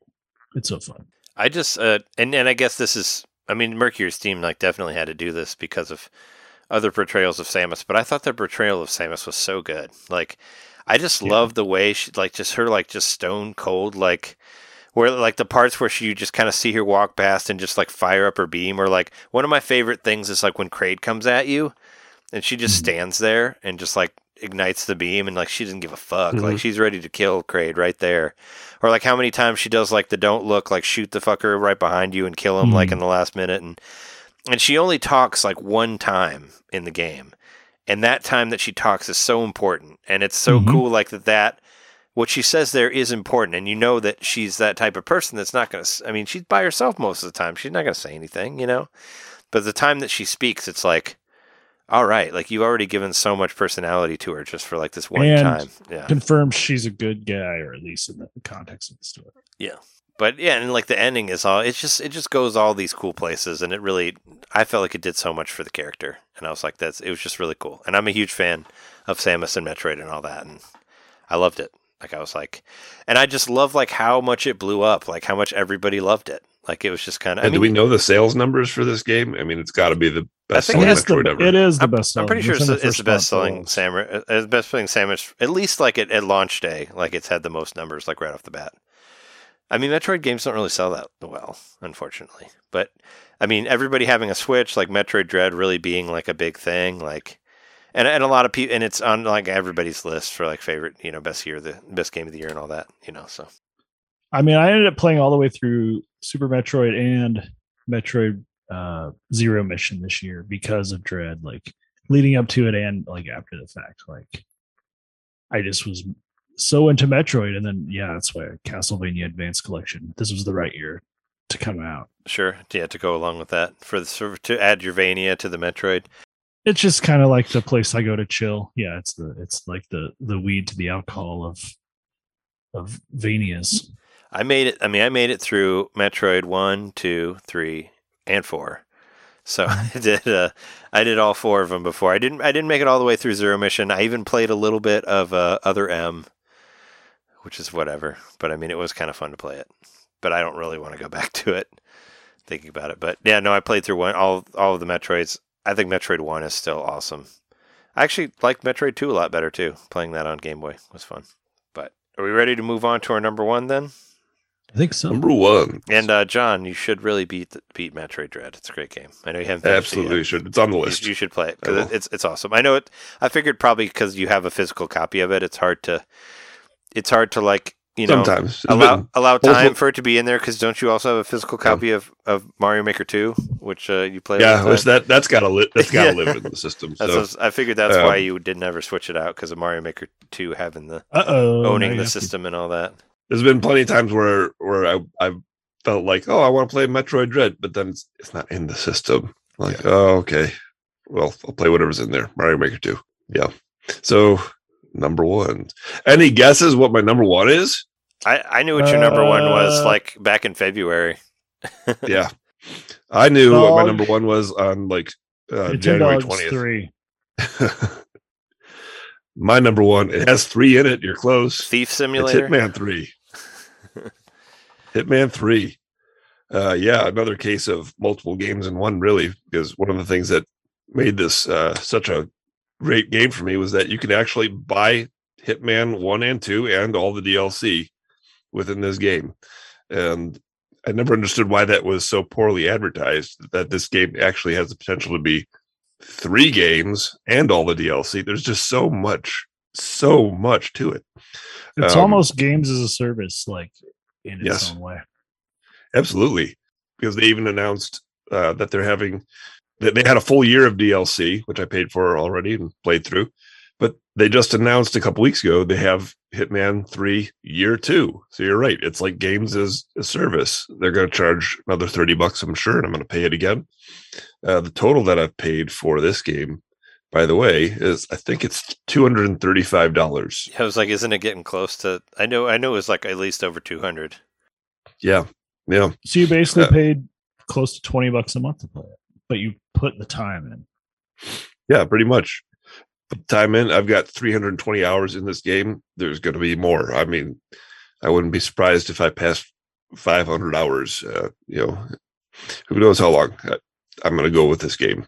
I think it's just so much fun to pick up and play. Um, not only do they have a really good uh, single player campaign story, but there's there's just like endless um, possibilities within that. So you you can play through the whole game in 10 hours or whatever if you want to. But you're going to see about I don't know, 2% of it. I mean, th- there's a running counter of how much um what percentage of the game you've seen. Uh, and I think currently I'm, I'm averaging around like 40% per level after all this time, after all this time, after 320 hours, around 40% per level completed. Wow. part of that is of course because as a sandbox game a lot of the temptation is you can just mess around and, and you can have fun just messing around doing whatever you want. I'll, i would say I, I put about half and half. Half the time i'll be playing through trying to accomplish some objective and progress and get points and all that. Then the other half is just me messing around having a good time because you can do it and, and and you never know what's gonna what's gonna come of it you got that sandbox nature, a thousand different elements in every level, possibly interacting with one another like a giant game of mousetrap. Then you got the you have the ragdoll physics, which are always hilarious and good for a laugh. There's so much novelty to the game, and that's part of the addictive element of it. Is is you know novelty. Novelty, novelty is what makes something really addictive. You, you never know what you're going to see anytime you fire up this game. Uh, I am astounded by the design. Uh, a couple of levels stand out. I mean, there's no bad levels in the game. There's no bad levels in the game, but there are a few that just stand out as like absolute pinnacle showpieces of of what what a masterwork this game is. Uh, one of them would be the murder mystery level. The how can you how can you put a, a unique spin on a a game about a hitman. Well, you can have him become a detective trying to solve a murder mystery while at the same time conspiring to commit a murder. Like, oh, it was just like such a delicious level of depth within that le- one level alone, um, and all the clockwork elements that you saw at play as you're playing that that uh, particular level, like the characters who have different types of relationships with one another characters sort of conspiring against each other and you happen in on their conversations. Speaking of seeing new things all the time the dialogue in this game the dialogue it, it has to be said. I, I, I- I don't know where the dialogue ends. I always hear something new. I always hear some new conversation happening between the characters every time i fire up the game i, I just don't know how they, how they recorded so much dialogue and made made me hear something new every time. It's it's unbelievable. Yeah, and that goes to to show that this game has like one of the most believable game worlds, one of the most believable, most lived in game worlds. You just feel like this is a real place. Every level that you're visiting, the amount of detail that you that you see, the things that you hear, it keeps you coming back. And I don't I don't know when I'm going to stop playing this game. It's fantastic. Probably never if they keep adding stuff to it. So I mean, it's it's the same way. It's like the same way I felt about Mario Golf. It's like they, but it's much much cheaper. I've only paid sixty dollars for that, and they keep adding stuff to it. But I mean, if as long as they keep adding shit, which they said they'll do every month, I'll keep coming back and playing it. I will unlock every skin that is on there, no matter who it's who it's for. No matter if it's as dumb as overalls, I'll still do it because it's fun. So yeah, I figured Hitman Three was your number one game. That's why I got you that Hitman Three shirt because I wanted to buy everybody Number one with a bullet. Yep. everybody, everybody's shirts based on their favorite games. So I I wasn't. appreciate. it. I like the shirt. It's cool. I wasn't sure on Jeremy's one. That's why Eastward. Well, I, I figured. You know, I thought Eastward was. I a- like was Eastward. I think Eastward was, was a a good, good choice. best, and it's and it's a and it's more of an indie thing, ba- you know. Aside from the other two that are in there, you know, I think. Well, I it's a keep cooler talking about a game touching my soul. Nothing, you know, comes closer than a T-shirt coming close to that. You know. Yeah. You know, it's it it exists in real life now. I'm glad some it- physical form. I'm glad it's it, it fits and all that stuff. Yeah, yeah, it fits great. Yeah, one thing I, I did want to mention before we move on is that Hitman 3 seems to be like the pinnacle of the cloud gaming experience. I guess we Yes. you play Control Trey, but I, I never played all the way through that. But I played Control. the Yeah, I got I got stuck on a boss, but also I didn't really like the way Control looked. But I think that's just the way the game looks. Like everything looks kind of dusty. Like I don't I don't know. It's I think that's part of the effect, but it, it's kind of it just kind of bugged me. Like I didn't like the way it looked, and I thought maybe that was a cloud thing, but that's not true at all because I like the way Guardians of the Galaxy Guardians of the Galaxy looks. So I don't know. well, games like this experience- are definitely uh, like I'm saying this at the you know tail end of 2021. The cloud, yeah, John, maybe you're going there too. The cloud experience is kind of the wave of the future where, yeah, what's the console mean anymore if the, the cloud gets powerful enough? You're right. Yeah. Paying for as long as you have something that can just show a video over the internet, you know, you maybe you don't need to upgrade your console anymore. And that's been a dream for a of long radical- ass time. I mean, I had I had OnLive in 2008. I tried OnLive, and that's Oh yeah, the first. yeah, me that too. was like the first cloud gaming I remember trying, and I remember Jeremy telling me about that, and I just did not believe you. I just did not believe it would work. I was like, "There's no way it it's didn't gonna make work. it's gonna make it work better." Yeah, But certain genres of games, like it worked fine. You know, like right. certain things, it doesn't matter if there's a little bit of delay. But it was especially like noticeable in FPSs and stuff. So, but you know, that's and- that that lag has been like shortened and shortened, and like the technology's improved. I hope significantly in 13 years. Yeah, and this one, like Hitman Three, um, it's mostly seamless. Every once in a while, I, I, it, it'll stutter, and you know, it'll. Uh, sometimes it, I've had it freeze up once. I think where I had to turn the game off, maybe twice, out of 320 hours, and I think there's maybe a handful of times where I I had trouble connecting, or I had to wait like a minute or two or something like that. But I can't complain about it overall. 320 hours uh, relatively seamless online experience um, cloud gaming experience. Yeah it's it's nothing if if that's what's keeping you from uh, from playing this game like don't let it keep you. First of all because you can try it. I mean you can you can try a couple minutes of the game uh, yeah, you can for demo free it. Yeah for like 10 minutes or something like that yeah but don't let the cloud gaming part scare you i'm telling you I, i've had pretty poor internet back in california and it it didn't really bug me at all so You still got like 200 hours out of it in California on the on the, the Yep. internet. So I always figured that was why you got kicked out because I I never I don't think I actually got kicked out of control as far as I mean it would just unless like I said unless you let it unless you let it sit for too long. Which you yeah you to, let it sit for yeah. like eight minutes or something then it'll kick you off You have to be kind of careful on Guardians of the Galaxy because there are some pretty long cutscenes on there. I've just been kind of like just moving my analog stick around so it doesn't so it won't kick me off by accident, you know, because it's because cutscenes are kind of long. That's that. That's that for Hitman Three. oh no Yeah. there's much more for hitman 3 but that's all i have to say about it for right now All right. I still aspire to play it someday, and I still would rather play it on the PS4. But Well, it's seen, yeah. I mean, the thing is, like, because I because I've seen like I saw Guardians of the Galaxy on sale a bunch of times for PS4, but I just realized that it's just much easier for me to play stuff on the Switch because it's same. because I can play it wherever. Like the other day, uh, Jess was like uh, cross stitching something, and I just like I just turned on Guardians of the Galaxy with my Bluetooth headphones on and just sat next to her and played it for like three hours. You know, and it's like she, I, I wouldn't be able to do that with the PS4. Which I'll you know? do like this sometimes, where I just like take one headphone off if I'm like Yeah, doing that playing Sure. with Bluetooth headphones. but it's it's just so much easier for me to play it on Switch than any other system. That's why I just will ultimately buy it for Switch than the other system because if I buy it on PS4, I might not actually play through it, but on Switch I will I mean, because it's that's much why- easier for me to play because I can play it on jobs or trips or whatever because it's as long as there's internet, you know. That's why literally everybody's going to buy the next Switch because it's going to be better, and everybody's going to literally everyone.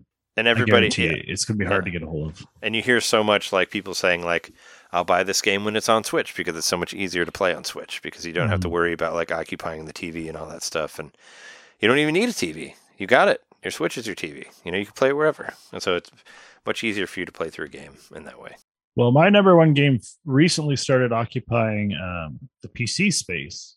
But for the longest time, it was a Switch exclusive, and it has been mentioned before. But yeah, Monster Hunter Rise, there it is an early contender that I haven't played for probably well over six months, but I have to acknowledge this game is my game of the year. I played over 80 hours according to the in-game clock. I wouldn't be surprised if it was actually more. I just don't always trust these kind of things, but who knows?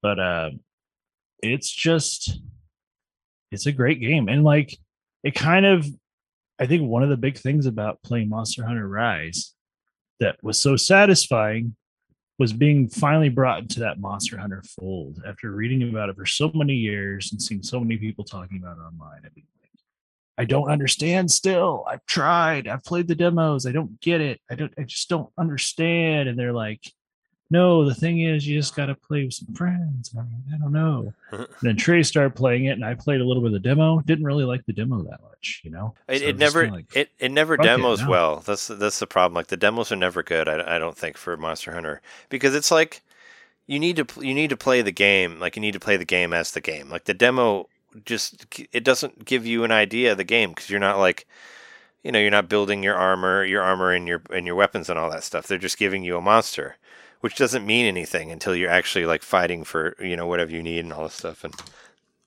I don't think it works as a demo. Like it has to be one of those where you get to play it for a few hours and then it carries into the game. I think would be the only way for you to to give you an idea of what the game is. I agree. But uh as I mentioned earlier, like it's easily the best looking game on the Switch. I mean, you, you could compare it to Breath of the Wild in some senses. Like, I think they're like they take the hardware and use it in a very eloquent way, which is saying something for Breath of the Wild. That's been out for almost six years now. But yeah, must or wait, five years? There we go, five years. Um, but Yeah, Monster Hunter Rise, yeah. it's an amazing looking game, and it recently went to PC. I don't think it's on any other consoles yet. Though. I think it just went to PC. But uh, you can get it on PC now. But most people that are going to play it on PC already played it on Switch. Like it's been so long, like, and you don't want to restart it. And as far as I know, there's not crossplay. It'll say, so can you? you I don't think you can cross save. Can you? I don't think it exists as of now. Maybe it will eventually, but man, Monster Hunter Rise was was my red carpet into the Monster Hunter world, and I was happy to like walk along. You know, like I had, you know, Trey, and I was really the only person I knew who was playing it.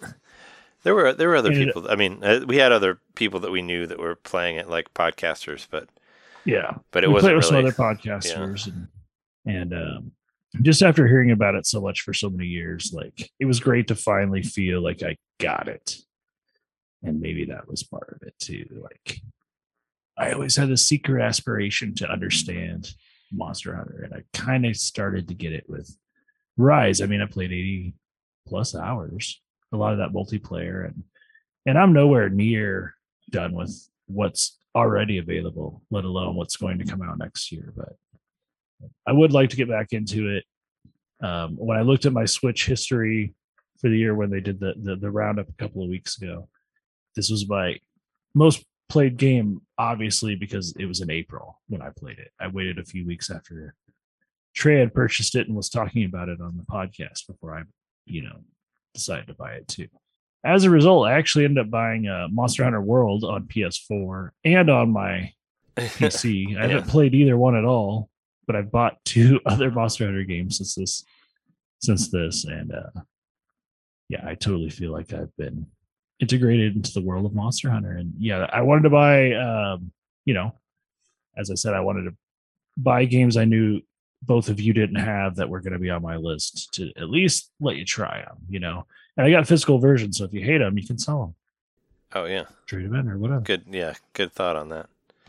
I appreciate that. I'm gonna I'm diving into Monster Hunter. I've always had a curiosity about it, and I think I did try tried the demo, and you say it didn't demo well. I, I, yeah, I just I'm- don't I'm- think you can. Yeah, I I think it needs more than that demo to figure out what it I'm is. looking forward to. I, I've always been open to it. Like I remember it came out on the on the Wii. What was the one called on the Wii? Tri. Uh, there was three. yeah. It, it was three, but it was called Tri or whatever. Yeah, because that one came out on it came out on the Wii U and the 3DS after Mhm. that. So there are three different versions of that one, which you could cross save through about- all of them.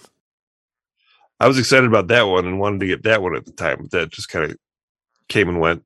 Um, I didn't get it for whatever reason. Um, then I tried it again on the 3DS at, uh, E3. I demoed it and it just I was overwhelmed by the menus, Generations, like yeah, generations, yeah, um, and it's, just being not really there at the yeah. show. I wanted to jump around and try other stuff, but uh, I had to play through it to get my my my uh, reward that they were offering, which was those Mario Tennis pins. Sure. Um, so I suffered through the menus and all that stuff, but um, it, it didn't leave me with a good impression. But I, I still, after all all those non starts for Monster Hunter, I still was like, God, I, I feel like I'm, I'm misunderstanding this game, and I, I want to give it another try. So I'm looking forward to trying on this copy, and I appreciate that you got me the copy. So hopefully this is it. I don't think it's. I mean, it's not really that menu heavy. It's just a. You just got to do the spinning plate stuff, I guess. Mhm. Where Yeah. you where you go and check on. There'll be like. A lot of it's repetition. Like you'll go to the same spots in the town whenever you're done with each of the quests, and you go check out like what's been going on with your characters that are doing other things, that type of thing. And you just want to do that to build up items to build, you know, to create potions and and uh, equipment and and uh, weapons and stuff like that. It's basically the loop of it. That's the gameplay loop, and it's addictive in that way because you just want to keep. Once you get to like the the weapon like tree or whatever it is, like just unlocking those new weapons, like that had me going for a long time because it's just really cool to see. And then you think you have everything, and then you get to another part, and it's like, oh wait, no, there's this Mhm. whole other half part that you haven't even seen yet, and there's way more weapons that you can get. I'm like, oh okay. And if you want to go crazy with it and try to get all the different ones, like you could play it for fucking thousands of hours. Like seriously, if you Mhm. wanted to, and this is only like I put hundred hours into just like the one gun that I was using. If I wanted to use like all ten of the weapons or how many there are, you could play the game for fucking ever. Like really, like if you want, if you wanted to be one of those people, you could do it. So it's great. I hope you, I hope you uh, get into it and all that stuff. All right, so my number one. I'm sure everybody knows what this is. Actually, you know what? Mhm. John kept saying, like you say, like my number one is actually two games, or this game is actually three games. You know what? This year, my number one is two games. I know it's not a, not legal, but it doesn't matter. It's not going to make it like the game of the show or anything like that. But this year, my number one game is the Shin Megami Tensei series, the franchise Ooh, because ooh. because much like what we were talking about getting into Monster Hunter, this year was the was the year that I got into Shin Megami Tensei, and I feel like I you know I was so excited about Shin Megami Tensei Five. Shin Megami Tensei Five has been in development as long as the Switch has. It was unveiled when the Switch was first unveiled. Like it's been they've been working on it for years.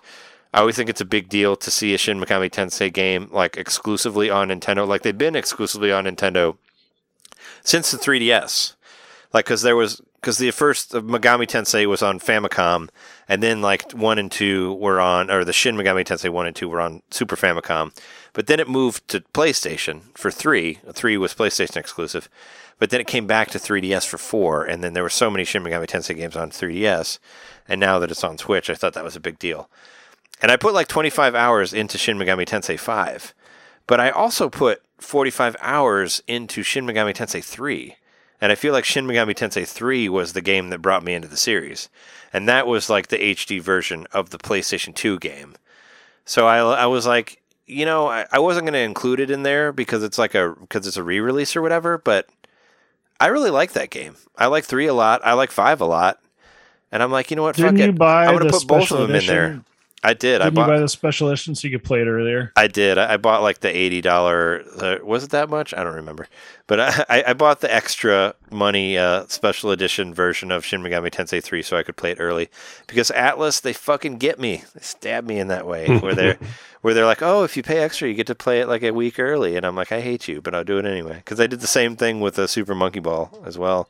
With Super Monkey Ball Banana Mania, I paid extra so I could play it a week early. It's just a mean thing to do to people, but I did it. But yeah, Shin Megami Tensei 3 and 5, I finally got into that world. I got to uh, find demons, negotiate with demons, get them to join your team. It's very much like a much more hardcore Pokemon. It's all about like battle types. And, you know, if you attack somebody with a battle type that they're weak against, you get another turn. Uh, was it press turn, as they call it? And each character will get an extra turn if you do that. And if you miss a character, you lose two turns.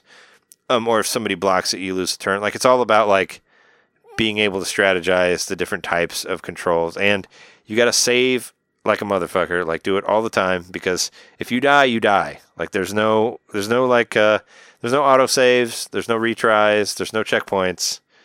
You go back to wherever you saved last. So save as much as you can on those games. But I just I had a blast with it. I really enjoyed Shin Megami Tensei 3 and then I started playing Shin Megami Tensei 4 and I was playing Megami Tensei on the Famicom re-release translated on Super Nintendo, so I just fell into this world and it's that's definitely the one that I spent the most time on. And I think 5 looks amazing. And yes, uh, the main character's hair looks awesome. We've talked about that before. About it bouncing around and all that. And it's almost kind of like Shin Megami Tensei of the Wild because you have this big world.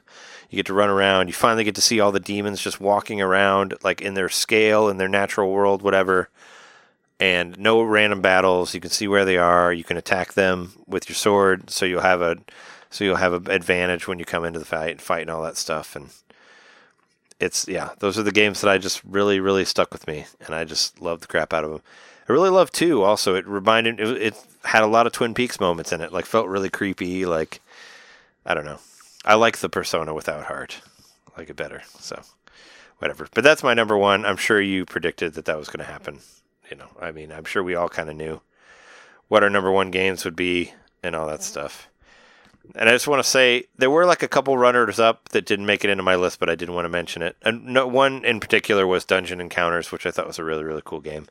And I did think about getting it in my top ten at some point. I just didn't feel like I spent enough time with it. And that's that like super dumbed down uh, RPG that's like it's like the Dogville of RPGs. If you ever saw that movie with Nicole Kidman, you know where there's like no Mm. where, where, where, they're, where they're like doing a play, but there's no like no background background or whatever. It's like the same thing where it's it's like a drawn map and you're walking around it and you walk to a number that's a fight, and it, but the fight is complicated and all that. I thought that that game was really cool because it did great like um, just you know RPG stuff to the core. And I thought Quake was a really good port. I mean, just to mention that. I mean, I already played Quake before, so I didn't want to put it on there. Not to mention all the Nintendo 64 expansion pack stuff was fun. Mhm. Um, there are some games I wish I would have spent more time on, like Disco Elysium. That was one that came out that I barely played. Uh, Chicory, Pokemon Pearl, ActRaiser Renaissance, and Monster Hunter Stories 2 were all games that I really liked. I just didn't get to play enough of. So, unfortunately, there wasn't that. And of course, like Eastward and Knights of the Old Republic and stuff like that were on runners up. But I kind of already played Knights of the Old Republic, whatnot. But let's let me read off. So here's our top four games for the show collective. So number one is my is uh not Monster is Metroid Dread with 27 points because we all had it at number two. So that's nine points each. So Mhm. so our number one game of the podcast is Metroid Dread. Number two is Monster Hunter Rise with 18 points. Number three is Cruis'n Blast with 12 points. And number four is Tetris Effect with 11 points. And aside from that, you know, every, whatever's tied for 10. But those are the ones that are mm-hmm. definitive. Because then, like Hitman 3 and Shin Megami Tensei will be tied and whatever else. But yeah, that's our top four Metroid Dread, Monster Hunter Rise, Cruis'n Blast, and Tetris Effect. So there you go. Yeah, Metroid Dread Game of the Year Yeah. Nintendo. Yeah. Nice. And uh, if for anybody who's still listening to this, I know it's a long episode. A lot of people go longer on their game of the year stuff, so I don't feel that bad about it. Aside for editing it all tomorrow, I wanted to mention Islanders. I thought that was a great game too. that was a great game. Yeah, it was. It was a lot of fun. It was a real. It was a fun, and I think it's on sale for like it's on sale for a couple bucks off or something like that. But it was it was worth playing if you like building towns and stuff like that. Had a lot of cool shit in it. But yeah, I think that's it for episode 301, the official number one of 300. Thanks everybody for listening. If you for some reason want to hear us talking more, go to patreon.com slash Nintendo Main Podcast and you can hear our episode about video game ads, which I thought turned out really, really well. Has a fun clip art thing too that I made, which I enjoyed making. Drop us a dollar and uh, you can become a patron and listen to our stuff ahead of time and our bonus episodes and all that stuff. Look up EXP on your podcast machine once you put the Patreon code in there, and you'll find all our extra stuff. Also, um, go to our youtube.com slash Nintendo Main Podcast. Watch all of my recordings of all KK Slider songs from Animal Crossing and all that stuff. Uh, Twitch.tv slash Nintendo Main Podcast. You can still watch our live 300th episode on there. Um, plus, like my plays of Super Mario, of Mario Party Superstars and golf and all other sorts of things that I streamed from there. I think Bravely Default 2 might still be on there from when I from when I streamed that. Um, follow us on Twitter at Nintendo underscore domain or at JMaxStack. That's for myself and Jeremy. And uh, that's that, I believe. Uh, and, and and go and check out Nerd Noise Radio. Uh, we'll listen to the recent episode that I'm on of the listener picks. I thought it came out really good. It's got a fun surprise thing at the end, which is I think is really fun to listen to. So listen to that shit. Lots of great, lots of great video game music on there. And uh, yeah, that's been our episode 301. We've been your hosts. I'm Trey Johnson. Jared Bukowski. John Hitter. And uh, we'll see you next week in the next year in 2022. Bye.